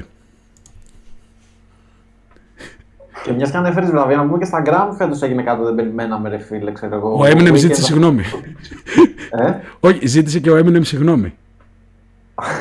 Το είδες. Θέλω να σου πω, ρε φίλε, ακόμα και στα Gram, ξέρεις, αυτό που περιμέναν όλοι δεν έγινε. Θέλω να σου πω, εντάξει, δεν ξέρω κι εγώ τι γίνεται από πίσω. Θέλω να σου πω ότι, οκ, είναι κάποιοι οργανισμοί, κάποια media κτλ. Δίνουν κάποια βραβεία. Οκ, ρε παιδί μου, προφανώς υπάρχουν πράγματα που δεν γνωρίζουμε ούτε εμείς ούτε πολλοί κόσμος. Αλλά it is, ας πούμε, ξέρεις. Και εγώ τα έχω κριτικάρει με τα μάτια συγκεκριμένα, αλλά δεν υπάρχει λόγος να βγάζεις, ξέρεις, χέρι προσωπικό. Κριτικάρεις συγκεκριμένα πράγματα. Ρε, ξέρεις κάτι. Σου το λέω ειλικρινά, Παύλο, και άμα θέλετε να το συζητήσουμε αυτό, να πάμε ούτε εγώ. Θα σαπορτάρω, ρε φίλε. Είναι πάρα πολλά πράγματα, αυτό εξηγώ, τα οποία δεν τα αντιλαμβανόμαστε καθόλου. Δηλαδή, θες να σου πω κάτι, μπορεί εσείς σαν Ντελίνες να λέτε ό,τι θέλετε, να κάνετε ό,τι θέλετε, όπως και εγώ, αλλά π.χ. καλός ή κακός δεν υπάρχουν κάποιες διαδικασίες και κάποια πράγματα τα οποία είστε υποχρεωμένοι να κάνετε στο Vice λόγω κάποιων κανονισμών και διαδικασιών. Φαντάζομαι πως ναι.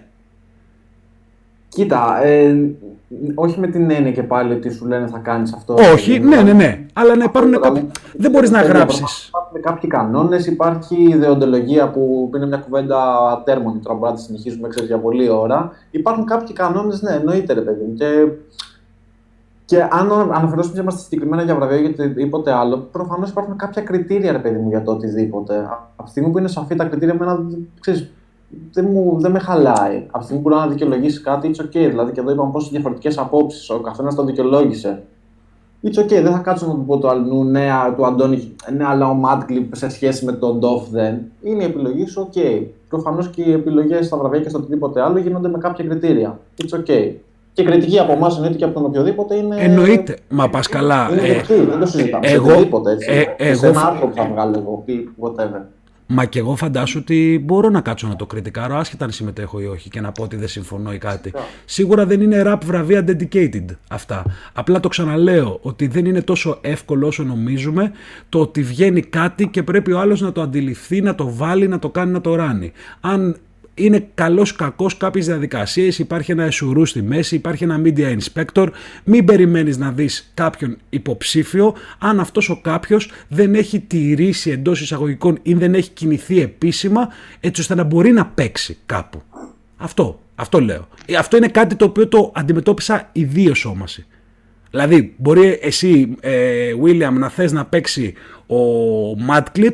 Ο MacTube έχει μια δισκογραφική από πίσω και κάποιους παραγωγούς οι οποίοι τα φτιάχνουν και τα στέλνουν επίσημα. Έτσι, ναι, μπορεί να παίξει. Αν δεν υπάρχει υποψήφιος ο τάδε και δεν έχει κάνει αυτή τη διαδικασία, ούτε μπορείς να γυρίσεις να του πεις φιλέ, σου παίρνω το κομμάτι, σου το καθαρίζω, το βάζω και σε χώνω και υποψήφιο. Δεν είναι ακριβώς τόσο εύκολο και τόσο απλό. Τέλος πάντων, ας μην συζητήσουμε αυτό, θα δούμε. Μία από τις παραμέτρους αυτή που λες. Δηλαδή υπάρχουν και πιο τεχνικά θέματα από πίσω, πιο πρακτικά, πιο νομικά. Υπάρχουν 100 παράμετροι. Εννοείται. Γι' αυτό το λέω, παιδιά, δεν θα ήταν δύσκολο. Είμαστε 6 άνθρωποι, άμα γουστάραμε και εμείς αύριο, σου λέω ότι είμαστε τρελοί και μουρλοί. Τον επόμενο χρόνο είναι ανοιχτά όλα, λέμε παιδιά, βάζουμε κάτω να νοικιάσουμε τον Γκαγκάριν και να κάνουμε με κόσμο τα βραβεία εντός εισαγωγικών. Να το κάνουμε έτσι, θα μπορούσαμε. Είναι πάρα πολλά πράγματα που πρέπει να γίνουν και καλώς ή κακώς δεν τα αντιλαμβάνεται οποιοσδήποτε, κανένας ούτε εμείς, αν δεν τα ζήσει και αν δεν τα δει. Και ακόμα και να έχεις και τη φιλοσοφία ότι θα τα αλλάξω όλα και θα τα γαμίσω όλα, δεν μπορείς να το κάνεις από τη μια μέρα στην άλλη. Σιγά σιγά. Σίγουρα αυτό νομίζω δεν είναι σωστή νοοτροπία αυτή. Παρ' όλα αυτά, για τη μίληση που έκανες με τα παιδιά σε σχέση με το Vice, σε ό,τι συνεντεύξεις έχω παρακολουθήσει εγώ, δεν βάζουν φίλτρο. Ό,τι έχουν να πω, λένε εντάξει, τα πλαίσια του. Όχι, ρε. Να μην βγει κάτι, ξέρεις. Εννοώ ότι π.χ. μπορεί να τους απαγορεύουν π.χ. να είναι προσβλητικοί, παράδειγμα σου λέω εγώ. Ακόμα και αν έχουν την τάση. Ενέρεση. Αλλά φίλτρος που θέλουν να πούν δεν υπάρχει. Ενώ στα βραβεία θεωρώ το μόνο κακό είναι ότι ειδικά φέτος δεν ήταν τόσο κατατοπιστικά. Ήταν σαν να. Εμένα, ας πούμε, μπέρδεψαν λίγο οι κατηγορίες αυτό. Τέλος πάντων, παιδιά, δεν είναι το κόνσεπτ τώρα αυτό. Το τελευταίο μου βίντεο σε podcast που κάτσαμε στο τραπέζι ήταν αυτό το πράγμα. Και καθόμουν και αυτά καθόμασταν και συζητάγαμε. Και μετά από 2 μήνες, 3 στην ουσία, ξεκίνησε η εκπομπή στο ραδιόφωνο του ΜΑΤ. Δεν έχει να κάνει με αυτό. Γενικά το λέμε. Τέλος πάντων, δεν ξέρω τώρα αν το 21. Δεν είναι ότι είμαστε κατά του μάτι ή οτιδήποτε έτσι. Κάτι θέλει να πει ο Φανός. Εγώ ζήσεις. Α, ζήσεις. Ναι, για πες. Ναι. Κάτι το οποίο ξέχασα σαν άνθρωπος, αν αυτό προσδιορίζομαι κάπως, είμαι ένας συναυλιακός άνθρωπος, ο οποίος μου αρέσει να ακούω τους καλλιτέχνες live και όχι playback σε διάφορα κλαμπ. Προσωπικά εγώ, έτσι. Θα ήθελα, κάτι το οποίο ξέχασα είναι ότι δυστυχώς μόνο τους 2 πρώτους μήνες καταφέραμε να δούμε κάποια live και νομίζω δεν έκανα mention πιο πριν, το οποίο το έχω σημειωμένο και πραγματικά εγώ σαν Ζήση θα ήθελα να σημειώσω τις ζωντανές εμφανίσεις του Νόβελ σε Αθήνα και Θεσσαλονίκη, αλλά και το part 2 των Ροταθμή στο Κύτταρο. Ήτανε κάποιες καταπληκτικές συναυλίες, με απίστευτη διάθεση κόσμου, με απίστευτο vibe, όλες. Και μάλιστα να πούμε ότι ο Νόβελ είναι από τους λίγους καλλιτέχνες οι οποίοι κάνανε back-to-back συναυλία στη Θεσσαλονίκη. Πράγμα πολύ δύσκολο, εντάξει, 2 συλλογάους στην Αθήνα τα είχε. Απλά ήταν κάτι το οποίο σαν mention συναυλιακό, γιατί πιστεύω ότι από την επόμενη χρονιά να ξεκινήσουν τα live θα έχουμε και μια κατηγορία η οποία θα είναι το live της χρονιάς. Αυτό. Πω, πω. Τσαντίστηκα πάρα πολύ τώρα. Μαγκές. Τσαντίστηκα γιατί άμα σας πω τι θυμήθηκα. Μαλάκα, είμαι πάρα πολύ ηλίθιος ρε φίλε, το κεφάλι μου φεύγει και βγαίνει τελείως αλλού. Μαλάκες, θυμήθηκα ότι το χαμαρέτο του Answer βγήκε φέτος. Μα το ανέφερα εγώ ρε μαλάκα, στις Indies. Το είπες. Μα είπα ότι εγώ ψηφίζω Ζήνων και στο έχω στείλει. Τσέκαρε λίγο τη λίστα δικιά μου, ότι είμαι ανάμεσα στο μικρό κλέφτη και στο χαμαρέτου για το δεύτερο. Το οποίο είναι φοβερό γιατί εντωμεταξύ ο Answer να πούμε ότι ετοιμάζει δίσκο και προσωπικά εγώ το περιμένω πώς και πώς. Είμαι μεγάλος φαν του Answer, τον σέβομαι και είναι πολύ σημαντικό έναν καλλιτέχνη τον οποίο τον ακούς να τον σέβεσαι. Έτσι, τον Answer τον σέβομαι πολύ σαν καλλιτέχνη, σαν προσωπικότητα, σαν άνθρωπο που... είναι hip-hopper με την έννοια ότι ασχολείται με τα 4 στοιχεία, είναι και γραφτάς. Μην ξεχνάμε παιδιά, μην ξεχνάμε ποια είναι η βάση μας. Η βάση μας είναι το hip-hop, έτσι, δηλαδή το rap είναι στοιχείο της hip-hop κουλτούρα. Μην το αρχίσουμε αυτό το πράγμα, ναι, απλά αυτό ήθελα να το αναφέρω, έτσι, γιατί δεν μπορούμε να λέμε ακούμε rap, έτσι, ασχολούμαστε με το hip-hop και τα στοιχεία του hip-hop, έτσι. Ο Answer είναι ένας άνθρωπος που ασχολείται με περισσότερο από 2. Ασχολείται με περισσότερο από 2 στοιχεία. Και συμφωνούμε, Ζήση. Απλά, απλά γιατί δεν μπορώ να σε αφήσω έτσι, γιατί με τριγκεράρεις. Να σου πω όμως λίγο κάτι, μπρο μου. Ο κόσμος δεν θα πάει να κόψει εισιτήριο σε μια συναυλία επειδή κάποιος είναι και γραφιτάς ή και μπρικεράς. Όχι βέβαια. Ναι, όχι βέβαια. Θα πάει επειδή του αρέσει. Εγώ προσωπικά σαν Ζήση σε ένα περισσότερο ρίσκο. Τι πίνεις εκεί Ζήση, νερό είναι? Μόνο απάντησε αν είναι νερό ή όχι. Νερό είναι. Δεν είναι νερό, το ξέρεις, δεν χρειάζεται να αναφέρω. Ωραία. Λοιπόν παιδιά, το live είναι στα 2.55. Θα ήθελα λίγο 2 λόγια από όλους τους υπόλοιπους πλην εμένα και τους Ζήση. Φάγαμε μπαν, γιατί σας έχουμε πάρει τέτοιο. Θάνο... Ναι, χίλια συγγνώμη που καταχράστηκα λίγο παραπάνω. Βάζουμε mute Ζήση. Θάνο... Έλα, κλείνω. Ωραία κουβεντούλα, κάναμε. Πω εγώ ρε φίλε κάτι απλά τελευταίο για να κλείσουμε ότι χαίρομαι που έχουμε μπει αυτό το χρόνο, ας πούμε, αυτό το community. Αυτό το community, καλώς κακώς δεν είμαστε εμείς, ενώ για το Rap Media Community υπάρχουν τα Instagram pages, κάνουν πάρα πολλή δουλειά, είναι πολλά παιδιά που καθημερινά ανεβάζουν νέα, υπάρχουν και άλλα κανάλια, YouTube. Γενικότερα πιστεύω ότι όλοι μας έχουμε ένα σημαντικό ρόλο στο rap game, καλός ή κακός, και όπως είχε πει και ένας φίλος μου, βασικά ότι το ένα χωρίς το άλλο είναι αναλατοφάει. Αυτά. Ωραία, Θάνο. Θάνο. Θάνο λέω, Θάσο, sorry. Μένα με έχετε καλύψει. Σιγά σιγά νομίζω θα γίνουμε κουραστικοί εδώ πέρα. Μπορούμε να κάτσουμε να μιλάμε πολλές ώρες, εντάξει. Αυτό, χρόνια πολλά να πω σε όλους και στους ακροατές, γιατί νομίζω δεν το είπαμε και από την αρχή, αυτό. Ωραία. Παύλο. Να ξεκινήσουμε από τα πολύ γενικά και τα βασικά για το 2021. Να είμαστε καλά ρε φίλοι, να τελειώσει αυτό το πράγμα, κορονοϊ και όλα αυτά. Να επιστρέψουμε σιγά σιγά, γιατί δεν θα γίνει αμέσως στην προηγούμενη ζωή μας, αν και το 2021 κάπου στο ενδιάμεσο ήταν γι' αυτό, τέλος πάντων. Για το Rap Community, ρε φίλε, τι να πω, εγώ είμαι πολύ χαρούμενος που αυτό το πράγμα μεγαλώνει συνεχώς. Είμαι πολύ χαρούμενος που γίνεται, μάλλον έχει γίνει ήδη βιομηχανία. Αυτό που συζητάγαμε τα προηγούμενα χρόνια και ξεσψιλογελούσαμε. Πλέον είναι μια βιομηχανία και από τις πιο ισχυρές μουσικά, ας πούμε, στην Ελλάδα. Απλά ρε φίλε αυτό, θέλω σιγά σιγά να...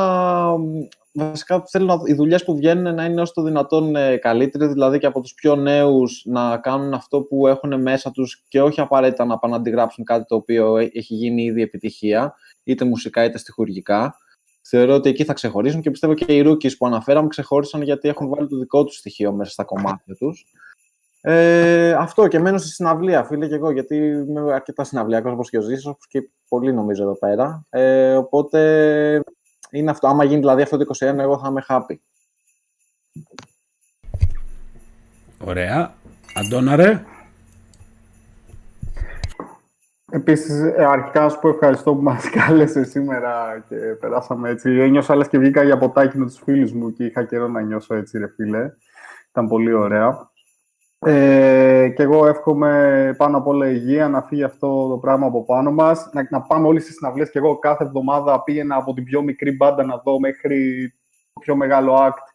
Κάθε Τετάρτη, ας πούμε, πήγαινα να δω μικρά live, Σαββατοκύριακο τα μεγαλύτερα. Δηλαδή, προσπαθούσα να είναι μέρος της ζωής μου και νομίζω από την εφηβεία μου και μετά δεν έχει περάσει ποτέ τόσος καιρός που να μην έχω πάει και να μην έχω παίξει ως μουσικός συναυλία. Αυτό είναι το ένα και με έχει τρελάνει αυτό πάρα πολύ. Δεύτερον, να πω ότι έχω ξαναπεί, δεν ξέρω αν πολύ πιθανό πολύ να μην το ξέρουν, εγώ είμαι εξωτερικός παρατηρητής στο rap community, δεν ανήκω στο community, το παρακολουθώ από έξω, από τα 90's που ήμουν πιτσιρίκι. Ωστόσο, χαίρομαι πάρα πολύ που το βλέπω να παίρνει αυτή την ντροπή, το βλέπω να μεγαλώνει. Και χαίρομαι πάρα πολύ που έχει κοινό, το οποίο βάζει πρώτα τους Έλληνες καλλιτέχνες και μετά τους ξένους, σε μεγάλο βαθμό και μου αρέσει πάρα πολύ αυτό. Και να πω σε όλους ευχαριστώ για την κουβέντα, παιδιά, και να ανοίξουν τα live, να πάμε το Ζήση να δούμε Rotting Christ. Ζήση, περίμενε. Και Rotting Christ. Ζήση. Και Rotting Christ και Vodka Juniors και Planet of Zeus. Και μουσική, να ακούμε μουσική, να ακούμε ανεξαρτήτου rock, punk. Γιατί το rock και το punk, το rap και το punk, έτσι έχουν πάρα πολλά κοινά στοιχεία, να ακούμε πολλά τέτοια πράγματα. Έχεις όσο χρόνο είχαν και οι προηγούμενοι συνομιλητές για αυτή την αποφώνηση. Κλείνουμε 3ωρο τώρα, ακριβώς είμαστε στις 3 ώρες. Πάμε. Όχι ρε. Εσύ έχεις τον λόγο. Τι μου κάνεις έτσι. Α, εγώ. Αλλά όση ώρα τον είχαν και οι άλλοι. Ναι. Θέλω να ευχαριστήσω τα παιδιά για αυτήν την πολύ όμορφη κουβέντα που είχαμε. Θεωρώ ότι χαίρομαι που συμμετείχα.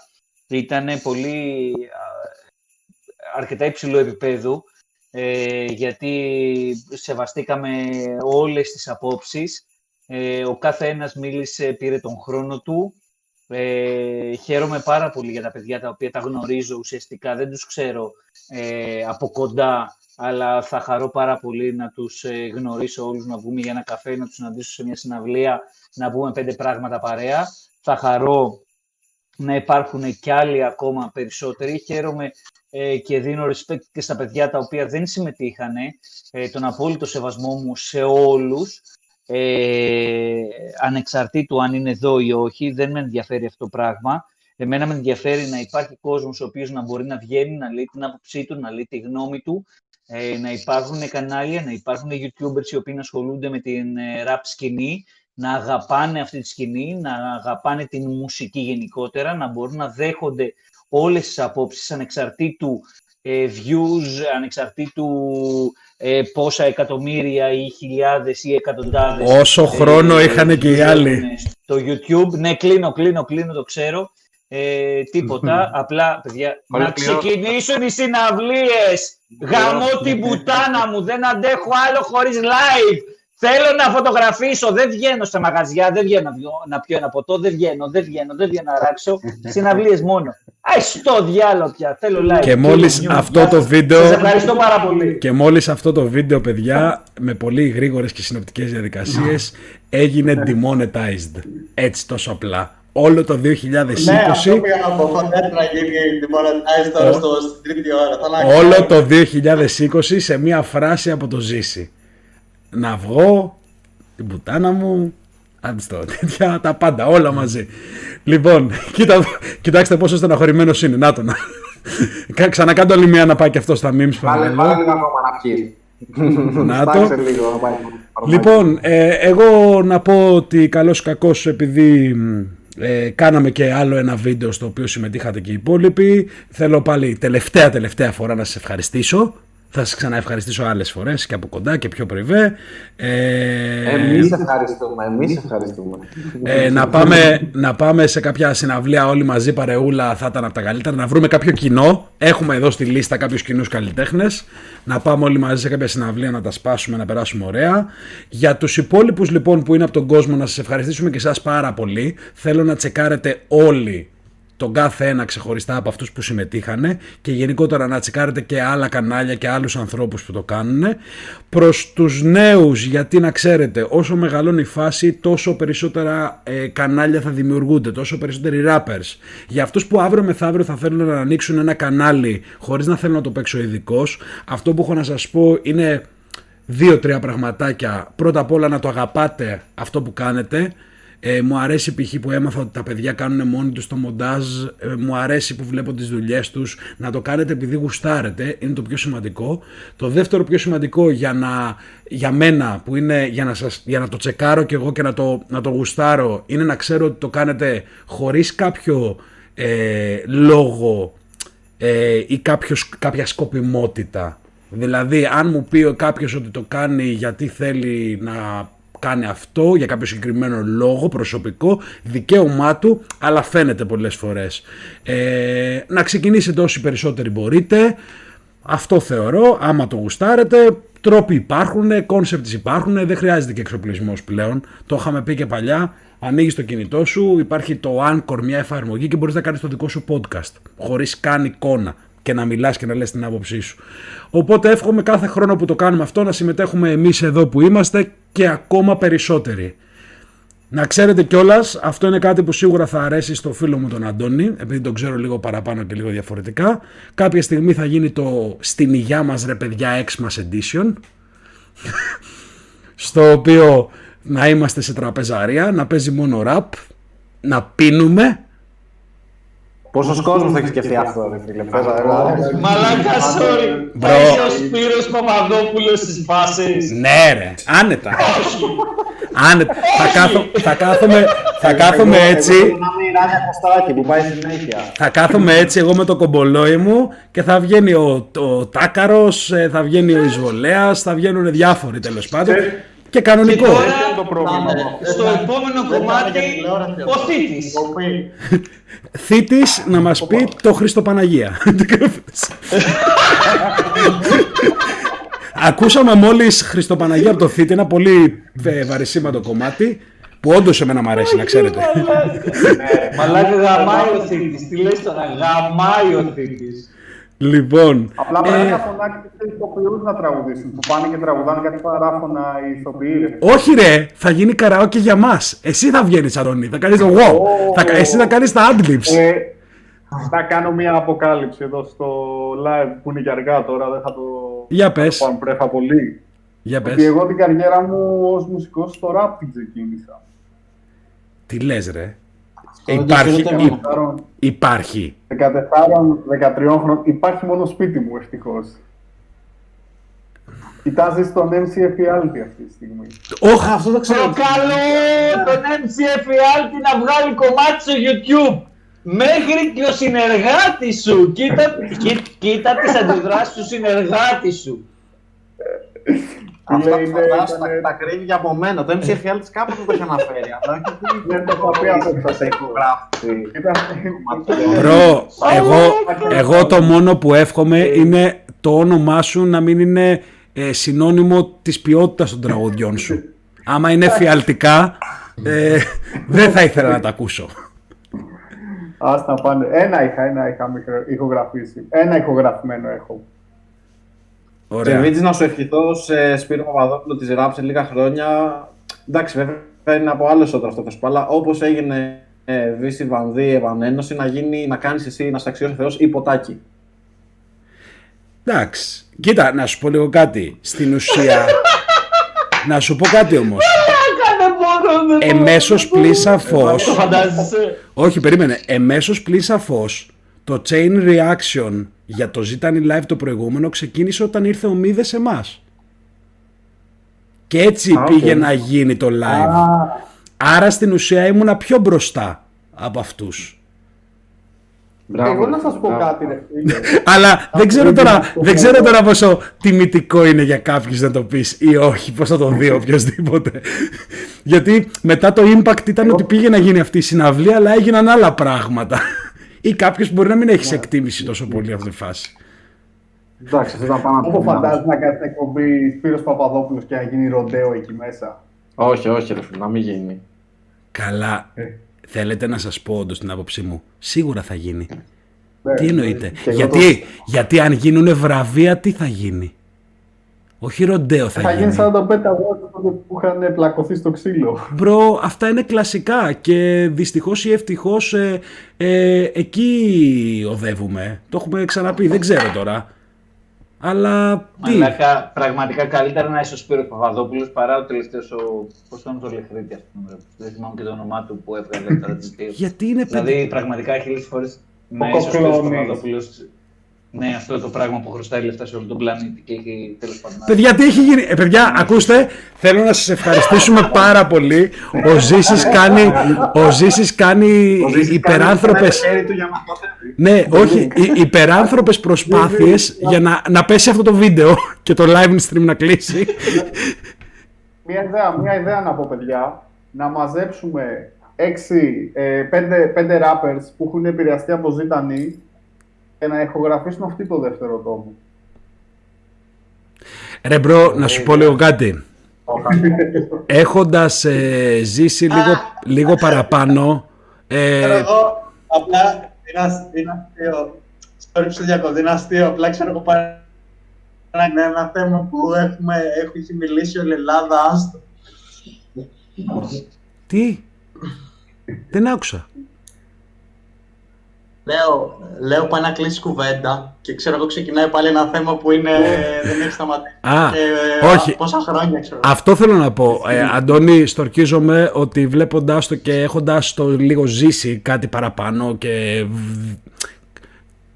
κολοφαρδία και τιμή, no joke, για μένα ίσως είναι και η στιγμή να τα αφήσουμε λίγο, να ηρεμήσει. Δηλαδή...